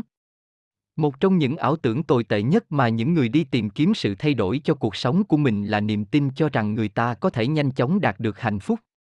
Một khi chúng ta biết phải làm gì, có vẻ như chúng ta phải có khả năng để làm điều đó. Những sự thay đổi bất thường này hiếm khi xảy ra và nhiều người lấy làm bối rối về điều đó. Những hành vi quen thuộc nhất trong việc chống lại sự thay đổi là những hành vi liên quan đến những người nghiện một thứ gì đó, uống rượu, hút thuốc, nghiện ma túy. Đây chính là chỗ mà tiến trình của một số công thức hóa học đã làm phức tạp hóa và ngăn cản những nỗ lực của chúng ta trong việc làm những gì mà chúng ta biết rất rõ là có lợi cho mình. Sự hiện diện của những triệu chứng trầm cảm khi chúng ta cố gắng tìm cách ngăn cản không sử dụng những chất không mong muốn đã khẳng định niềm tin của chúng ta vào việc chúng ta đang ở trong sự kiềm chế của những sự thèm khát về thể xác mạnh hơn ý chí của mình và đòi hỏi những chương trình đặc biệt để giúp chúng ta đánh bại nó. Những sự nghiện ngập thực tế cũng không kém phần mạnh mẽ như ăn quá nhiều hay cờ bạc, gần đây còn có sự ám ảnh về tình dục và mua hàng nữa thì sao? Sự phụ thuộc ở đây cũng không kém phần mạnh mẽ và rõ rệt như các loại hóa chất vì bất kỳ ai đã từng cố gắng kiểm soát việc ăn uống hay sự khao khát cá cược sẽ nói cho bạn biết nỗi khó khăn thực sự mà họ phải đương đầu là như thế nào. Cái mà chúng ta cần tìm hiểu ở đây là sức mạnh tâm lý của những thói quen. Những đặc điểm khiến cho chúng ta trở thành riêng biệt, có một không hai, ít khi là sản phẩm của sự lựa chọn logic. Đôi khi, tất nhiên, chúng ta thực sự lựa chọn để phát triển những thói quen lành mạnh. Sự tập luyện thường xuyên có thể là một thói quen gắn bó với chúng ta cả đời. Những thói quen xấu của chúng ta lại có xu hướng lặp đi lặp lại và trở nên dai dẳng kinh khủng khó mà thay đổi được, thậm chí ngay cả khi chúng đe dọa phá hoại toàn bộ cuộc sống của chúng ta. Trong số những hành vi bệnh hoạn cần phải thay đổi trong cuộc đời chúng ta có những hành vi mang tính cố hữu khi chúng ta tiếp xúc với người khác. Những đặc tính mà chúng ta muốn bày tỏ với những người khác có tác dụng quyết định trong việc chúng ta thành công đến mức nào trong việc tạo nên và duy trì các mối quan hệ đó. Hầu hết những yếu tố này của cá nhân chúng ta không phải là sự lựa chọn có ý thức mà hầu như có tính chất bẩm sinh hoặc được tạo ra qua những trải nghiệm của chúng ta trong thời thơ ấu khi chúng ta còn sống với gia đình mình. Bởi vì những thói quen đó tồn tại trong sự vô thức của chúng ta, chúng rất khó thay đổi, thậm chí ngay cả khi chúng chứng tỏ một cách rõ ràng hiển nhiên là không có hiệu quả trong cuộc sống của chúng ta. Rõ ràng là bất kỳ một tiến trình hướng tới sự thay đổi nào, thậm chí chỉ một chút nhỏ thôi, những mô hình tư duy và hành vi đã được thiết lập rất tốt của chúng ta đều là những mô hình được mở rộng ra sẽ liên quan đến những nỗ lực để đạt được một cuộc sống nội tâm phong phú, đánh giá lại các hành vi và cố gắng thử những hướng tiếp cận mới. Ngay cả trong những điều kiện tốt đẹp nhất thì sự thay đổi như vậy vẫn phải mất thời gian. Điều tương tự cũng xảy ra cho tất cả những đặc điểm và có nhiều mô hình hành vi không có hiệu quả trong cuộc đời nhưng chúng ta vẫn lặp đi lặp lại, hành động bột phát, ích kỷ, tính tình khó chịu và nhu cầu kiểm soát hành vi và cuộc sống của những người xung quanh chúng ta. Tưởng tượng rằng những nét đặc biệt đó có thể thay đổi chỉ qua một đêm hoặc ngay sau khi chúng ta nhận thức ra chúng có nghĩa là chúng ta đã không tính đến sức mạnh của những thói quen cố hữu và sự chậm chạp của tiến trình từ nhận thức biến thành hành động của con người. Khi chúng ta nghĩ về những điều thay đổi cuộc sống của chúng ta chỉ trong một khoảnh khắc, hầu như chúng đều là những điều tồi tệ, những cú điện thoại giữa đêm khuya, mất việc làm hoặc mất những người thân yêu, những cuộc trò chuyện với bác sĩ mang những tin tức xấu về sức khỏe của chúng ta. Trong thực tế, ngoại trừ những sự may mắn hiếm thấy như sự thừa kế bất ngờ, giành được giải thưởng trong vòng quay xổ số, khó có thể tưởng tượng một tin tức nào tốt mà lại bất ngờ. Trong thực tế, Tất cả những tiến trình để đạt được hạnh phúc trong cuộc sống của chúng ta đều đòi hỏi thời gian, mà thường là một thời gian dài, học những điều mới mẻ, thay đổi thói quen cũ, xây dựng một mối quan hệ tốt đẹp, nuôi dạy con cái. Đó là lý do tại sao sự kiên nhẫn và lòng quyết tâm là một trong những đức tính quan trọng trong cuộc đời. Trong một xã hội dựa trên sự tiêu thụ, khái niệm về sự thỏa mãn tức thời đang lan rộng khắp nơi. Quảng cáo thể hiện cho chúng ta những hình ảnh gợi ý rằng hạnh phúc có thể thuộc về chúng ta thông qua việc làm chủ những hàng hóa có tính vật chất. Những con người trông rất hấp dẫn với các bạn bè của họ phô bày sự hài lòng thỏa mãn là một cách gợi ý rằng chúng ta có thể nhập bọn với họ nếu chúng ta mua một chiếc xe thời thượng nào đó, ngôi nhà đẹp đẽ, loại bia sành điệu. Một hiệu quả khác của những quảng cáo này là sản sinh ra sự không hài lòng với cái mà chúng ta đang có và vẻ bề ngoài của chúng ta. Một hiệu quả khác gợi ý tính khả thi của một cách cứu chữa sự không hài lòng của chúng ta là tiêu tiền. Thế thì bạn có cần phải thắc mắc là tại sao hầu hết chúng ta đều mang công mắc nợ hay không? Những điều khác thường được quảng cáo là những liệu pháp chữa bệnh cho đủ mọi loại vấn đề nan y khác nhau thì lại thường là cùng một kiểu. Bất kỳ ai hay xem ti vi chẳng hạn sẽ nghĩ rằng chúng ta đang ở trong đám sương mù của một nạn dịch trầm cảm, dị ứng, đau khớp, đau dạ dày và vân vân. Người ta hứa hẹn sẽ chữa khỏi những lần sổ mũi, những cơn đau nhờ uống một viên thuốc nào đó. Có thể đó chính là sự phát minh ra ô tô và máy bay hay điện thoại. Ở nơi nào đó, chúng ta sẽ trở thành những người thiếu kiên nhẫn đứng đợi trong hàng, mong đợi những câu trả lời tức thì cho tất cả mọi vấn đề. Sự ao ước của chúng ta chỉ là mong đợi những giải pháp có tính công nghệ cao, cho nên thực tế là những giải pháp đó có thể thành công trong việc kiểm soát thế giới vật chất và thể xác của chúng ta nhưng lại có những hậu quả không may mắn khi được đem áp dụng vào những nơi khác, như trí tuệ và tình cảm của chúng ta chẳng hạn. Nhiều người trong chúng ta hẳn còn nhớ vào thập kỷ sáu mươi của thế kỷ hai mươi, John Kennedy đã thắp sáng niềm hy vọng là đưa chúng ta lên mặt trăng bằng tên lửa nhưng ông ta cũng khiến chúng ta phải đính líu vào một thất bại kinh hoàng nhất, đắt đỏ và rõ nét nhất về cả trái tim, khối óc và công nghệ trong thế kỷ hai mươi là cuộc chiến tranh ở Việt Nam. Tuy nhiên, chúng ta vẫn được khuyến khích để tin rằng chúng ta đang sống trong một thế giới mà việc ăn kiêng đúng kiểu, tập luyện kèm theo việc sử dụng thuốc Botox và phẫu thuật thẩm mỹ có thể làm giảm một cách đáng kể tiến trình lão hóa. Sự theo đuổi theo kiểu như vậy đối với tuổi trẻ phát ra từ việc chúng ta không chịu chấp nhận số phận thông thường của mình. Có một sự tuyệt vọng, một khả năng siêu phàm nào đó trong việc cố gắng xóa bỏ chứng cớ hiển nhiên của tuổi tác. Một số người đã quan sát rằng với sự thực hiện một lối sống lành mạnh, các bệnh viện sẽ nhanh chóng đầy ắp những người già đang hấp hối mà chẳng có bệnh tật gì. Một trong những điều làm cho chúng ta trở thành con người là khả năng suy nghĩ về tương lai. Nếu chúng ta đáng chịu đựng sức nặng kinh khủng của thời gian với sự chấp nhận duyên dáng, chúng ta sẽ phải đi đến sự thỏa hiệp với những mất mát không thể tránh khỏi đè nặng lên cuộc sống của chúng ta. Đứng hàng đầu trong số những vấn đề này là sự mất dần tuổi trẻ. Nếu chúng ta dần trở nên già thì rồi cuộc sống của chúng ta trở nên một tiến trình đầy trở ngại được đánh dấu bởi những nỗ lực để làm cho trẻ hơn trong khi chúng ta không thèm xem xét đến sự đền bù về tri thức và triển vọng sinh ra từ những kinh nghiệm được tích lũy dần của chúng ta. Thời gian cho sự quan tâm của chúng ta đã trở nên thật ngắn ngủi. Các sự kiện trôi qua chúng ta với tốc độ rất nhanh. Trí nhớ của chúng ta bị giới hạn và chúng ta chỉ tập trung vào những gì có bề nổi. Chúng ta chỉ chú ý tới một vài người trông có vẻ trẻ, đẹp và giàu có trên các trang báo vốn được gọi là nhân dân. Nếu họ là nhân dân thì tất cả chúng ta là ai? Chuyện gì sẽ xảy ra với thế giới của chúng ta khi nó bị chiếm lĩnh bởi những người nổi tiếng, cả đã nổi, mới nổi và sắp nổi? Chừng nào mà chúng ta còn đo lường người khác và chính mình bởi những gì chúng ta có qua vẻ vẻ bề ngoài của họ, cuộc sống sẽ trở thành một nơi đáng chán, khó chịu không thể tránh khỏi, nó bị lòng tham, sự ghen tị chiếm lĩnh và ai cũng sẽ khao khát để trở thành một người khác. Tiến trình của việc xây dựng luôn chậm hơn và phức tạp hơn việc phá bỏ.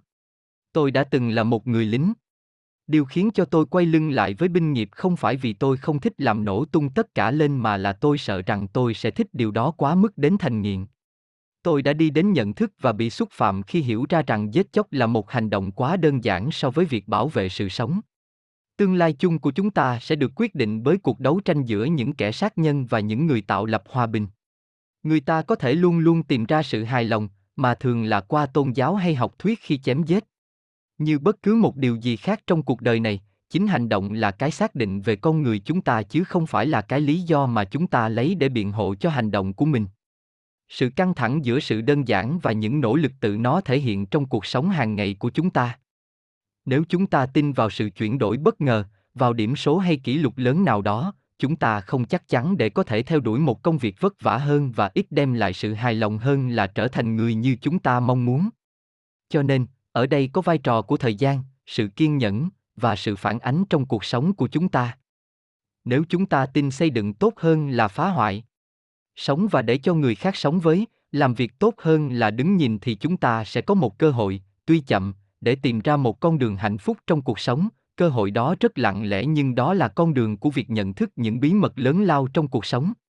Gordon Livingston. Già quá sớm, không quá muộn. Dịch giả, Đỗ Thu Hà. Chương mười sáu. Không phải tất cả những ai lang thang gù lạc đường, người Mỹ là những người chi ly tính toán. Chúng ta đánh giá những mục tiêu có thể nhận rõ bằng các giác quan và tìm con đường thẳng nhất để đạt được chúng.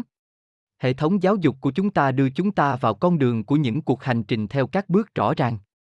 Luật lệ mà chúng ta phải theo cũng rất rõ và liên quan đến sự tuân theo các nhà chức trách, lao động chăm chỉ và hợp tác với nhau. Tư tưởng ban đầu được thông qua một cấu trúc có tôn ti trật tự mà chúng ta đã được giáo dục kỹ lưỡng. Người ta dạy chúng ta làm những cái họ bảo chúng ta làm cho đến thời gian thích hợp, khi chúng ta được phép để bảo những người khác điều mà họ phải làm. Trong số tất cả những điều xác định chúng ta, giáo dục có vẻ như là điều gắn bó chặt chẽ nhất với sự thành công. Tuy nhiên, người ta hơi băn khoăn một chút về việc chúng ta hay bị thúc giục suốt thời thơ ấu để học ở trường cho giỏi và lấy các chứng chỉ khác nhau như là một bước cần thiết để có được một cuộc sống đầy đủ trong tương lai. Một lời hứa hẹn mơ hồ thường đi kèm với tiến trình này: hãy theo những lời chỉ dẫn, hãy làm hài lòng người khác, hãy tuân theo các mệnh lệnh và hạnh phúc sẽ đến với bạn. Tôi đã nói chuyện với rất nhiều người, đặc biệt là đàn ông, những người ở tuổi trung niên, cảm thấy món hời mà họ trông đợi từ hệ thống giáo dục đó không bao giờ đến tay họ cả. Thường thường, họ có công ăn việc làm rất an toàn, có nhà riêng, có một người vợ đáng yêu và trung bình là hai phẩy hai đứa con, vậy mà họ vẫn cảm thấy như mình đi lạc đường. Rất nhiều điều trước đây đã từng là cảm hứng đối với họ thì nay trở nên một gánh nặng. Họ bị mắc kẹt và nuối tiếc những điều có thể họ đã mất. Trong số những điều thường bị thờ ơ trong những cuộc đời có định hướng như vậy là tình dục. Trong một nền văn hóa bị tình dục ám ảnh như nước Mỹ, thực ra thì không ai hài lòng với cái mà họ có. Điều này lại càng đặc biệt đối với những người đàn ông thường phải cạnh tranh trong một hội gồm rất nhiều những người đàn bà hấp dẫn, những người đến lượt họ lại cảm thấy bị trói buộc đối với cảm giác về một sự đầy đủ về tình dục. Chúng ta còn có thể kể gì thêm về khủng hoảng mang tính truyền thống của những người đàn ông ở lứa tuổi nhất định, theo đuổi những cuộc ngoại tình và những chiếc ô tô thể thao.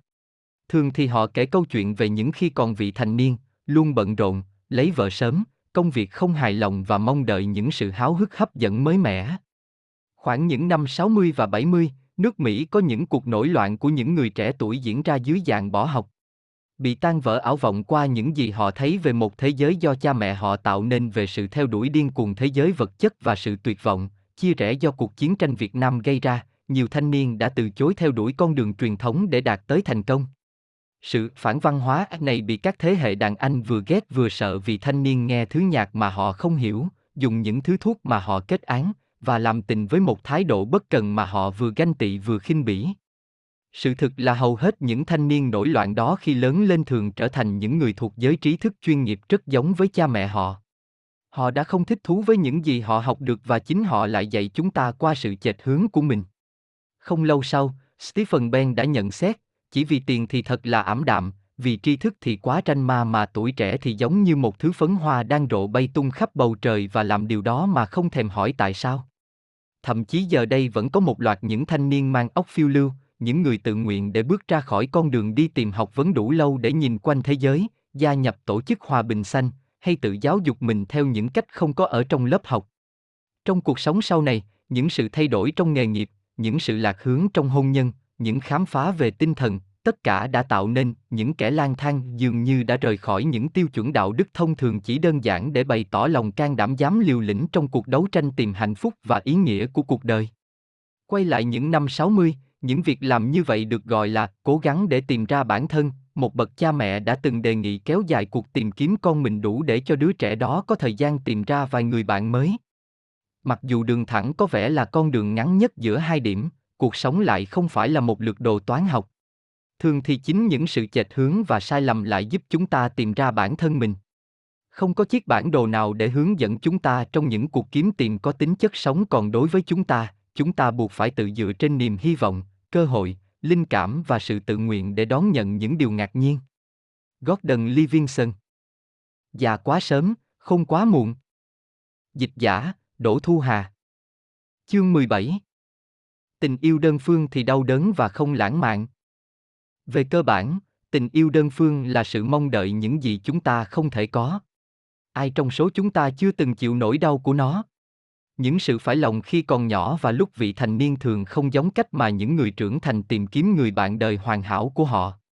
Cái mà chúng ta tìm kiếm là một người nào đó do chúng ta tưởng tượng ra sẽ làm chúng ta trở nên hoàn thiện và khẳng định giá trị của chúng ta, và tình yêu của người đó sẽ sưởi ấm chúng ta lúc tuổi già. Đó là một ảo ảnh rất mạnh mẽ nhưng hiếm khi biến thành hiện thực. Chúng ta tìm kiếm sự ủng hộ không điều kiện của những bậc phụ huynh tốt, điều kiện tối cần cho một sự an toàn về tình cảm. Nếu chúng ta có được điều đó khi còn là trẻ con, chúng ta muốn nó có lại một lần nữa khi chúng ta lớn lên. Nếu chúng ta không có nó, như tình trạng thường xảy ra với hầu hết chúng ta, chúng ta vẫn cứ ao ước điều đó như là một cứu cánh trong một thế giới không an toàn và thiếu tình yêu thương. Sự khao khát của chúng ta được chấp nhận chỉ bởi vì chúng ta quá mạnh đến nỗi mà đôi khi chúng ta lập kế hoạch cho nhu cầu của mình về tình yêu và áp đặt nó đối với người khác và thờ ơ với sự thật rằng nó có thể không được đáp lại. Ở dạng đáng buồn nhất, những cảm xúc này hướng tới những người mà chúng ta không biết rõ. Chẳng hạn, các minh tinh màng bạc thường là đối tượng của sự say mê dựa trên vẻ bề ngoài hay những tính cách mà họ đóng.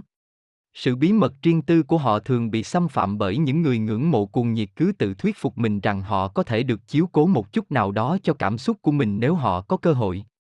Đôi khi, những cảm xúc rất điên cuồng này bị biến đổi thành một cái gì khác hẳn. Những ảo tưởng của John Himker, một, về Jodie Foster cho chúng ta bài học rằng đừng đánh giá quá thấp tình yêu đơn phương. Ranh giới giữa tình yêu lãng mạn và sự ám ảnh thường khá mơ hồ. Sự khác nhau then chốt là sự ám ảnh chỉ có thể có từ một phía. Nó chính là chị em gần gũi của ảo giác, sự tự lừa mình, một niềm tin sai lệch nảy sinh ra từ một đầu óc bị rối loạn. Điều làm cho tình yêu khác biệt, dù có đơn phương hay không, là một dạng ngưỡng mộ chứ không giống như niềm tin rằng người ta đang theo dõi để làm hại mình. Sự ám ảnh, do đó, là một niềm tin có tính tự kỷ, không làm người khác rung động. Trong khi theo đuổi một người, họ tự gán cho người đó những phẩm chất lý tưởng, mơ mộng và để cho những niềm hy vọng của bản thân có đất tung hoành. Một đặc điểm càng khiến cho sự ám ảnh đó trở nên nguy hiểm là tình yêu đó không chết. Phẩm chất này thường phô bày ở những người đàn bà giàu sinh lực và những người mà một mối quan hệ đã chết vẫn còn là một chủ đề cho những câu chuyện của họ. Tôi đã nghe rất nhiều câu chuyện bắt đầu bằng những câu như: anh ấy làm tôi thương tổn, anh ấy rời bỏ tôi nhưng tôi vẫn yêu anh ta. Điều này giống như một sự dâng hiến không ngừng của một kẻ mắc bệnh thống dâm. Hai, vậy. Yêu từ cái nhìn đầu tiên là một ảo tưởng rất phổ biến và ngây thơ khác thường khiến cho chúng ta phải chịu đựng nỗi thất vọng đau đớn. Làn sóng tình cảm bất thình lình và sự kêu gọi tình yêu mang tính tinh thần, mạnh mẽ, gần như một con đường tắt dẫn đến tình yêu, trong khi thông thường, chúng ta phải xây dựng một mối quan hệ sâu sắc hơn là sự phát hiện bất ngờ như vậy. Muốn có được một mối quan hệ sâu sắc, người ta cần có thời gian, sự quan tâm chú ý và một mức độ tư duy logic nào đó. Chúng ta có thể sẽ trải nghiệm một cảm xúc khó hiểu và giải thích hơn là sự chia sẻ sự quan tâm và sự lôi cuốn về xác thịt, nhưng điều đó vẫn không có nghĩa là phải lòng ăn nhau, có thể là hơi say sưa nhưng khá mạo hiểm, như thể leo lên vách núi trong bóng tối vậy. Cái đem đến cho tình yêu sức mạnh chính là sự chia sẻ. Khi phải trải nghiệm một mình, cảm xúc mà chúng ta đang có có thể trở nên căng thẳng, giống như một dạng cô độc nhưng không chắc chắn là sinh ra những hậu quả có hại nào, và nó giống như sự quan tâm hạn chế tới người khác. Có một tổ chức huyền bí dành cho những người độc thân gọi là tình dục không có đối tác, bao gồm những người phải chịu đựng tình yêu đơn phương. Đơn xin gia nhập tổ chức được phát không mất tiền và bạn có thể tham gia mà không phải rời khỏi nhà mình. Một, một kẻ bệnh hoạn, hâm mộ nữ diễn viên Jodie Foster và gây nhiều rắc rối cho cô, cuối cùng bị bắt giam. Hai, bệnh nhân thường chỉ thấy khoái cảm khi bị nhục nhã hay bị người khác làm cho đau đớn. Gordon Livingston. Già quá sớm, không quá muộn. Dịch giả, Đỗ Thu Hà. Chương mười tám. Không có gì vô ích và thông thường hơn làm những điều tương tự mà lại mong đi có kết quả khác nhau. Lỗi lầm là hậu quả của con người và là yếu tố cấu thành, một nhân tố quan trọng của việc thử nghiệm và học từ lỗi của chính mình. Một vài lỗi lầm có những hậu quả lâu dài hơn những lỗi khác, một số ít không thể nào sửa chữa được. Cái làm người ta điên tiết nhất là những kinh nghiệm tạo ra những lỗi lầm lặp đi lặp lại. Hiện tượng này đặc biệt rõ ràng trong cái cách mà mọi người lựa chọn người sẽ trở nên thân thiết đối với mình. Một người nào đó đã gợi ý rằng cuộc hôn nhân lần thứ hai chứng tỏ thắng lợi của niềm hy vọng vượt lên trên kinh nghiệm. Người ta có thể mong đợi trong tâm khảm rằng những bài học đã được học trong cuộc hôn nhân thứ nhất sẽ làm cho quá trình lựa chọn cuộc hôn nhân thứ hai tốt hơn. Lạy trời, tỷ lệ thất bại của những cuộc hôn nhân sau thậm chí còn vượt hơn năm mươi phần trăm so với những may rủi lần đầu chúng ta đám đương đầu với hôn nhân khi còn trẻ. Thực tế nằm sau những con số này là chúng ta có xu hướng giống hệt như chúng ta khi chúng ta trước đây, cả về nhân sinh quan lẫn hành vi cư xử, vào lúc bốn mươi hay lúc hai mươi. Điều này không có nghĩa là chúng ta không học được gì trong những năm tháng đã qua. Trong thực tế, hầu hết mọi người học xong vào giai đoạn này và trở nên thành công hơn trong nghề nghiệp. Chúng ta chỉ chưa đạt được cái nhìn nội tâm đầy đủ về việc chúng ta là ai và tại sao chúng ta lại chọn những người mà chúng ta chọn. Quá trình học tập bao gồm không nhiều lắm nhưng câu trả lời mang tính tích lũy như làm thế nào có thể đưa ra những câu hỏi đứng đắn. Đây là lý do tại sao việc trị liệu về tâm lý lại có hình thức những bản khai hỏi và đáp. Điều này không phải là một trò khéo như nhiều người nghĩ mà là do bác sĩ tâm lý tạo ra để dẫn dắt khách hàng đi theo một hướng đã được biết trước. Nó hiện diện cho sự đồng khám phá một câu hỏi miêu tả những động cơ và mô hình hóa của tư duy và hành vi, luôn luôn cố gắng tạo ra sự kết nối giữa những ảnh hưởng trong quá khứ và những khái niệm trong hiện tại về việc chúng ta muốn cái gì và làm cách nào tốt nhất để đạt được nó. Rất nhiều, và có thể là nhiều nhất, hành vi của con người được những dự định của anh ta chèo lái mà chính anh ta cũng ít khi có ý thức về điều đó.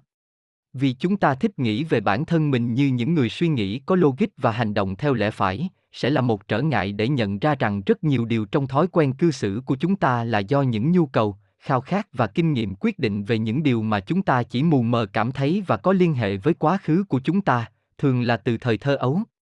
Chẳng hạn như hành động hay quên thường có thể được hiểu là sự hiện diện trong vô thức của chúng ta về sự nhận định của chúng ta về những tình huống xảy ra cuộc sống dù chúng ta có dự định hay không.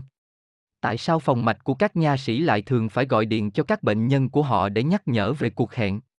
Đó là bởi vì việc đi đến chỗ nha sĩ thường gợi cho người ta những trải nghiệm không đáng hài lòng.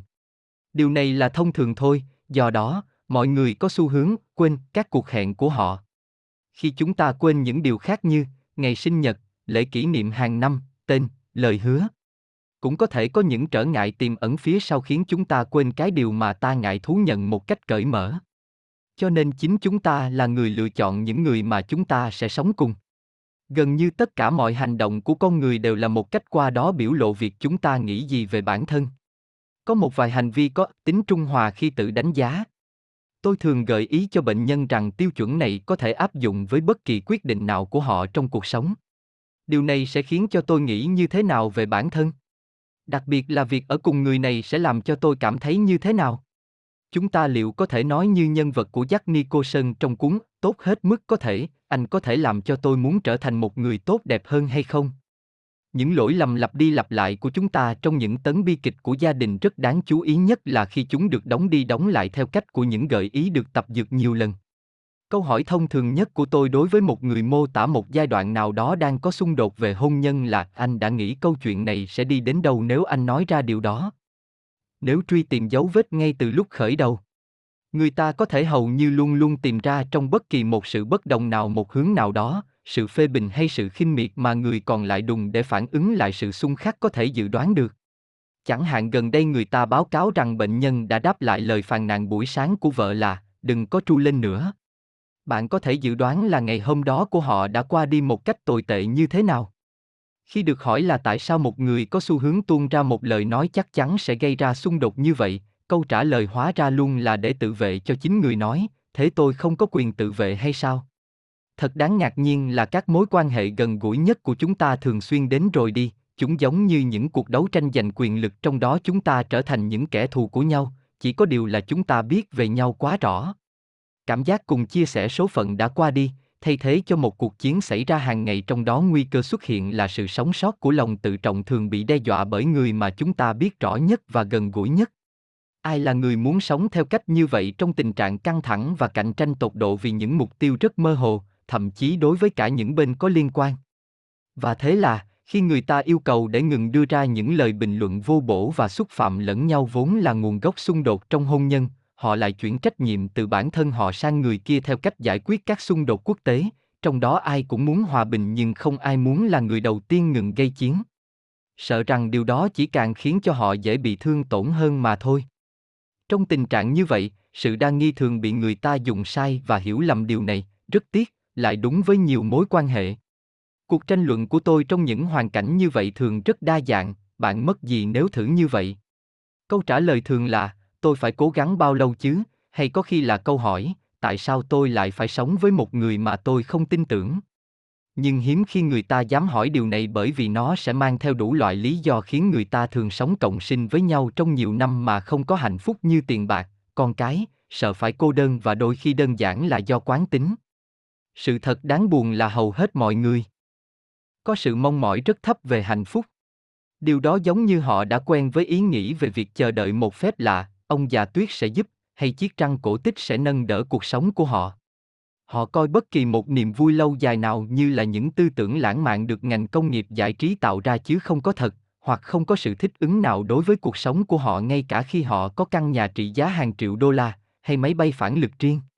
Sự tan vỡ ảo tưởng này chính là một rào chắn chủ yếu cho những sự thay đổi bởi vì mọi người không mong đợi để đám liều lĩnh trong tình cảm của mình khi họ theo đuổi những mục đích mà họ nghĩ là không thể đạt tới. Khuyến khích mọi người thay đổi là một sự chia sẻ hy vọng. Hầu hết mọi người chúng ta, dù họ có tính châm biếm hay đa nghi như thế nào vẫn có thể cải thiện trong cuộc sống riêng, mong đợi những điều tốt đẹp hơn cho con cái mình. Thường thì tôi khơi gợi sự khao khát đó để khuyến khích mọi người thử những điều mới. Đòn bẩy ở đây là niềm tin thông thường rằng trẻ em học hầu hết những điều chúng biết về cuộc sống từ việc quan sát cha mẹ chúng. Tôi thường dùng ý tưởng đó để cố thuyết phục họ thử nêu gương về sự tử tế, khoan dung và giải quyết các xung đột vì lợi ích và đại diện cho con cái.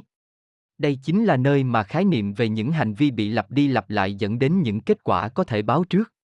Hầu hết mọi người ít giác ngộ đầy đủ đối với các phương pháp có tính thử nghiệm, khái niệm về nguyên nhân và kết quả để đánh giá đúng rằng nếu như cái họ làm trong quá khứ sản sinh ra những kết quả không đáng hài lòng, một sự tiếp cận mới có thể đáng để người ta xem xét. Tôi khoanh vùng cuộc tranh luận này trong sự thực dụng hơn là mang tính lý thuyết, tôi không có câu trả lời có thể áp dụng cho mọi mối quan hệ, tôi tin vào những gì có hiệu quả. Nếu cái bạn đang làm không có tác dụng thì tại sao lại không thử cách khác? Gordon Livingston. Già quá sớm, không quá muộn. Dịch giả, Đỗ Thu Hà. Chương mười chín. Chạy trốn sự thật là vô ích.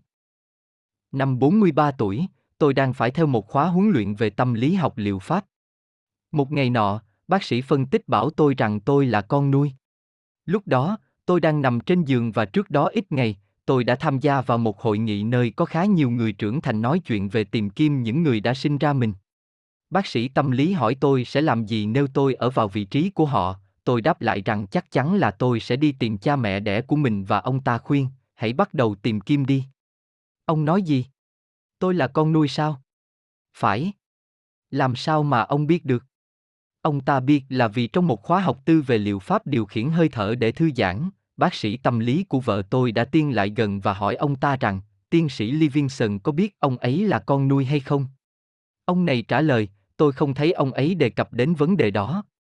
Hóa ra là vợ tôi đã biết về vấn đề này nhiều năm trước đó qua câu chuyện của những bạn bè trong gia đình nhưng cô ấy cho rằng đó là quyền lựa chọn của cha mẹ tôi để bảo cho tôi biết hay là không. Cô ấy thảo luận việc ấy với họ và họ đã từ chối. Cho nên cô ấy kể cho bác sĩ tâm lý của cô ấy nghe, ông này kể cho bác sĩ của tôi và ông ấy tìm ra một cách là đưa sự thật ra theo cách đối thoại một chiều của khóa học tâm lý. Tôi luôn luôn biết ơn ông về việc có đủ can đảm để làm như vậy. Vào lúc đó tôi cảm thấy tin này làm tôi khó xử. Cha mẹ tôi không bao giờ đề cập đến vấn đề này. Đôi khi tôi tự hỏi là tại sao cha tôi, một nghệ sĩ nhiếp ảnh mà lại không bao giờ chụp ảnh cho tôi trước một tuổi. Tôi cũng hơi băn khoăn về việc tại sao tôi sinh ra ở Memphis mà cha mẹ tôi lúc đó lại sống ở Chicago. Cha tôi làm việc cho nhà nước và ông giải thích cho tôi rằng có đôi khi cha mẹ tôi đến Tennessee theo những nhiệm kỳ tạm thời. Giấy khai sinh của tôi, trong đó viết rằng tôi là con của họ, do đó rõ ràng là một lời nói dối. Mẹ tôi chết trước khi tôi tìm ra nhân thân thực của mình một thời gian ngắn. Cuộc trò chuyện với cha tôi quả thực là khá khó khăn. Tôi phải lựa chọn giữa một bên là sự giận dữ vì bị lừa và lòng thông cảm với nỗi sợ của cha tôi rằng nếu tôi biết, tôi sẽ không còn giữ được tình cảm của tôi đối với cha như một đứa con đẻ thực thụ. Thật ra, tôi rất háo hức để tìm ra ai là bố mẹ đẻ của mình và cảm thấy dễ chịu hơn khi nghĩ rằng tôi sẽ hơi khác cha tôi vì không cùng dòng giống. Tôi cảm thấy mình tự do và tò mò, một chút nhẹ lòng nữa. Cha tôi chỉ có thể nhớ một vài chi tiết về việc nhận con nuôi và thề rằng ông không biết tên thật của tôi. Lời tuyên bố này về sau hóa ra là một lời nói dối. Tôi tới Memphis và tiếp xúc với một luật sư, người này thông qua sự hiểu biết về địa phương và những mối quan hệ cá nhân đã lấy được hồ sơ về việc nhận tôi làm con nuôi. Giấy tờ được tòa án địa phương đóng dấu nhiều năm trước đây. Trên giấy tờ có tên tôi, David Alfred Phô Úc, và tên mẹ đẻ ra tôi là Ruth.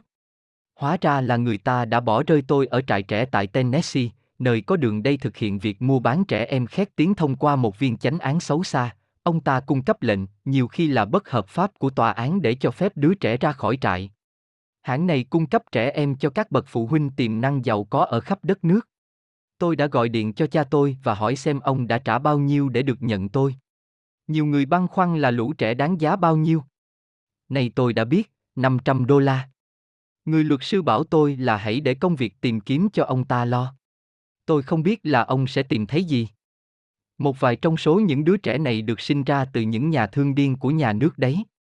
Tôi tìm ra rằng tôi có thể đương đầu với bất cứ cái gì và bất cứ ai mà tôi khám phá ra. Tôi cũng hiểu ra rằng biết thì tốt hơn là không biết. Những người đầu tiên mà tôi tìm ra là các thành viên của gia đình đã giữ tôi vào năm đầu tiên của cuộc đời. Tôi chỉ có họ cho nên tôi bèn dùng đanh bạ điện thoại của Memphis để tìm ra nơi họ ở. Sau mười cú gọi và tôi luôn phải giải thích rằng tôi là ai, tôi nghe thấy người đàn ông ở đầu đây bên kia quay sang gọi một người nào đó. Mẹ ơi, bố gọi này. Mẹ nuôi tôi là một phụ nữ khoảng tám mươi tuổi. Khi tôi đến thăm, bà đã mang ra cho tôi xem một tấm ảnh được chụp ở hiệu ảnh khi tôi khoảng sáu tháng tuổi. Chồng bà điều hành một trạm bán xăng. Không đứa con nào của bà được đi học. Tôi cố tưởng tượng hình ảnh của mình nếu tôi sống ở Tennessee với chiếc mũ đội đầu và bộ đồng phục thợ máy với chữ Bo trên ngực áo. Cả gia đình tụ tập lại để chào đón tôi trở về. Họ nói là mẹ đẻ tôi, người đã bỏ tôi lại cho họ, là người từ Vicksburg, bang Mississippi tới. Tôi bắt đầu gọi những người tên là Phố Úc ở trong danh bạ điện thoại của vùng Vicksburg và nhanh chóng tìm ra bà chị gái của mẹ tôi. Lần này tôi tự giới thiệu rằng tôi là con trai của một người bạn và hỏi xem Ruth đang ở đâu. Chị gái mẹ tôi nói bà hiện đang sống ở Atlanta và làm việc cho một nhà xuất bản. Tôi đi đến đó và gọi cho bà. Tôi nói với bà tôi là ai và tôi muốn gặp bà. Khi cánh cửa căn hộ mở ra, tôi thấy một người thật quá giống tôi. Câu đầu tiên bà hỏi là, tại sao con lâu đến với mẹ như vậy? Bà đã từng là cô giáo tiểu học và sinh ra trong một gia đình sùng đạo, có mang vì tình với một người đàn ông không muốn cưới bà mà chỉ cho bà một số tiền để bà có thể nạo thai bất hợp pháp. Bà suy sụp, đi đến Memphis, sinh ra tôi và để tôi lại cho gia đình đó, dự định là quay lại để đón tôi. Khi bà gọi cho hãng thì đã quá muộn. Bà không bao giờ lấy chồng vì cảm thấy không xứng đáng. Bà dạy tiểu học và trong thực tế đã thay đổi các lớp học để có thể dạy trong những lớp mà bà nghĩ tôi học đến đó. Bà đã không bao giờ tha thứ cho mình vì đã không đương đầu được với hoàn cảnh để nuôi tôi. Bà cảm thấy nhẹ lòng khi thấy tôi sống ổn thỏa và tôi cũng tỏ lòng biết ơn bà vì bà đã sinh tôi ra đời. Tất nhiên, tôi cũng tò mò muốn biết về ông bố đẻ của tôi.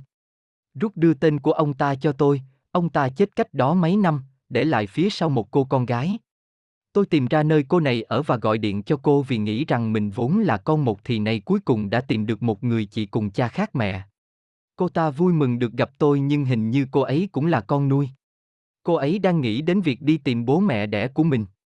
Vậy thì chúng tôi có quan hệ với nhau nhưng chúng tôi có phải có cùng một ông bố hay không thì khó biết. Không biết bố tôi nghĩ gì khi không thể sinh một đứa con với vợ mình mà lại phải mang nặng bí mật về một đứa con trai không biết lưu lạc nơi nào. Con gái ông ta tặng tôi một tấm ảnh của ông. Đó là tất cả những gì tôi có về ông. Tôi biết những đứa trẻ có cha chết trận cảm thấy như thế nào khi chúng nhìn vào những tấm ảnh đã ố vàng hình cha chúng, người mà chúng không bao giờ và không thể gặp được. Tôi tưởng tượng như nhìn thấy nỗi buồn trong mắt cha tôi. Giá mà tôi có thể nói chuyện với ông một lát, để nói với ông rằng cuối cùng thì mọi chuyện cũng ổn, rằng dù sao thì cũng có một điều gì tốt đẹp đã xảy ra từ lỗi lầm của ông. Nếu tôi không thể yêu ông được, tôi ước mình có thể đem lại cho ông sự thanh thản. Gordon Livingston. Già quá sớm, không quá muộn. Dịch giả, Đỗ Thu Hà. Chương hai mươi. Nói dối chính mình là đáng thương. Sự xác thực là một lý tưởng rất đáng coi trọng. Mặc dù được đòi hỏi là đóng nhiều vai khác nhau trong cuộc sống hàng ngày. Chúng ta rất muốn nhìn thấy chính mình có một hình ảnh xác định nào đó có thể bộc lộ được giá trị cốt lõi của chúng ta trải qua thời gian.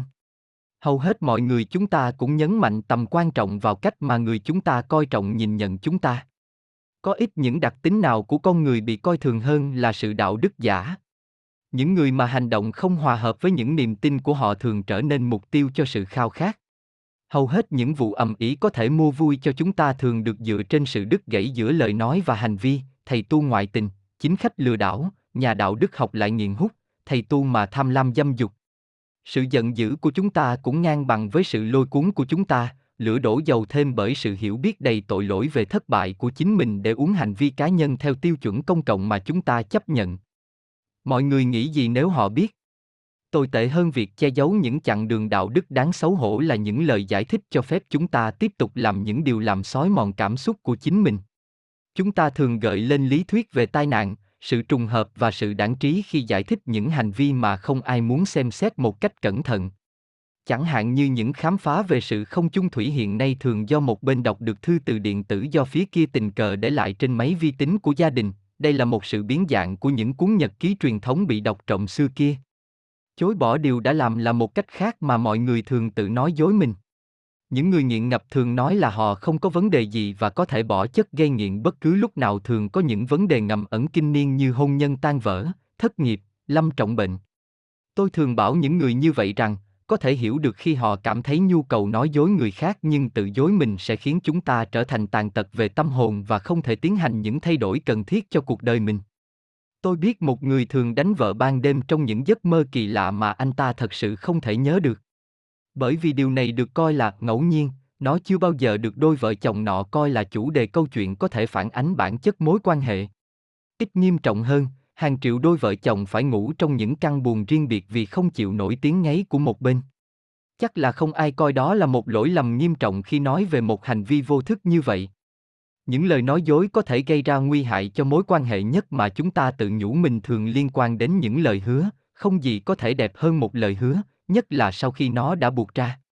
Những phẩm chất mau phai mờ của những lời chúc lúc đầu năm nhiều khi chỉ là những lời hứa sáo rỗng về văn hóa, những dự định tốt đẹp nhiều khi trở thành những viên đá lát đường để xuống địa ngục, chúng ngăn cản nhiệm vụ nghiêm túc trong việc đánh giá chúng ta là ai và chúng ta thực sự muốn gì. Nếu chúng ta mất thời gian để tưởng tượng về vẻ đẹp lý tưởng hay sự tự cải thiện mình, nó sẽ rút cạn sinh lực và đánh lạc hướng sự chú ý của chúng ta khỏi những mục tiêu nghiêm túc và có khả năng thành công hơn. Trong khi không ai chối cãi vai trò của cơ hội trong công việc của con người, nếu chúng ta chỉ ngồi chờ cơ may xảy ra với mình thì thật quả là quá lười biếng. Lại một lần nữa, con người ngần ngại chịu trách nhiệm, thích biện hộ dễ dãi để tránh sự nghiêm khắc xem lại mình. Đây là một dạng tự khinh mình khác mà kết quả chẳng đi đến đâu cả. Tất nhiên là cũng có những sự ngẫu nhiên xảy ra. Nếu một người nào đó bị sét đánh ở một nơi đồng không mông quạnh thì chúng ta khó có thể trách anh ta được. Nếu anh ta bị sét đánh khi đang đứng dưới một gốc cây thì người ta có thể đặt dấu hỏi về kiến thức của anh ta về điện.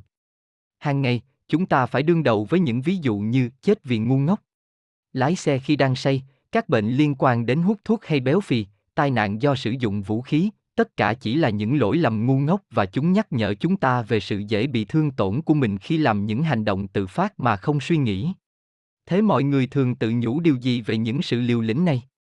Nếu chúng ta hiến dâng đời mình vì người khác hay vì một lý tưởng thì chúng ta đang hành động một cách can đảm. Nhưng khi sang cho Panja quan sát Don Quixote, anh ta nói, chết mà không có lý do tốt đẹp biện hộ thì thật là một tội lỗi lớn nhất. Sự thật không giúp cho chúng ta trở nên tự do nhưng nói dối nhân danh sự dễ dàng nhất thời thì rõ là điều ngu ngốc. Những sự lừa gạt như vậy có vẻ như là sự khởi đầu của sự không trung thực. Không ai khác ngoài chính chúng ta bị lừa hay thiệt thòi nhưng những quyết định của cuộc sống không được dựa trên hiện thực sẽ luôn sai lầm tự nhìn mình một cách thẳng thắn thì có thể là đau đớn hoặc thậm chí không thể làm được nhưng khó mà sống một cách yên lành nếu bạn không hành động theo lẽ phải và sự hợp lý. Chỉ khi những ước mơ của chúng ta bị cọ sát với thực tế thì tiếng kêu chói tai của nó mới làm cho chúng ta tỉnh ngộ hoặc điếc vĩnh viễn trước tiếng gọi của cuộc đời. Gordon Livingston. Già quá sớm, không quá muộn. Dịch giả, Đỗ Thu Hà. Chương hai mươi mốt. Tất cả chúng ta đều hướng tới huyền về một người xa lạ hoàn hảo. Không có một nhân tố nào của sự không hài lòng với cuộc sống thông thường hơn là niềm tin rằng trong tuổi trẻ, chúng ta đã lựa chọn sai người bạn đời của mình. Những ảo vọng tiêu tan thường được khơi gợi từ một điều tâm niệm rằng ở đâu đó có một người sẽ cứu rỗi chúng ta bằng tình yêu của mình. Nhiều sự không chung thủy chính là đỉnh cao của những cuộc hôn nhân bất hạnh nhưng lại đặt trên nền tảng của ảo ảnh này. Một vài đánh giá về sự ngoại tình trong hôn nhân vào tuổi bốn mươi thường đưa ra con số khoảng năm mươi đến sáu mươi lăm phần trăm đàn ông và ba mươi lăm tới bốn mươi lăm phần trăm đàn bà đã có gia đình. Trong một xã hội mà những giá trị hôn nhân dựa trên nền tảng một vợ một chồng thì những con số này không chỉ biểu hiện sự đạo đức giả mà cả sự không hài lòng thường trực của ta với những người bạn đời. Điều gì là cái mà những con người bất hạnh đó kiếm tìm ngoài hôn nhân? Mặc dù có sự đa dạng trong các đối tượng, người ta thường tìm kiếm sự bảo đảm lại giá trị của mình. Trong một vài lĩnh vực, mỗi một hành động đi trên nguồn vui lại là sự trả lời cho nỗi sợ cái chết. Khi chúng ta già đi và cố tìm cách để thỏa hiệp với mơ ước được trẻ mãi không già và bất tử, một câu trả lời là tìm kiếm kinh nghiệm để nuôi dưỡng ảo tưởng về sự hấp dẫn mãi mãi của chúng ta. Còn có cách nào tốt hơn là có quan hệ tình dục với một người nào đó mới mẻ? Tiến trình lành mạnh của sự trưởng thành sẽ cho phép chúng ta nuôi dưỡng niềm tin rằng chúng ta có những phẩm chất hiếm có và đem lại cho chúng ta cảm giác vững chắc của người đáng yêu và được yêu. Nhưng điều này lại là một kết quả lý tưởng. Người ta thường có xu hướng tìm kiếm trong sự thất vọng một người nào đó yêu họ vô điều kiện nhưng lại khó chịu khi bị người khác yêu cầu đúng như vậy. Chúng ta hiếm khi nhận được sự tán thành này từ người bạn đời của mình. Điều đó chính là nguyên nhân của trạng thái cầu nhàu khó chịu và sự không hài lòng thầm lặng trong hầu hết các cuộc hôn nhân. Trong thực tế, cái điều đã trải qua đối với tình yêu của những người trưởng thành rất giống với một loại hợp đồng dịch vụ không thành văn bản. Về truyền thống, điều này thường có dạng một thỏa thuận ngầm rằng người đàn ông phải chịu trách nhiệm về sự an toàn tài chính trong khi người đàn bà cung cấp sự phục vụ trong gia đình, tình dục và chăm sóc con cái. Phong trào nữ quyền đã đưa tới một sự đàm phán lại về hợp đồng đó để thỏa mãn nhu cầu của một số phụ nữ muốn tham gia vào những công việc ở bên ngoài gia đình hay bộc lộ sự ngần ngại của họ trong việc một mình đảm nhận việc nuôi dưỡng và chăm sóc con cái, cũng như những việc vặt trong nhà. Những bước phát triển mới này theo hướng tự do hơn với sự bình đẳng giới đã có hệ quả là một cảm giác phản ứng và cạnh tranh được nâng cao hơn lên trong nhiều cuộc hôn nhân. Các nhà tranh đấu vì nữ quyền đã tin rằng không ai chịu chia sẻ quyền lực một cách tự nguyện, người ta phải giành giật lấy. Thái độ này thực ra không phải là đơn thuốc cho căn bệnh phân cách trong gia đình và mang lại sự gần gũi. Khi điều này được kết hợp thêm với sự độc lập về tài chính của người phụ nữ, chúng ta chẳng nên ngạc nhiên là hơn nữa các cuộc hôn nhân hiện nay ở Mỹ sẽ chấm dứt trong ly hôn. Trong một mặt nào đó, sự thay đổi này có vẻ là một điều tốt. Mọi người ít bị mắc kẹt trong những mối quan hệ mà họ không hài lòng. Bất kỳ một sự phát triển nào của xã hội sẽ làm gia tăng sự lựa chọn của chúng ta. Cuộc sống dường như được cải thiện, thế thì tại sao chúng ta lại sống mà luôn cảm thấy là chúng ta đang đánh mất một điều gì rất quan trọng? Trước hết, nó gây ra sự hủy hoại có ảnh hưởng xấu đối với con cái. Chúng phải tập thích nghi với sự chia ly cha mẹ khi còn quá nhỏ. Có vẻ như là tốt hơn cho chúng để mà sống với các bậc cha mẹ, ly hôn còn hơn là sống trong một gia đình bất hạnh, nhưng liệu có phải là các bậc cha mẹ bây giờ chỉ biết theo đuổi hạnh phúc riêng của mình mà không nghĩ gì đến con cái hay không? Có chứng cứ rõ ràng rằng sự tan vỡ của hôn nhân sẽ gây ra hậu quả là sự bất ổn cực lớn và sự bất hạnh cho lũ trẻ, đặc biệt là bởi vì hầu hết thời gian, có một cảm giác cay đắng và oán trách giữa hai bố mẹ. Những đứa con này có thể thích nghi bằng cách nào đó với sự đảo lộn hoàn toàn trong cuộc sống mà không có sự lựa chọn nào để cứu vãn những ảo mộng tan vỡ và sự suy sụp tinh thần mà hầu hết chúng đều phải trải qua. Bởi vì những hậu quả tinh thần và tài chính này, hầu hết sự ngoại tình đều không dẫn đến sự ly hôn, mặc dù ly hôn thường là kết quả của sự ngoại tình. Tình trạng này thể hiện một mức độ nào đó sự lan chạ thường thấy trong những con vật. Ở một phương diện khác, sự ngoại tình lại là hình thức bộc lộ có một không hai của con người về nỗi sợ và sự mong chờ. Sự tìm kiếm một tình yêu lý tưởng vừa là triệu chứng ảo tưởng của tuổi trẻ vừa là nỗi khao khát lẫn nỗi sợ của tuổi trung niên. Sự ngoại tình do đó hầu như không đem lại sự cải thiện cho cuộc sống của chúng ta mà thường là phá hoại nó, nhưng nó cũng không ngăn cản nổi con người vẫn tiếp tục thử nghiệm. Rất lâu trước đây Hoàng Ba Dê đã hát, em bỏ đi để tìm một người hoàn hảo xa lạ. Tên của bài ca đó là Nguồn Cội Đau Thương. Gordon Livingston. Già quá sớm, không quá muộn. Dịch giả, Đỗ Thu Hà. Chương hai mươi hai. Tình yêu không bao giờ mất đi, ngay cả trong cái chết. Tôi là một người cha đã hai lần mất con. Trong thời gian có mười ba tháng, tôi đã mất con trai cả vì cháu tự sát và con trai út vì bệnh máu trắng. Nỗi đau đớn đã dạy tôi nhiều điều về sự mong manh của cuộc sống và sự tận cùng của cái chết. Mất một điều có ý nghĩa đối với tất cả chúng ta là một bài học giữa sự vô vọng, tủi nhục và sống sót. Sau khi bị tước bỏ mọi ảo ảnh về việc có thể kiểm soát cuộc sống, tôi đã neo đậu, tôi phải quyết định vấn đề nào vẫn còn đáng quan tâm. Tôi nhanh chóng nhận ra rằng những điều hiển nhiên nhất, tại sao lại là các con trai của tôi? Tại sao lại là tôi? Thật là vô nghĩa vì chúng không giúp ta tránh khỏi số phận. Tất cả những sự hấp dẫn của sự công bằng đều là tưởng tượng mơ hồ. Tôi đã được chỉ dẫn bởi những người cũng phải chịu đau khổ như tôi, những người mà tôi yêu và những ai đã từng chịu đựng những mất mát không gì có thể bù đắp nổi để tìm ra lý do tiếp tục sống. Giống như tất cả những ai đã từng phải đau đớn mất mát, tôi học cách để căm ghét thực sự từ khép lại. Với hành động đó, tôi tìm thấy một sự thật rằng sự đau thương là một tiến trình hữu hạn mà chúng ta có thể hồi phục từ đó. Ý tưởng rằng tôi sẽ tới được một giai đoạn trong đó tôi không còn nhớ con và day dứt vì đau thương nữa là không thể có và tôi đã từ bỏ nó. Tôi phải chấp nhận sự thật rằng tôi sẽ không bao giờ còn là con người như cũ, rằng một phần trong trái tim tôi, có thể là phần tốt đẹp nhất đã bị cắt rời và chôn vùi cùng với các con tôi. Thế thì cái gì vẫn còn lại? Đây là câu hỏi đáng phải suy nghĩ. Gregor Peck, trong một cuộc phỏng vấn nhiều năm sau khi con trai ông mất đã nói, tôi không nghĩ đến cháu hàng ngày, tôi nghĩ đến cháu hàng giờ mỗi ngày. Với thời gian, bản chất của những ý nghĩ này thay đổi, từ những hình ảnh về sự ốm đau. Chết chóc, ký ức sẽ dịu lại khi nhớ đến tất cả những gì mà cuộc sống đã chứa đựng về những người thân yêu đã mất đi. Nỗi đau thương là một chủ đề mà tôi phải biết rõ. Quả thật nó là chủ đề trong cuộc sống của tôi một thời gian khá dài. Tôi đã viết một cuốn sách về nó, cố gắng để tìm thấy con đường đi cho mình. Cái tôi đã học được là không có con đường nào đi vòng quanh sự thương đau, bạn chỉ có thể đi xuyên qua nó. Trong cuộc hành trình đó, tôi đã kinh qua nỗi tuyệt vọng, ý muốn tự sát và biết rằng tôi không cô đơn. Chắc chắn rằng không thể có sự an ủi trong lời nói, tôi đã nhận thức ra rằng lời nói, của tôi hay là của những người khác, là tất cả những gì tôi đóng khung kinh nghiệm của chính mình. Trước tiên với nỗi tuyệt vọng và cuối cùng là một niềm tin mong manh rằng cuộc sống của tôi vẫn còn ý nghĩa. mười ba năm sau, các con trai tôi, mặc dù đã bị thời gian làm cho đông cứng, nhưng vẫn là một sự hiện diện sống động đối với tôi. Tôi đã hầu như tha thứ cho chính mình vì đã không thể cứu được các cháu. Tôi đã thấy mình già đi mà không có chúng. Các con tôi sẽ không chôn cất tôi như tôi đã nhận ra một cách chắc chắn. Tôi đã từng run lên khi phải nhắc tới lòng tin vào một vũ trụ có trật tự và một vị Chúa Trời công bằng. Nhưng tôi đã không đánh mất niềm tin vào tình yêu của mình cũng như lòng mong mỏi của tôi với tất cả, vô điều kiện và tôi sẽ thấy lại tất cả. Đây chính là những gì đã trôi qua trong sự chờ đợi và hy vọng, những ai mà chúng ta mất đi sẽ khơi dậy tình yêu mà chúng ta không biết là mình có trong chúng ta. Những sự thay đổi vĩnh viễn này là di sản họ để lại, là món quà của họ cho ta. Nhiệm vụ của chúng ta chính là chuyển tình yêu đó cho những ai vẫn cần đến chúng ta. Bằng cách này, chúng ta vẫn còn sự trung thành với ký ức về họ. Trong đám cưới của con gái mình, tôi đã mượn một vài suy nghĩ của Michael và viết nên những lời như sau. Tình yêu giữa cha mẹ và con cái phụ thuộc rất nhiều vào sự tha thứ.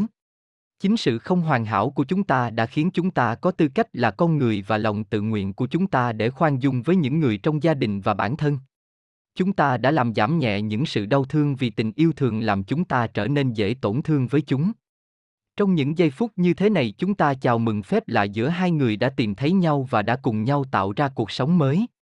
Nếu tình yêu quả thật có thể vượt qua cái chết thì nó chỉ có thể làm điều đó qua ký ức và sự hiến dâng.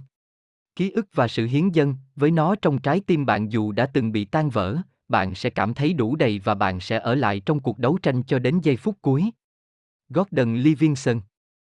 Già quá sớm, không quá muộn. Dịch giả, Đỗ Thu Hà. Chương hai mươi ba. Không ai thích bị người khác sai bảo. Dường như quá hiển nhiên để đề cập và gán cho sự giao tiếp thân mật liên quan đến sự khuyên bảo và những lời chỉ dẫn.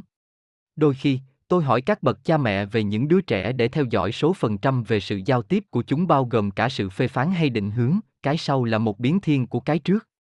Tôi đã quen nghe con số này lên đến khoảng tám mươi hay chín mươi phần trăm đôi khi, không có gì đáng ngạc nhiên khi sự giao tiếp giữa chính các bậc cha mẹ cũng đạt được cùng một con số. Làm thế nào để phản ứng đúng đắn khi người khác bảo ta phải làm gì? Hầu hết mọi người thường phản ứng lại sự chỉ dẫn đó bằng sự ương ngạnh. Dù sự phản ứng của chúng ta có vẻ hiếu chiến, còn lâu tôi mới làm, hay mang tính chất thụ động, tôi quên rồi, kết quả là ai nấy đều tức điên người. Chúng ta không phải là những người dễ bảo. Hầu hết mọi người trong chúng ta đều là con cháu của những dân tộc đã từng trải qua những cuộc hành trình đầy hiểm nguy để theo đuổi tự do và sự tự quyết và sẵn lòng hy sinh rất nhiều thứ nhằm bảo vệ những lý tưởng đó.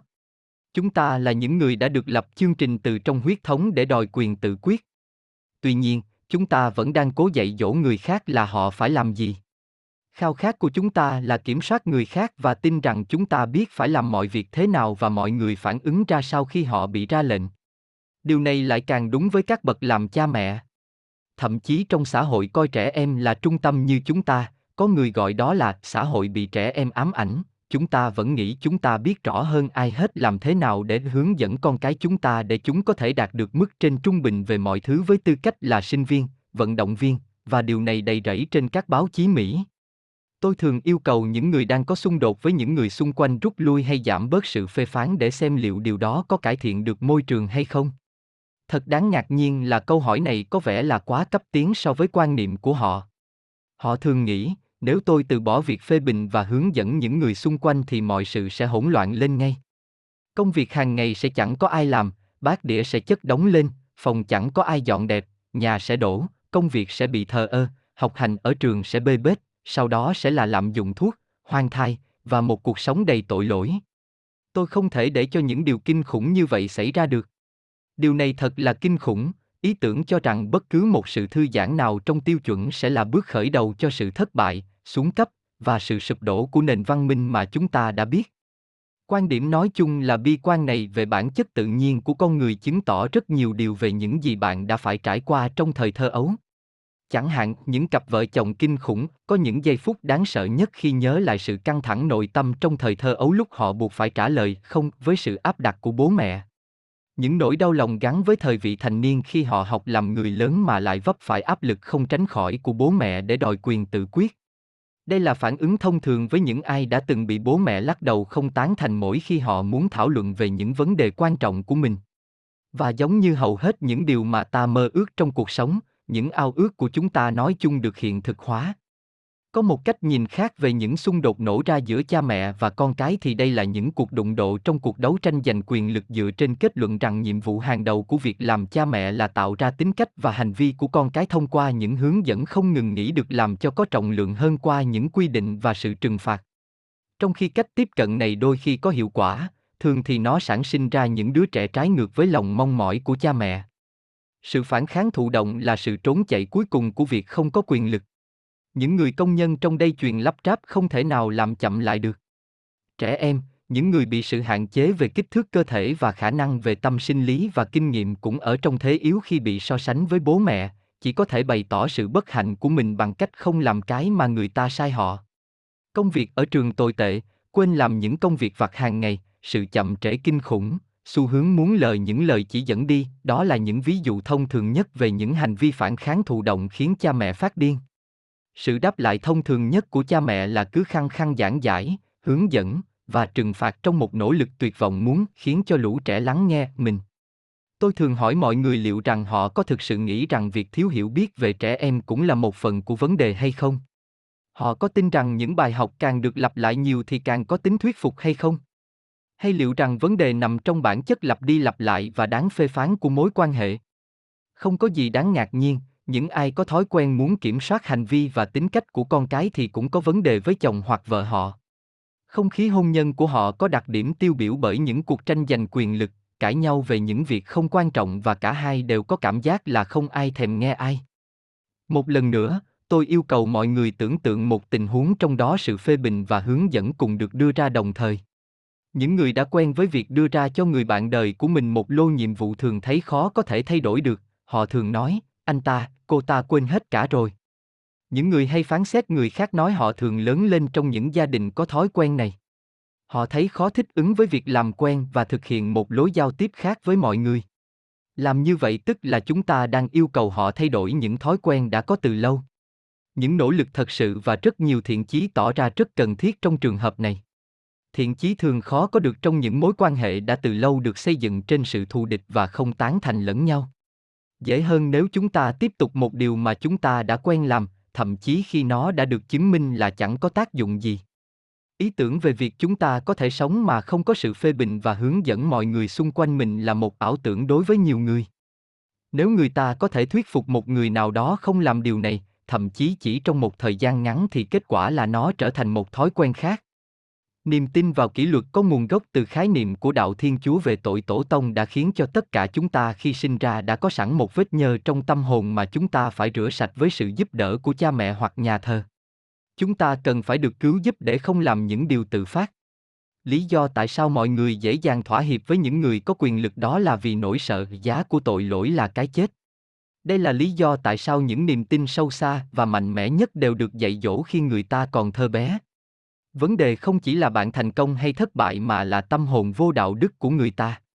Dù chúng ta có sùng đạo hay không, tất cả chúng ta đều bị một ảo tưởng này hay ảo tưởng kia nắm bắt ở một mức độ nào đó rằng trẻ em là những tờ giấy trắng mà cha mẹ là người có quyền in lên đó những luật lệ quy định của mình.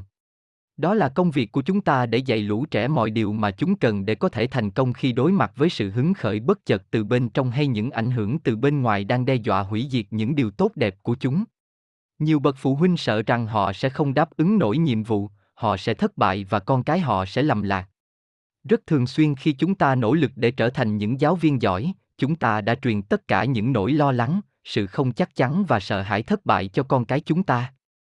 Mục tiêu chủ yếu của việc làm cha mẹ, bên cạnh việc giữ an toàn và yêu thương chúng, là truyền cho chúng một cảm giác hy vọng rằng trong thế giới bất ổn này, người ta vẫn có thể có hạnh phúc.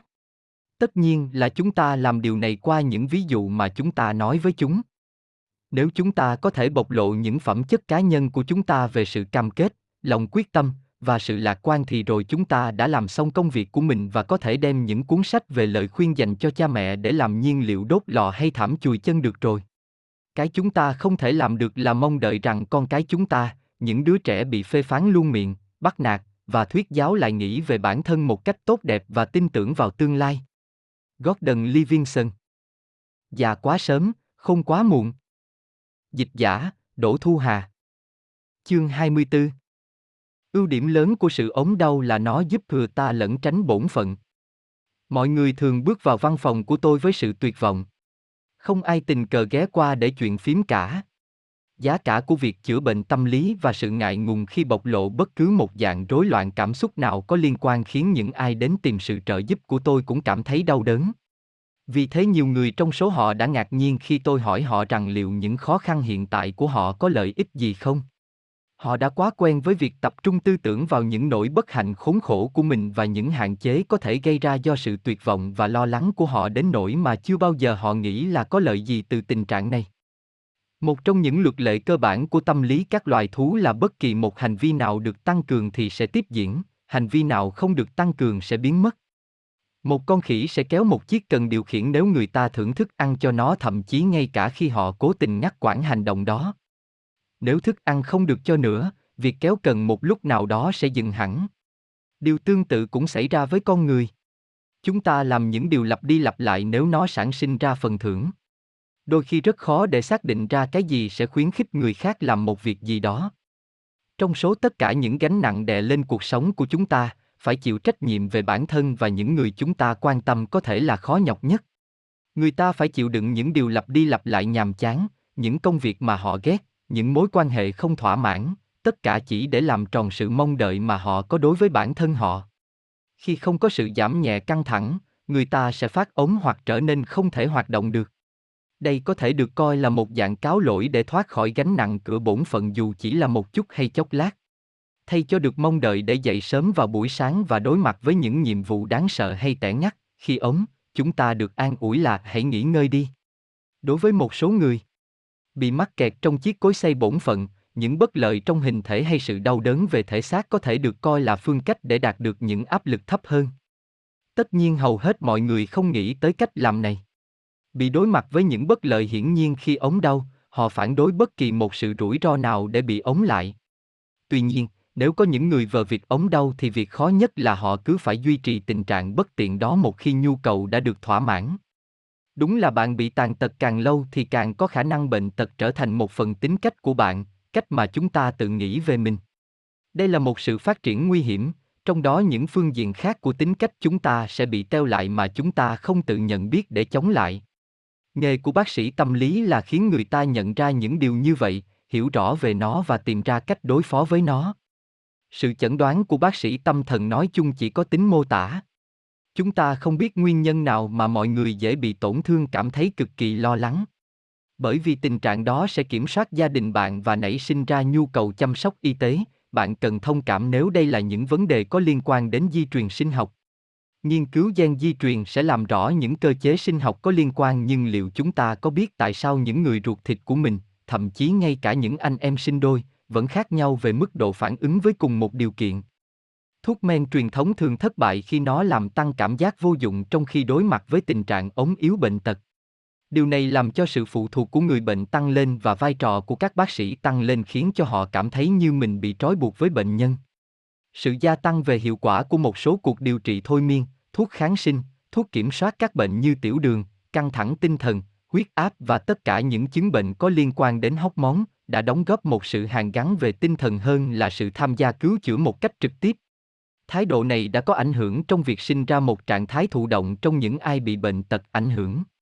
Cũng như vậy, sự khám phá ra những loại thuốc mới trong vòng năm mươi năm lại đây đã giúp cho chúng ta chữa trị những chứng bệnh như sự lo lắng thái quá, sự trầm cảm và những căn bệnh thần kinh khác, đã tạo ra một sự mong đợi về phần của những người đang phải chịu đựng những triệu chứng này rằng việc uống một viên thuốc có thể có hiệu quả với mọi đau đớn và rắc rối của họ.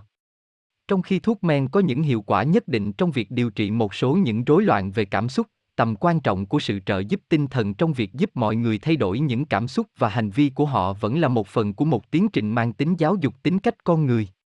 Thông điệp chủ yếu của công việc của bác sĩ tâm lý là mỗi người hãy chịu trách nhiệm về những sự lựa chọn mà anh ta hay cô ta đã làm trên con đường vô tận để kiếm tìm hạnh phúc, hãy giữ lấy sức mạnh của nó như một công cụ để chuyển đổi mình. Gordon Livingston. Già quá sớm, không quá muộn. Dịch giả, Đỗ Thu Hà. Chương hai mươi lăm. Các bậc phụ huynh có một khả năng hạn trong việc tạo nên tính cách con cái, nếu không phải là làm cho nó tồi tệ hơn.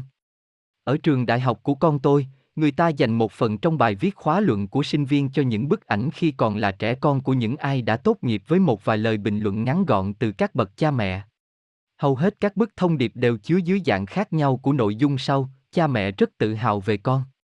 Đó dường như chỉ là một cảm giác rất tự nhiên trong giây lát, nhưng cảm tưởng của tôi khi hòa nhập vào niềm hãnh diện đó lại đích thực là sự tự mãn diễn ra phổ biến trong các công việc lớn lao mà với tư cách làm cha làm mẹ, chúng ta đã làm chúng ta đã chiếm hữu cho bản thân những thành công mà bọn trẻ đạt được. Tôi được cảnh báo điều này bởi vì tôi nhận thấy mặt trái của vấn đề trong công việc của mình, những bậc cha mẹ có con cái không thành đạt, nghiện ma túy, vướng mắc tới luật pháp, hoặc gặp phải những sai lầm khác trong cuộc đời. Các bậc phụ huynh này trong lòng ngổn ngang đầy tội lỗi, ta đã làm gì sai? Sự gắng sức của con cái họ phản chiếu một cách nghèo nàn mọi nỗ lực của chúng. Rất hiếm khi bạn có thể nhìn thấy một tấm biển lớn có đề, con tôi đang cai nghiện. Thật là quá đề cao bản thân khi tưởng tượng rằng chúng ta là người trước tiên, duy nhất chịu trách nhiệm trước những thành công hay thất bại của con cái. Rõ ràng rằng cha mẹ hành hạ, đối xử không tốt với con cái về mặt thể xác, tâm hồn hay giới tính, có thể gây nên những vết thương dai dẳng và nghiêm trọng. Tuy nhiên, nó không kèm theo việc cha mẹ hoàn thành nghĩa vụ căn bản của mình, yêu thương con cái và trao cho chúng một môi trường phát triển vững chắc là đã đóng vai trò quan trọng đối với thành quả nỗ lực của bọn trẻ. Như những con người riêng biệt, con cái chúng ta chiến thắng hay thất bại chủ yếu là do tính kiên quyết, tốt và xấu, cái mà chúng xây dựng để quyết định chúng sẽ sống một cuộc đời như thế nào. Cha mẹ cố gắng dạy những chuẩn mực và lối cư xử mà họ cho là quan trọng, nhưng đó chỉ là cách sống của những người trưởng thành và điều này đã truyền thông điệp thực sự tới bọn trẻ về những gì chúng ta tin tưởng. Việc chúng có hợp nhất những chuẩn mực này vào cuộc sống riêng của mình hay không lại phải tùy vào chúng. Trẻ con có cái mũi rất thính đối với thói đạo đức giả. Sự phổ biến mang tính lâu đài của cuốn The Catcher in the Rye trong đám thanh thiếu niên đã làm chứng cho điều này. Nếu như có sự mâu thuẫn lớn giữa điều ta nói và việc ta làm, thì bọn trẻ chắc chắn sẽ chú ý và hoài nghi, nhưng với tư cách là những con người độc lập, chúng phải quay lại với trách nhiệm cơ bản về việc chúng kết hợp ra sao những cái mà chúng chứng kiến hay học được ở tuổi thơ ấu vào cuộc sống riêng. Lo lắng là một căn bệnh lây lan. Trẻ con nhận thấy ở cha mẹ chúng điều này và cũng bị ảnh hưởng. Điều này bắt đầu ở lứa tuổi khi đứa trẻ không biết nói thế nào về những cảm xúc nó nhận được qua những người xung quanh. Với hầu hết những bậc mới làm cha làm mẹ, quá trình đưa đứa trẻ đến với cuộc sống riêng của chúng là vô cùng phức tạp và bối rối với nhiều thứ không chắc chắn. Những nhu cầu về mặt sinh lý, đặc biệt thay đổi trong tư thế ngủ, là rất khó khăn. Băn khoăn về chuyện liệu chúng có làm đúng hay không là hết sức tự nhiên. Nguồn cung cấp thông tin có giá trị rất đa dạng. Cha mẹ ai đó có thể có hoặc không có điều gì hữu ích để nói, và vô số cuốn sách về nuôi con thường chứa những lời khuyên trái ngược, ví dụ như cuộc tranh cãi muôn thuở về vấn đề có nên bế trẻ con khi chúng khóc. Một trong những bất đồng lớn giữa các chuyên gia hay đưa ra là đề tài, kỷ luật, như hầu hết những niềm tin gốc rễ thường mang một vài ý nghĩa chính trị. Phương pháp thủ cựu chủ yếu dựa vào giả định cho rằng trẻ con vốn có bản chất tự cho mình là trung tâm và cần được xã hội hóa qua hệ thống các giới hạn nhất định được áp dụng để trừng phạt cho những hành động thái quá. Mong muốn rằng việc nuôi dạy con cái huy động hàng loạt những nỗ lực vượt bậc mà cha mẹ phải thành công và sử dụng tiêu chuẩn về mặt thân thể và tâm lý của ai đó tốt hơn để đảm bảo cho thắng lợi là hoàn toàn chính đáng. Nhiều lời khuyên xoay quanh việc dạy dỗ tính lịch sự và ngoan ngoãn vâng lời và những cách mà cha mẹ có thể hạn chế sự phát triển tự nhiên của trẻ con theo kiểu phá phách gia đình bằng các trò vui thú.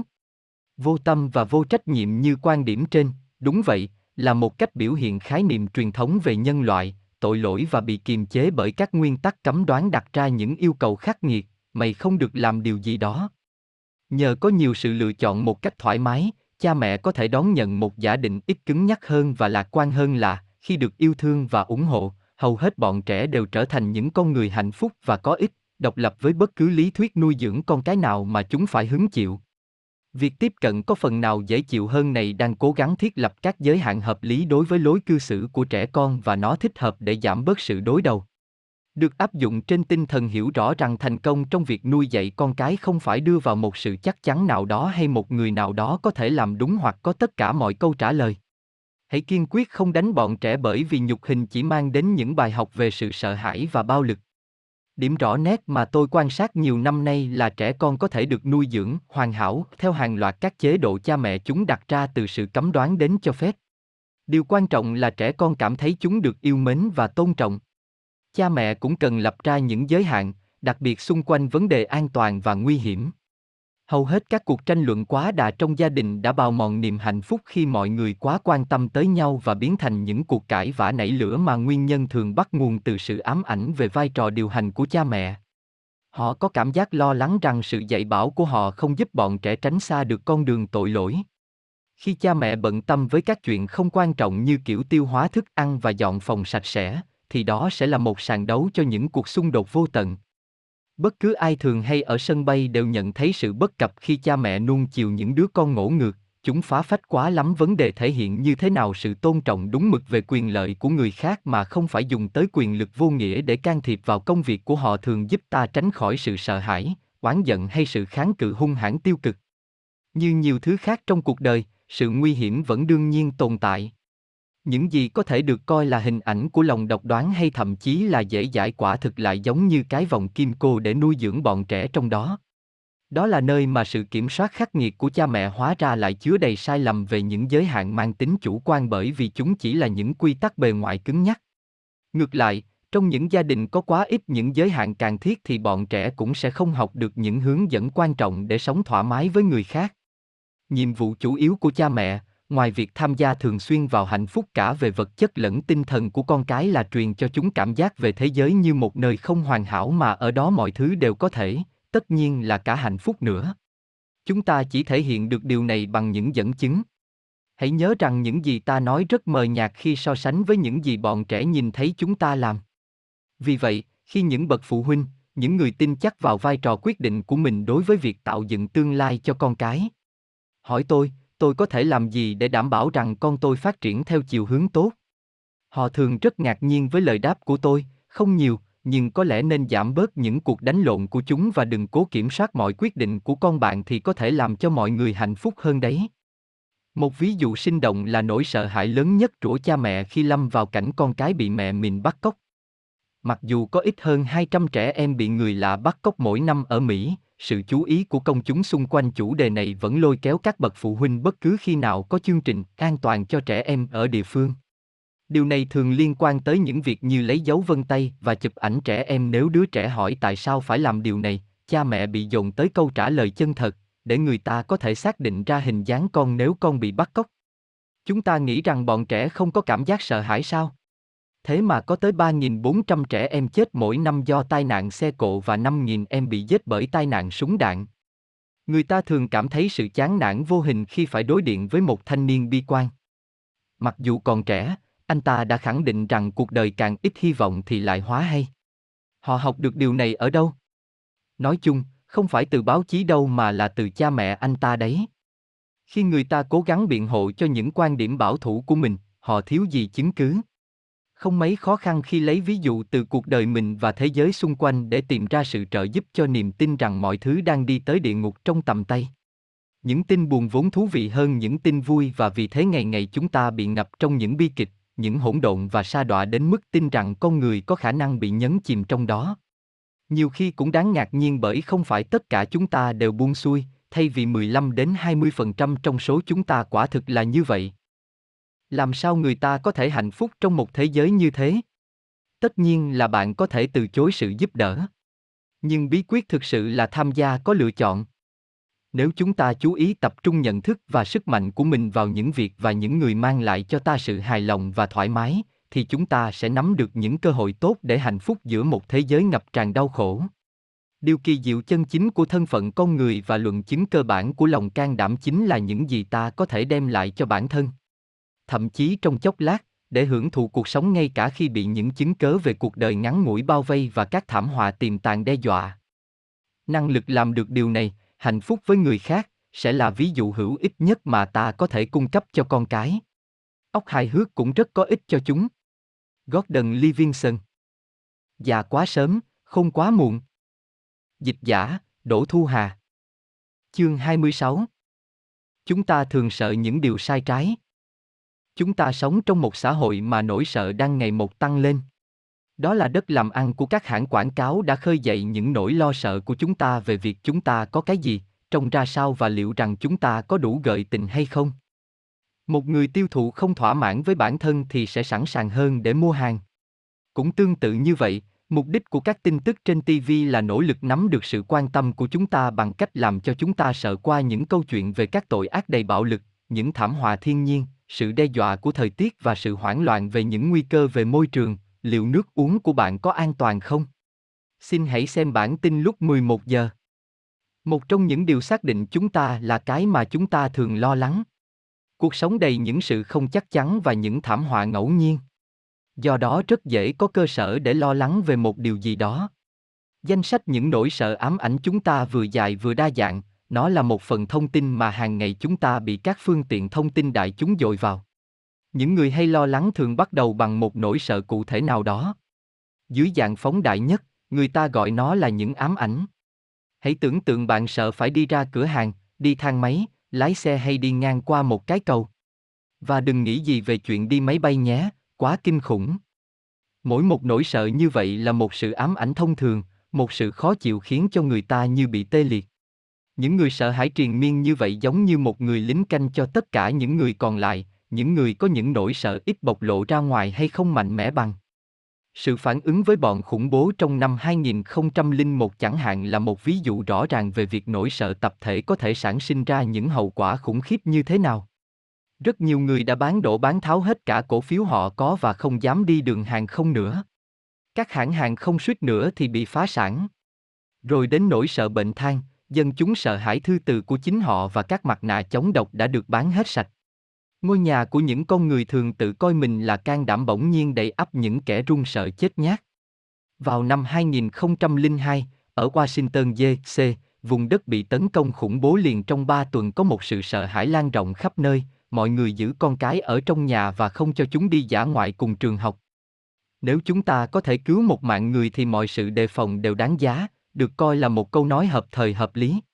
Không ai chỉ ra rằng cái logic đó sẽ dẫn đến sự đề phòng cao nhất là bạn sẽ không bao giờ rời khỏi nhà mình nữa. Thậm chí trong những lúc vui đùa, sự đề phòng của công chúng về nguy cơ trở thành nạn nhân của một tội ác nào đó cũng bị phóng đại. Chúng ta tự trang bị vũ khí để chống lại những kẻ xâm nhập huyền bí và thờ ơ với thực tế là các thành viên trong gia đình thường trở thành những nạn nhân hàng đầu của những khẩu súng mà chúng ta đã mua. Trong khi đó, những nguy cơ thực sự đối với hệ thống phúc lợi xã hội của chúng ta, hút thuốc, ăn quá độ, không thắt dây an toàn, sự bất công trong xã hội và những người mà chúng ta đã bầu vào các công sở thì lại khơi dậy rất ít nỗi lo lắng.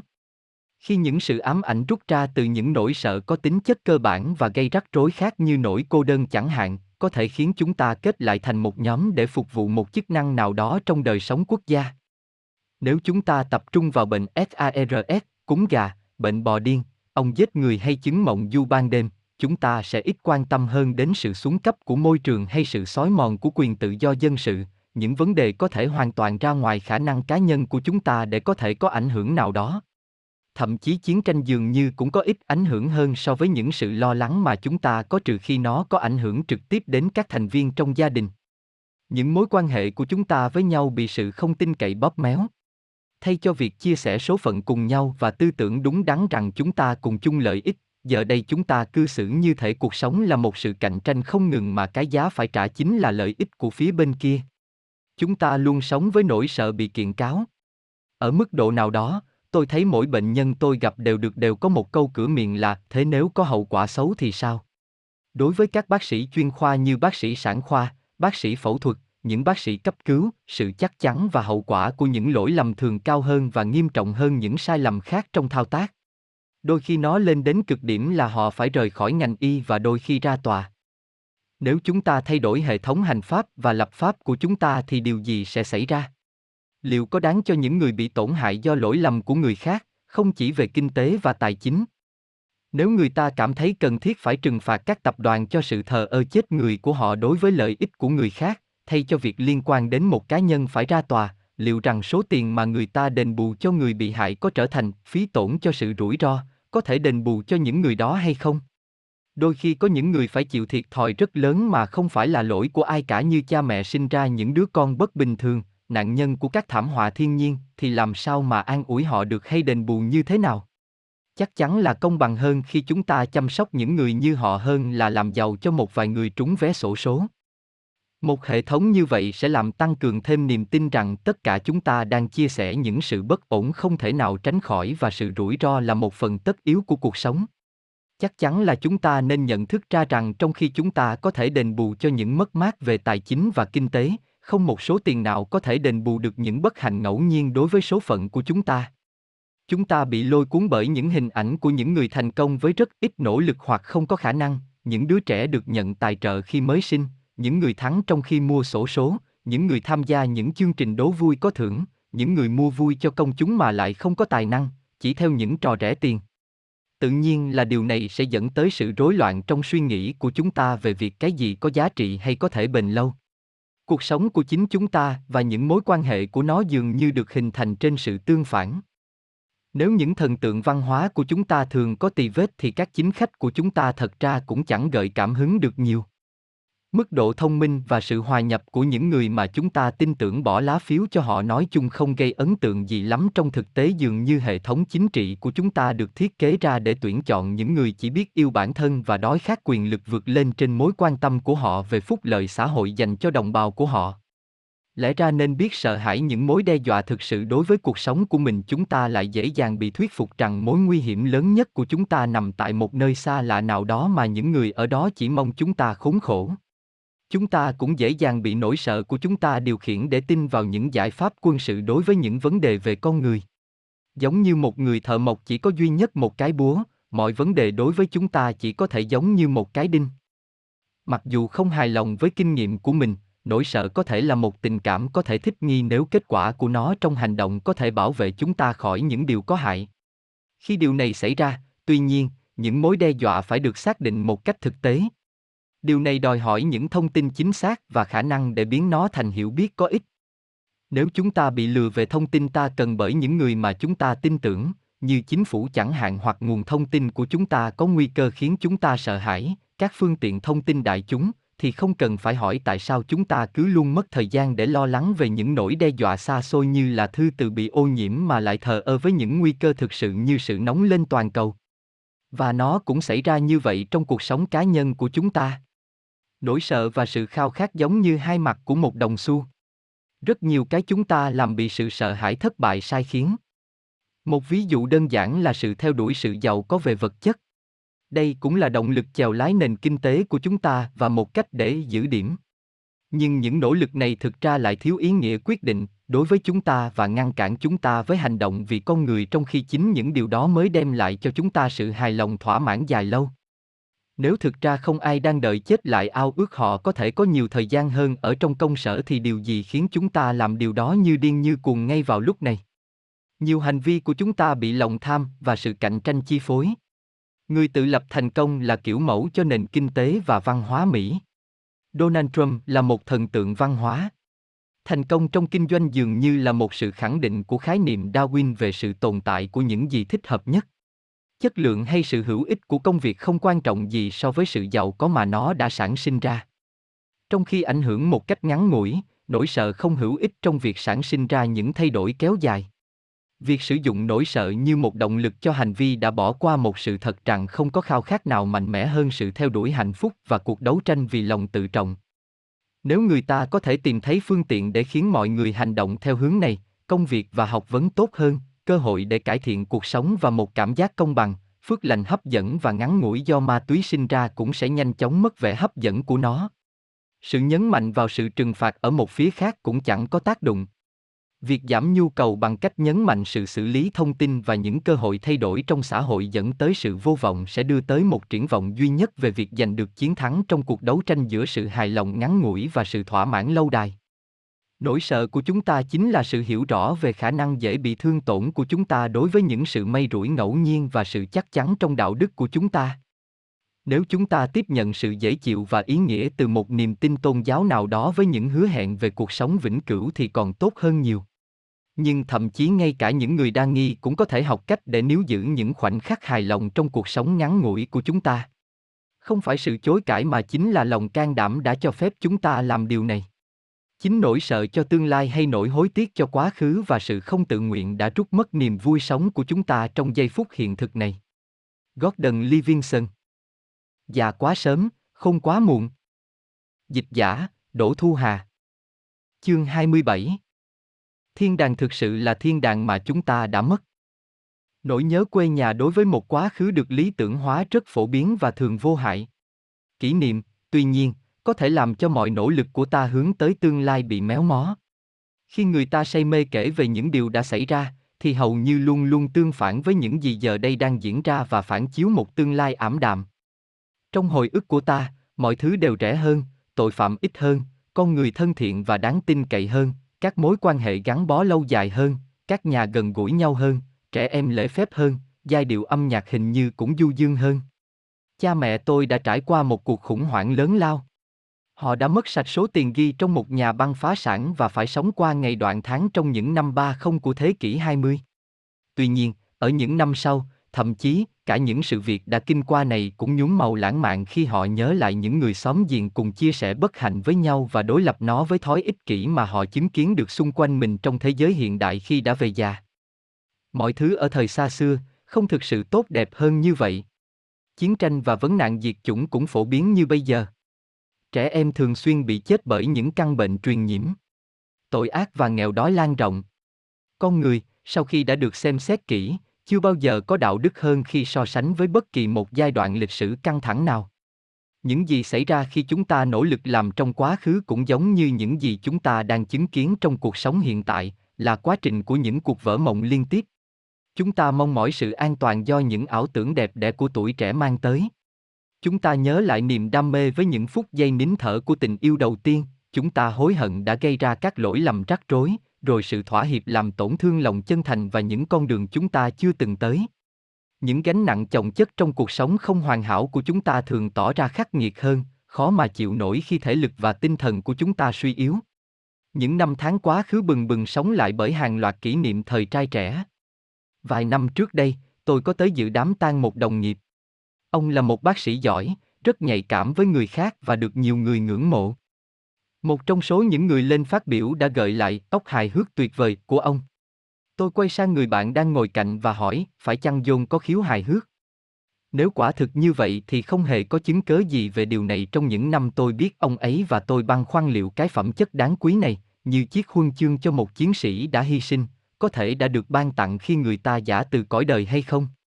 Bất cứ khi nào tới dự đám tang một ai đó mà tôi biết rất rõ về người này, tôi đều ngạc nhiên bởi hình ảnh người đó đang hiện ra trong bài tụng ca.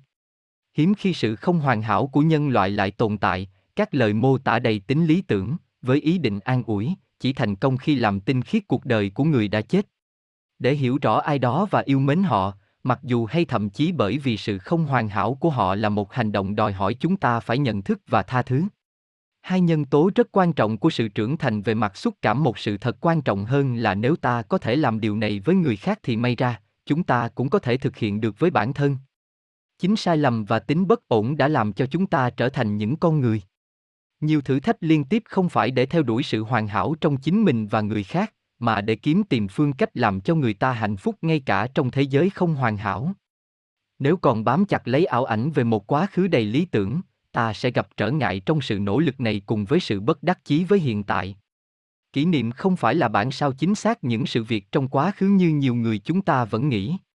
Thực ra nó là một câu chuyện ta kể về chính quá khứ của mình, đầy những hình ảnh méo mó, những điều mơ tưởng và những ước mơ không thành. Bất cứ ai đã từng đi hội lớp đều có thể làm chứng cho tính chọn lọc và phong phú của hồi ức. Làm thế nào mà người ta có thể nhớ lại các sự kiện họ đã cùng chia sẻ với sự đa dạng đến vậy? Câu trả lời, tất nhiên, đó là ý nghĩa của các sự kiện đối với ta sẽ ảnh hưởng tới những gì ta nhớ, cách ta nhớ, và cùng với nỗ lực của mình, chúng ta đã sáng tạo nên một câu chuyện gắn bó chặt chẽ với cuộc đời mình, phản ánh những điều ta suy nghĩ về chính bản thân và việc làm thế nào để trở thành những con người như chúng ta ngày nay hay mơ ước mình được như vậy. Tôi thường nhận thấy người ta ngạc nhiên trước những cách nhớ lại khác nhau về sự nuôi dưỡng mình khi họ nói chuyện với anh chị em ruột. Thậm chí những người cùng được bố mẹ chăm lo dưới một gia đình cũng thể hiện rất khác nhau ký ức về những gì đã xảy ra với họ. Một người sẽ nhớ tới sự ngược đãi, trong khi người khác sẽ phủ nhận nó. Thất vọng và bực bội đôi khi bắt nguồn từ những kỷ niệm khác nhau như vậy, và điều này có nguyên nhân bởi sự thật rằng con người nhìn mình trong hiện tại khác đi, và như vậy, họ có nhiều câu chuyện phong phú về việc họ đã trưởng thành như thế nào. Chúng ta miễn cưỡng phải sửa lại huyền thoại của cá nhân mình. Những ông bố lạnh nhạt và ngược đãi, các bà mẹ hà khắc, xung đột hôn nhân và tan vỡ, tất cả đã tạo ra vẻ bề ngoài của chúng tại đây. Ta từng hấp thu quan điểm cho rằng số phận của mình hình thành từ những trải nghiệm của thời thơ ấu. Đã từng có tấm biển treo trên một giảng đường thưa thớt sinh viên trong suốt quá trình đào tạo là những đứa trẻ trưởng thành của những gia đình bình thường. Trái lại, tôi cũng biết lối nuôi dạy mang tính lý tưởng nghe có vẻ giống như hãy để mặc sự đời đang quay trở lại. Trong những phiên bản của quá khứ, cha mẹ luôn yêu mến và quan tâm tới nhau và tới con cái mà không một lời giận dữ. Sự hoài nghi mang tính chuyên môn của tôi về các câu chuyện này thường phải đương đầu với sự oán giận, như thể tôi đang định ăn cắp một vật gì đó quý giá của họ. Những mối liên hệ bản chất khác bị coi là không tốt, cũng có thể được đưa ra như nguyên nhân của sự đề phòng và thói hồ nghi, ảnh hưởng tới sự liều lĩnh của ta thêm nữa. Có lẽ những kỷ niệm về những gì đã qua thường không mang tính xây dựng. Hầu hết người ta đều có ai đó trong quá khứ để nhớ tới với niềm mong đợi và tiếc nuối, ngược lại có những người mà họ đem ra đối lập với những mối quan hệ sau này. Người này có thể là cha hay mẹ, người yêu đầu tiên hoặc một người bạn mà không còn nữa. Sự hoàn hảo của họ giống như sự hoàn hảo của bài tụng ca trong đám tang, là một chức năng của ký ức có chọn lọc. Không còn bị đánh giá bởi một giao tiếp thường nhật. Họ tồn tại trong hàng loạt các giấc mơ điên cuồng mà những người ta hiện có ngày nay, giữa cuộc đời không thể cạnh tranh được. Vấn đề về niềm mong đợi những thiên đường trong quá khứ đã cản trở nỗ lực của chúng ta tìm tới ý nghĩa và niềm vui chính đáng của hiện tại. Sự hoài cổ còn gửi một thông điệp tới những người quanh ta, những người không chia sẻ quãng đời thần tiên đó, rằng thế giới họ sống xấu hơn và tồi tệ hơn. Khi sức mạnh của chính ta suy tàn và nhu cầu về lòng tốt và sự quan tâm của người khác lại tăng lên, đây có lẽ là một thông điệp sai lầm dành cho họ. Tuổi trẻ luôn nhìn tuổi già trong sự kết hợp giữa lòng biết ơn, sự coi thường và cả nỗi e ngại. Họ tự vấn, phải chăng đó là những gì mà tôi mong đợi? Tôi sẽ trở thành bộ sưu tập của những lời phàn nàn bất tận về sức khỏe và những kỷ niệm vương vấn về một thời đẹp đẽ đã qua như vậy sao? Liệu có quá khó để chấp nhận sự hữu hạn của đời người mà không phải chịu đựng sự tuyệt vọng như là một thứ kèm theo lệ thường của tuổi già được không? Tin vui là tuổi thọ con người đang tăng lên, tin buồn là các năm thêm vào lại bị dồn vào cuối đời. Có ai không từng trải qua việc gặp lại cố nhân với niềm ngạc nhiên, khi hồi ức được xem xét, so sánh với sự thật trong hiện tại? Điều này không giống như chúng ta sẵn sàng tưởng tượng, chỉ là một phần trong cách mà con người thay đổi theo thời gian. Khi tới thăm ngôi nhà thời thơ ấu của mình, chúng ta ai nấy đều ngạc nhiên bởi dường như chúng bé đi rất nhiều. Chính ta, tất nhiên là người lớn lên. Lần đầu tiên Russell Baker đưa ra hồi ký về tuổi thanh niên của ông, trưởng thành, nó đã bị nhà xuất bản từ chối bởi vì không thú vị. Ông bèn nói với vợ, anh sẽ đi lên gác để sáng tạo ra câu chuyện về cuộc đời mình đây. Kết quả là sách bán rất chạy, và nó cũng không ít chân thật hơn bản gốc. Mỗi chúng ta đều có phạm vi tương đương trong việc thể hiện câu chuyện của mình như thế nào. Ta có quyền tô hồng hoặc bôi đen những nhân vật tồn tại trong câu chuyện cuộc đời của chúng ta. Ta chỉ cần kinh qua cả hai sự lựa chọn là phản ánh nhu cầu trước mắt để nhìn lại bản thân mình và để nhận ra rằng tất cả chúng ta đều có thể tô điểm cho quá khứ cả hạnh phúc lẫn đau thương. Nếu thiếu mất khả năng quan sát quá khứ rõ ràng, ta sẽ phải thừa nhận rằng việc giữ chặt lấy những hình ảnh lãng mạn hóa chỉ là một cách khác của việc làm hỏng hiện tại. Trong những năm trưởng thành, chúng ta nhận biết rằng khả năng đạt được sự hoàn hảo nơi trần thế hoặc làm cho niềm vui thêm trọn vẹn thực là nhỏ bé. Chúng ta sẽ có sự lựa chọn để chấp nhận và hưởng thụ những gì ta giành được trong cuộc đời. Nếu không, ta có thể mong chờ một quãng thời gian đơn giản hơn, khi mọi thứ dường như đều có thể và hy vọng vượt lên trên các khả năng hạn chế của bản thân. Chính tình trạng lạc quan ngây thơ này khiến chúng ta mong ngóng vượt qua những giới hạn về thời gian và cơ may đang đè nặng lên cuộc đời mình. Ta thường bị ám ảnh bởi những con đường chưa bao giờ đi, nhất là những cơ hội đã bị bỏ lỡ để có được một tình yêu tuyệt vời. Theo tuổi tác, chúng ta bị chính cơ thể của mình phản bội và những quan điểm có thể trở thành các định kiến cứng nhắc. Từ khía cạnh không đáng ghen tị này, ta nhìn lại thiên đường thời trai trẻ khi mà sự chắc chắn có giá trị hơn điều có thể trong sự đánh giá của ta về tương lai.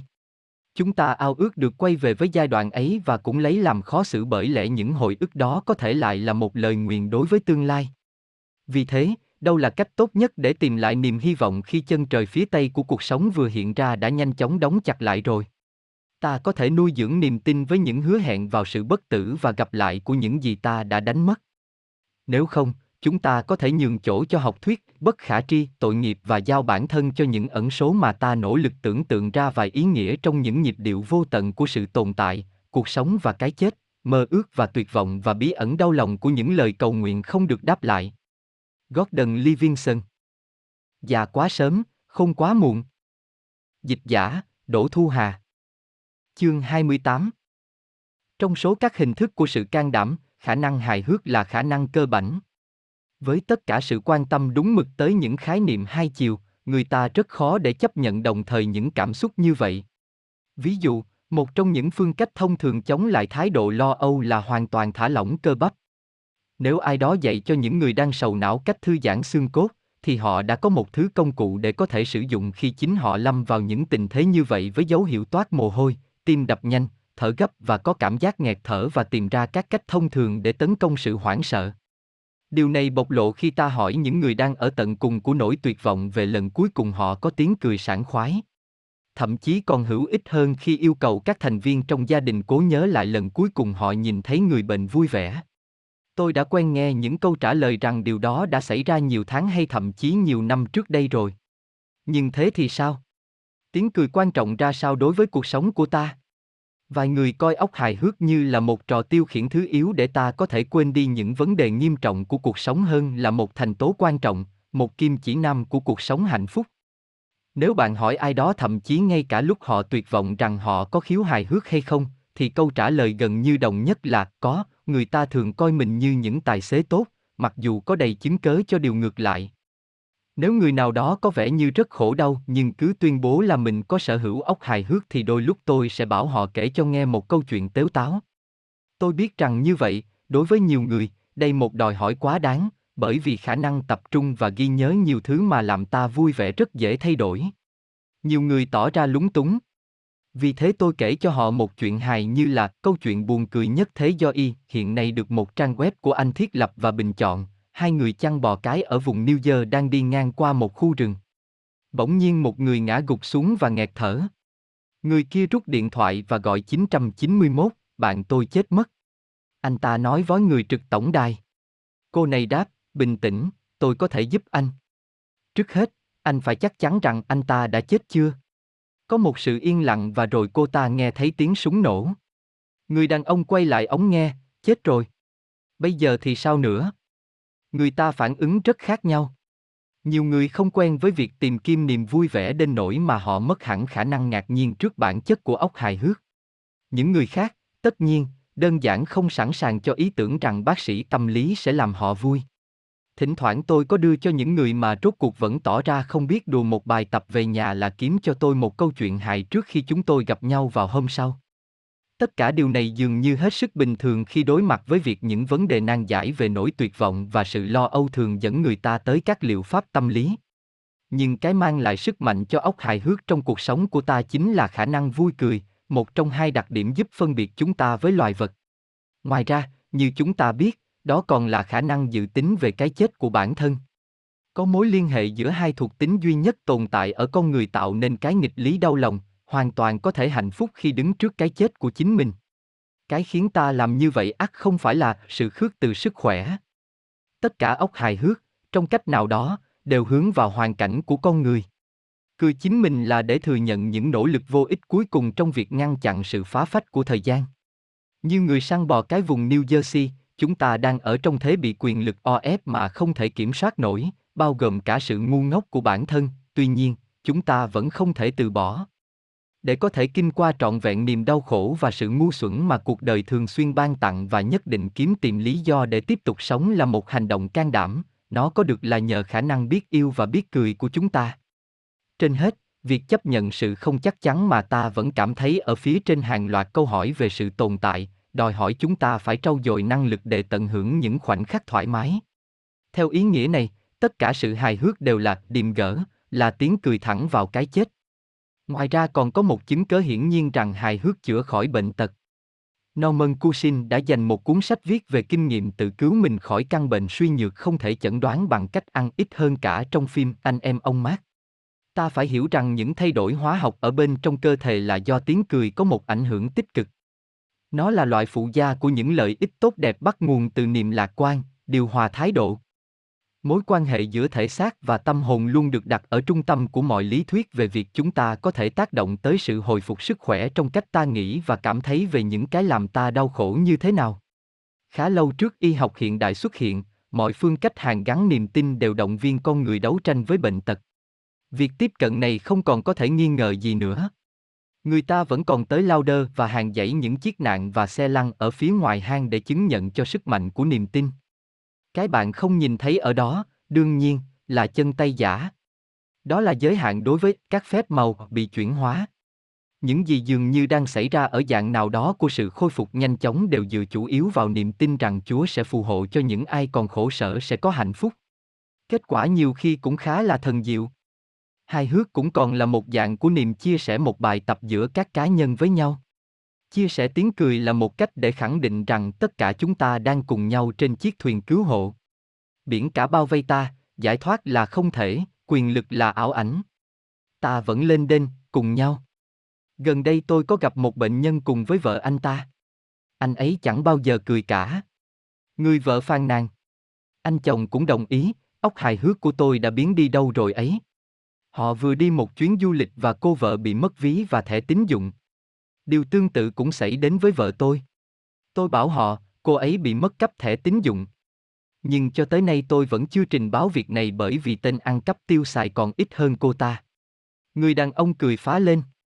Vợ tôi, khi nghe tôi kể chuyện này, cô ấy chẳng thèm cười.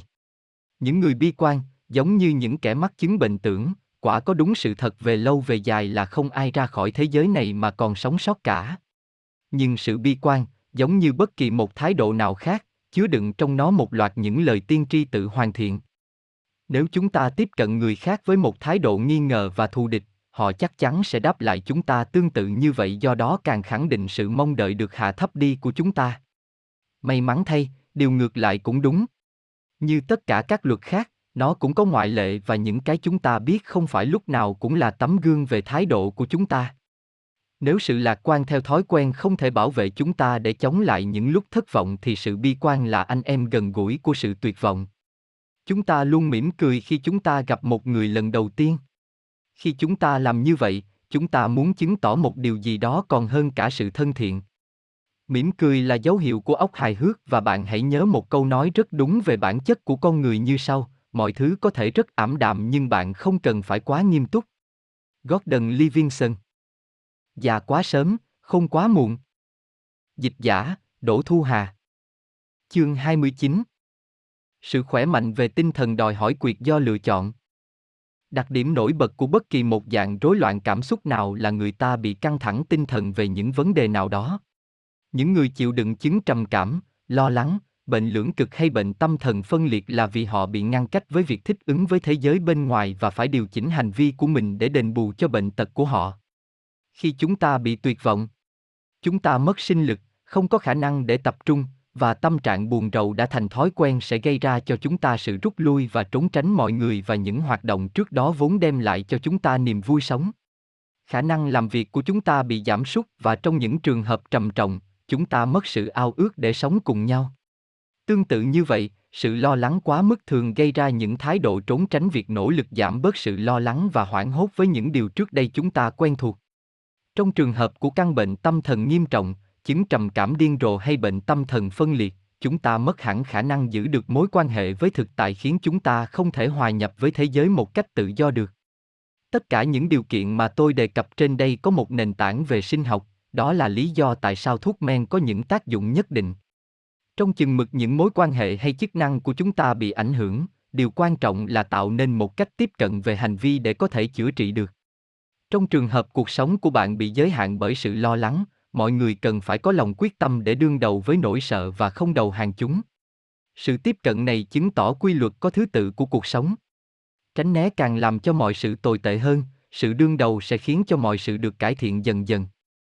Trong trường hợp bạn cảm thấy tuyệt vọng, hành vi này cần phải được thay đổi.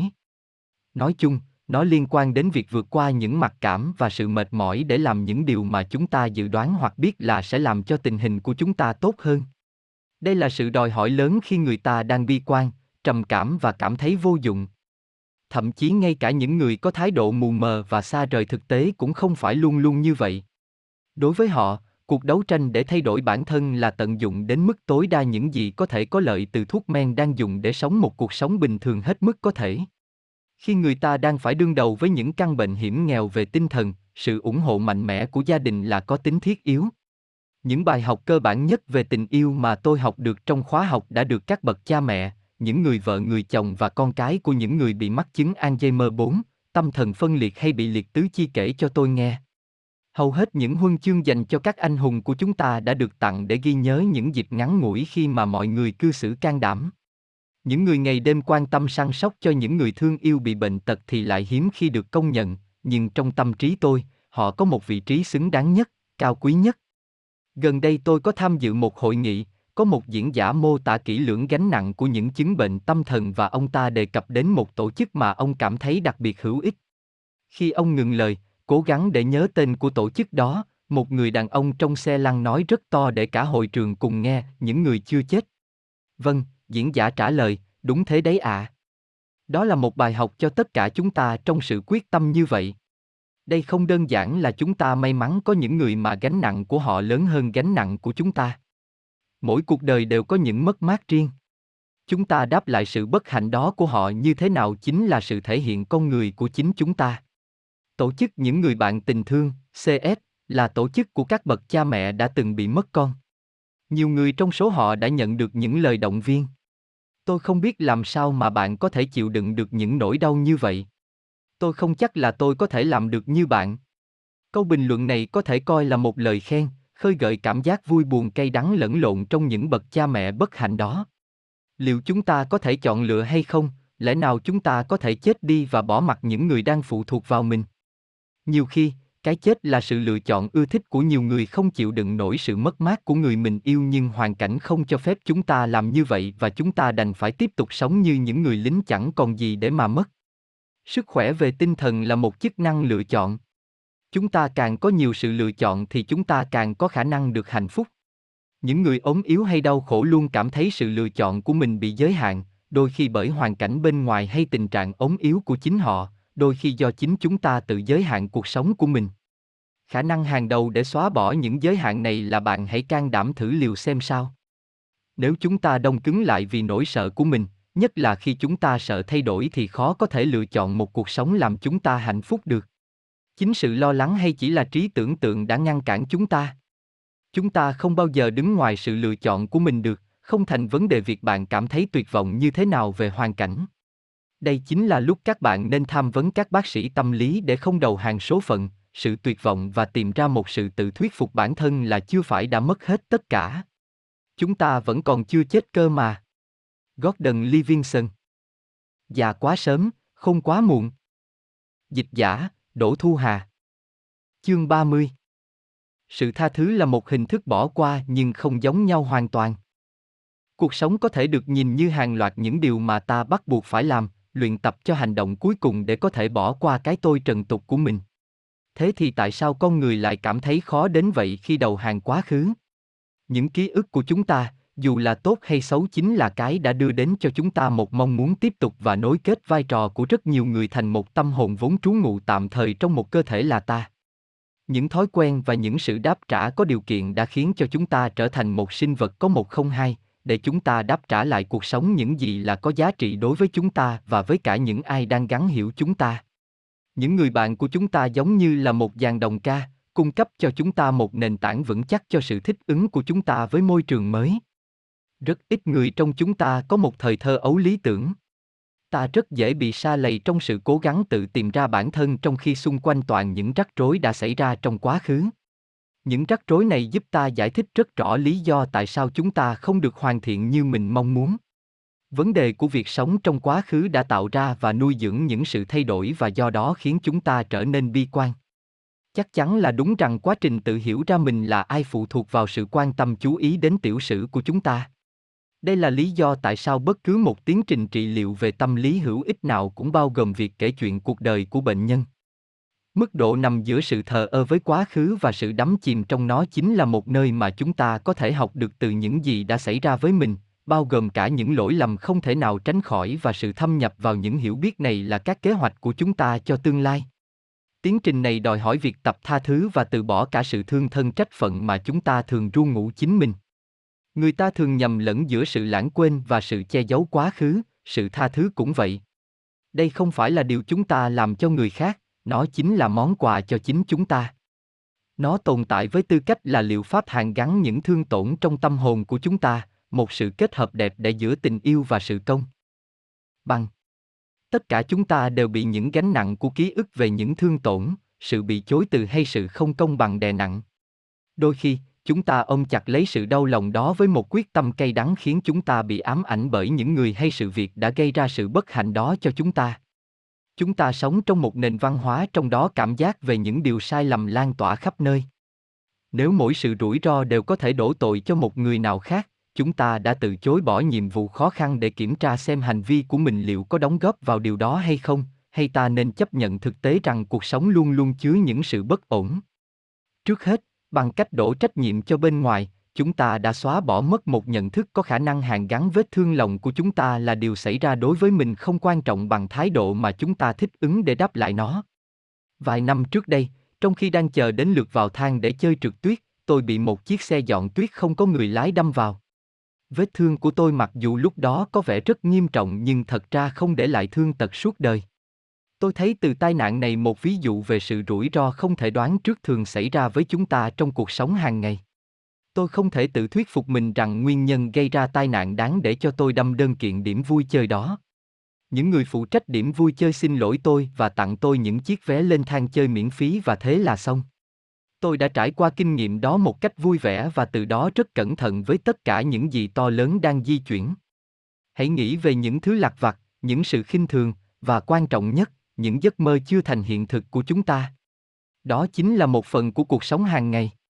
Hãy nghĩ về cái cách mà những mối quan hệ thân thiết là chủ đề cho sự phàn nàn và cạnh tranh của chúng ta. Nhiều người trong chúng ta đã quá bận tâm với những vết thương thời quá khứ và bận rộn trong việc kiếm tìm những ai phải chịu trách nhiệm đến mức quên mất việc đặt ra câu hỏi là chúng ta phải làm gì để cải thiện cuộc sống của chúng ta hiện thời. Đối với nhiều người, quá khứ như là một nguồn giải trí bất tận, nếu nó đau đớn thì người ta lại càng thường quay đi quay lại như một bộ phim tình cảm ưa thích. Đối với họ, quá khứ đó chứa đựng tất cả những lời giải thích, những sự khốn khổ và những tấn bi kịch đã khiến cho chúng ta trở thành con người như hôm nay. Đôi khi, người ta cũng có thể bé xé ra to với vai trò của trí tưởng tượng về những con người và sự việc hiện diện trong đó khiến cho nó chiếm hết cả sự quan tâm chú ý trong hiện tại của chúng ta. Và điều đó sẽ đi đến cái gì cơ chứ? Chúng ta không thể thay đổi những phần mà chúng ta ước mong cho nó khác đi sự thiếu công bằng hay nỗi đau thương. Vậy thì có lý gì mà cứ giữ mãi những kỷ niệm não nề và sự bất hạnh đó của chúng ta? Liệu chúng ta có quyền lựa chọn hay không? Khi đề cập đến quá khứ, một điều không tránh khỏi là chúng ta phải có sự tha thứ, hãy cho qua. Nhiệm vụ đơn giản nhất và cũng khó khăn nhất trong số những kỳ công của con người. Đây là một hành động đồng thời giữa sự tự nguyện và sự đầu hàng. Và người ta thường không thể làm được điều đó cho đến khi giây phút họ bắt tay vào làm điều đó. Với tư cách là sự phản ánh mang tính thuyết phục, tôi thường yêu cầu mọi người có một trật tự cao độ về cảm xúc và sự trưởng thành về đạo đức. Đó chính là một cách giải phóng bản thân chúng ta khỏi cảm giác bị áp đặt và một lời tuyên ngôn đầy hy vọng về khả năng thay đổi của chúng ta.